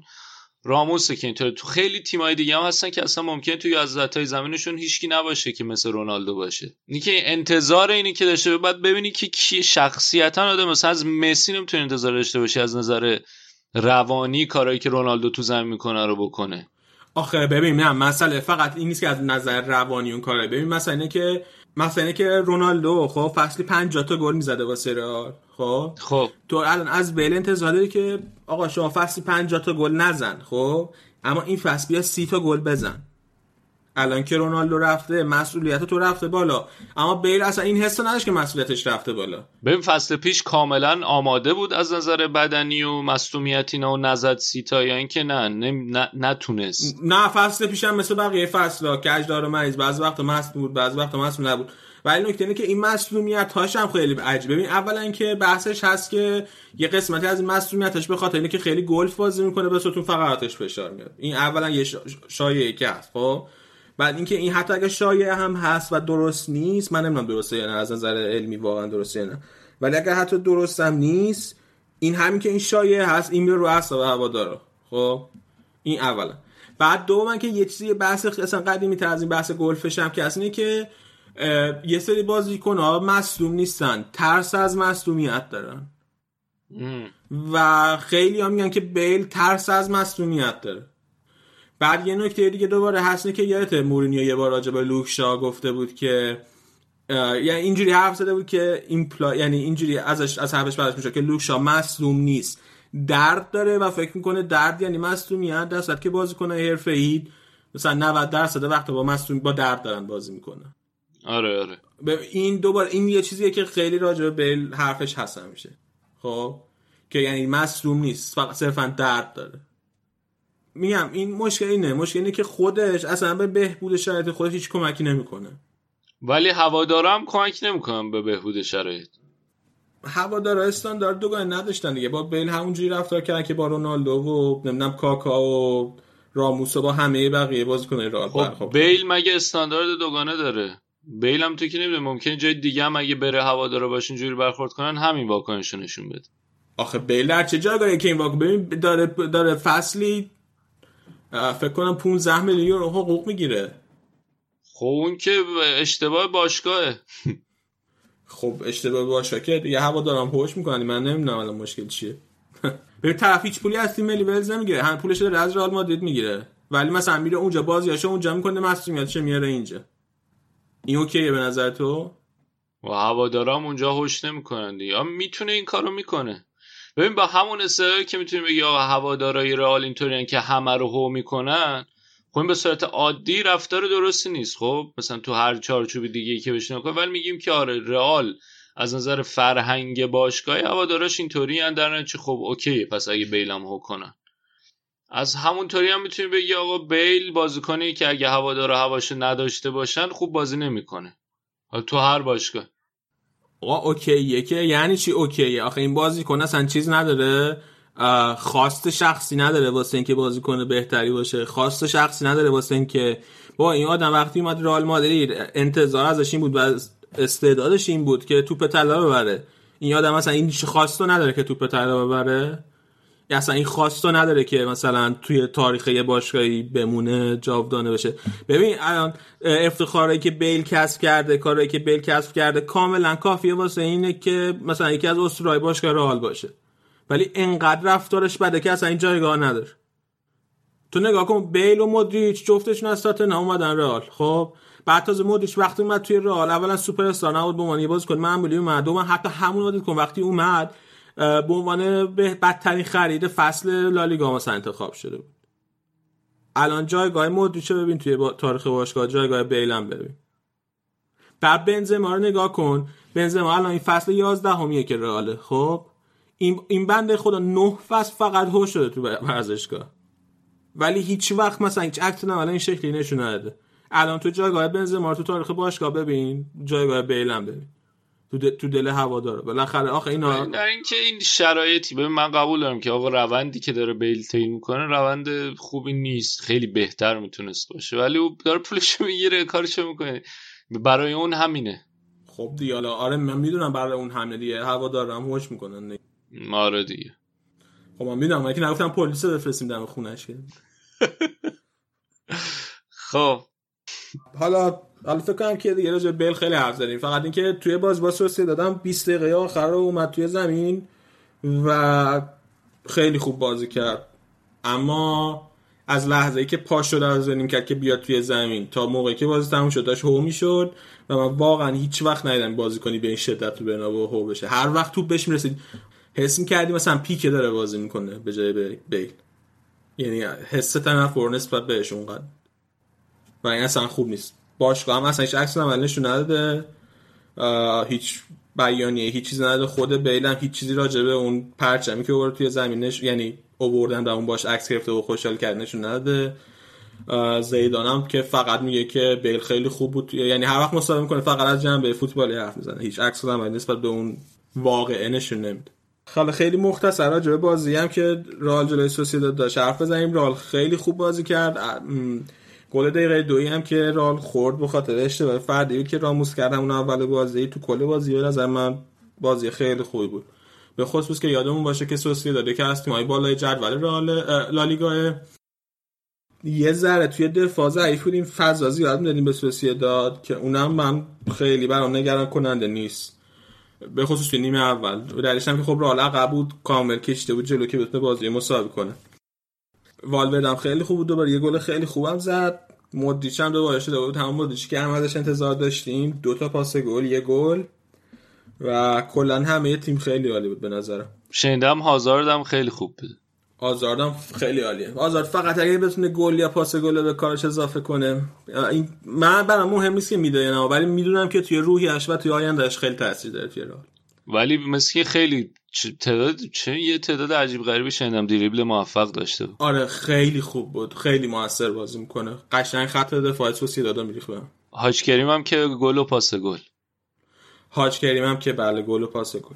هاج کریم از هو اسکورت بیشترین امتیاز گرفته به تو زمین ولی بهترین بازیکن زمین و لالیگا مودریچ انتخاب کرد. جفتشون خیلی خوب بود. هاج کریم تو توییتر با چیز دعوا کرده بود. با رئیس فدراسیون فرانسه. آه آره آره آره. آره یادم نبود. گفته بود که چی گفته بود؟ فکر کنم رئیس فدراسیون گفته بود که بنزما خیلی بازیکن خوبیه ولی یه جایی نداره تو تیم ملی فرانسه. بعد بنزما گفته بود نمی‌دونستم رئیس فدراسیون بازیکن رو انتخاب می‌کنه. یه همچین چیزی گفته بود. بعد ما بعد گفته و اگه فکر می‌کنی دیگه نمی‌تونم بازی کنم اجازه بده برم برای یکی از تیمای دیگه ای که می‌تونم تو سطح ملی براشون بازی کنم بازی کنم. برای الجزایر می‌تونسته بازی کنه. آره. ولی الجزایر الان خوب شده. قهرمان چیزم شدن. آره ولی اصلا فکر نکنم این ربطی به رئیس فدراسیون فوتبال فرانسه داشته باشه. قانونش بکنم از فیفا ربطی به اون نداره. آره ولی همچین توییتی کرده بود. آره مثلا خواست چیز کنه دیگه تیکه بندازه آره.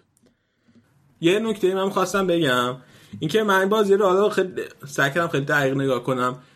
یه عامل خیلی مهمی که باعث پیشرفت رئال شده نسبت به اول فصل به نظرم اینه که کاسمیرو خیلی عقب تر بازی می‌کنه. یعنی کاسمیرو همیشه عادت داشت که به پیونده به موج حمله و الان این کار نمی‌کنه.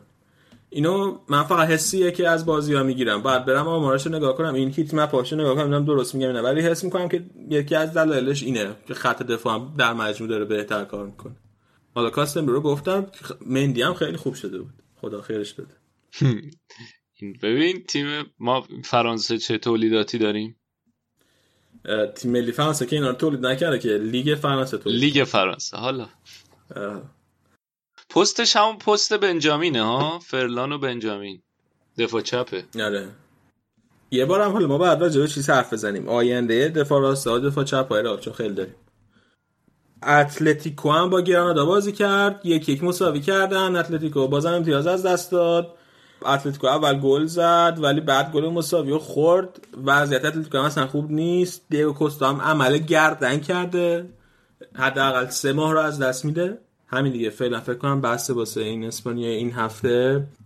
بقیه بازی نتیجه بگم. لوانت دو یک مایورکا رو برده. بتیس دو یک والنسیا رو شکست داده. اسپانیول با خطافه یک یک کرده اوساسونا دو یک از بیلبائو باخته ایبار دو یک از آلاوس باخته و ویارال سه یک از سلتا ویگو باخته و وایادولید هم یک هیچ به سویا باخته. الان توی جدول بارسلونا و رئال دو تاشون 28 امتیازی هن. با یه امتیاز کمتر از بقیه تیما سویا 27 امتیازی سوم اتلتیکو با 25 امتیاز چهارمه. بیلبائو و سوسیداد با 33 امتیاز پنجم ششمن توی ته جدولم سلتا ویگو 12 امتیازی 18 همه اسپانیول با 9 امتیاز 19 همه و لگانس هم با 6 امتیاز 20 همه هفته دیگه اتلتیکو با بارسلونا بازی می‌کنه و خبر خوب برای طرف اتلتیکو این که بوسکتس هم محرومه به خاطر کارت زردی که تو بازی با لگانس گرفت. و رالم توی خونه آلاوس با آلاوس بازی داره. ببینیم هفته دیگه رال آیا می‌تونه از بارسا جلو بزنه یا نه. خیلی همالی خب فکر کنم که دیگه برنامه امروز هم ببندیم بریم یا انگوش بدیم و کم کم خدافزی می‌کنیم.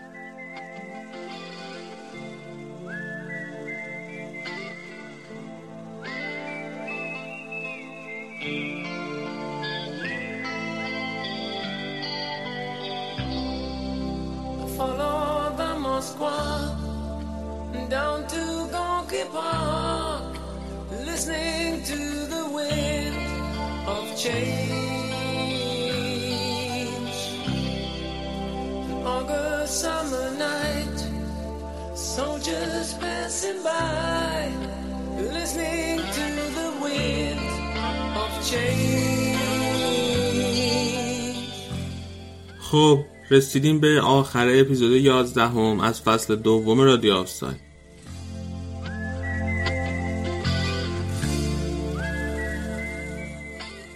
اپیزودی که توی شرایطی ضبط شد که برای هممون سخت بود که اتفاقات این روزهای ایران فراموش کنیم و درباره فوتبال حرف بزنیم.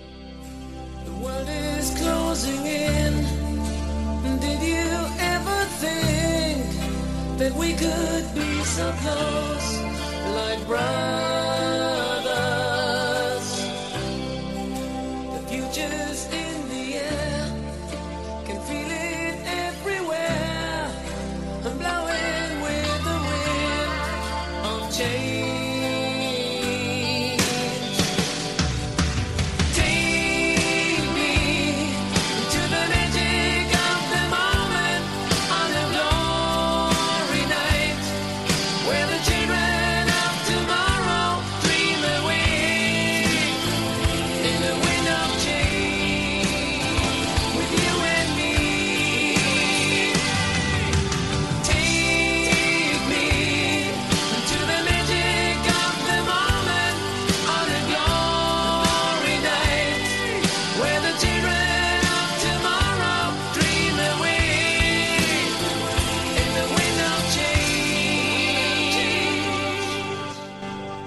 امیدواریم که با گذشت زمان و دیدن فوتبال و شنیدن پادکست هم حال ما یکم بهتر شده باشه. هم حال شما.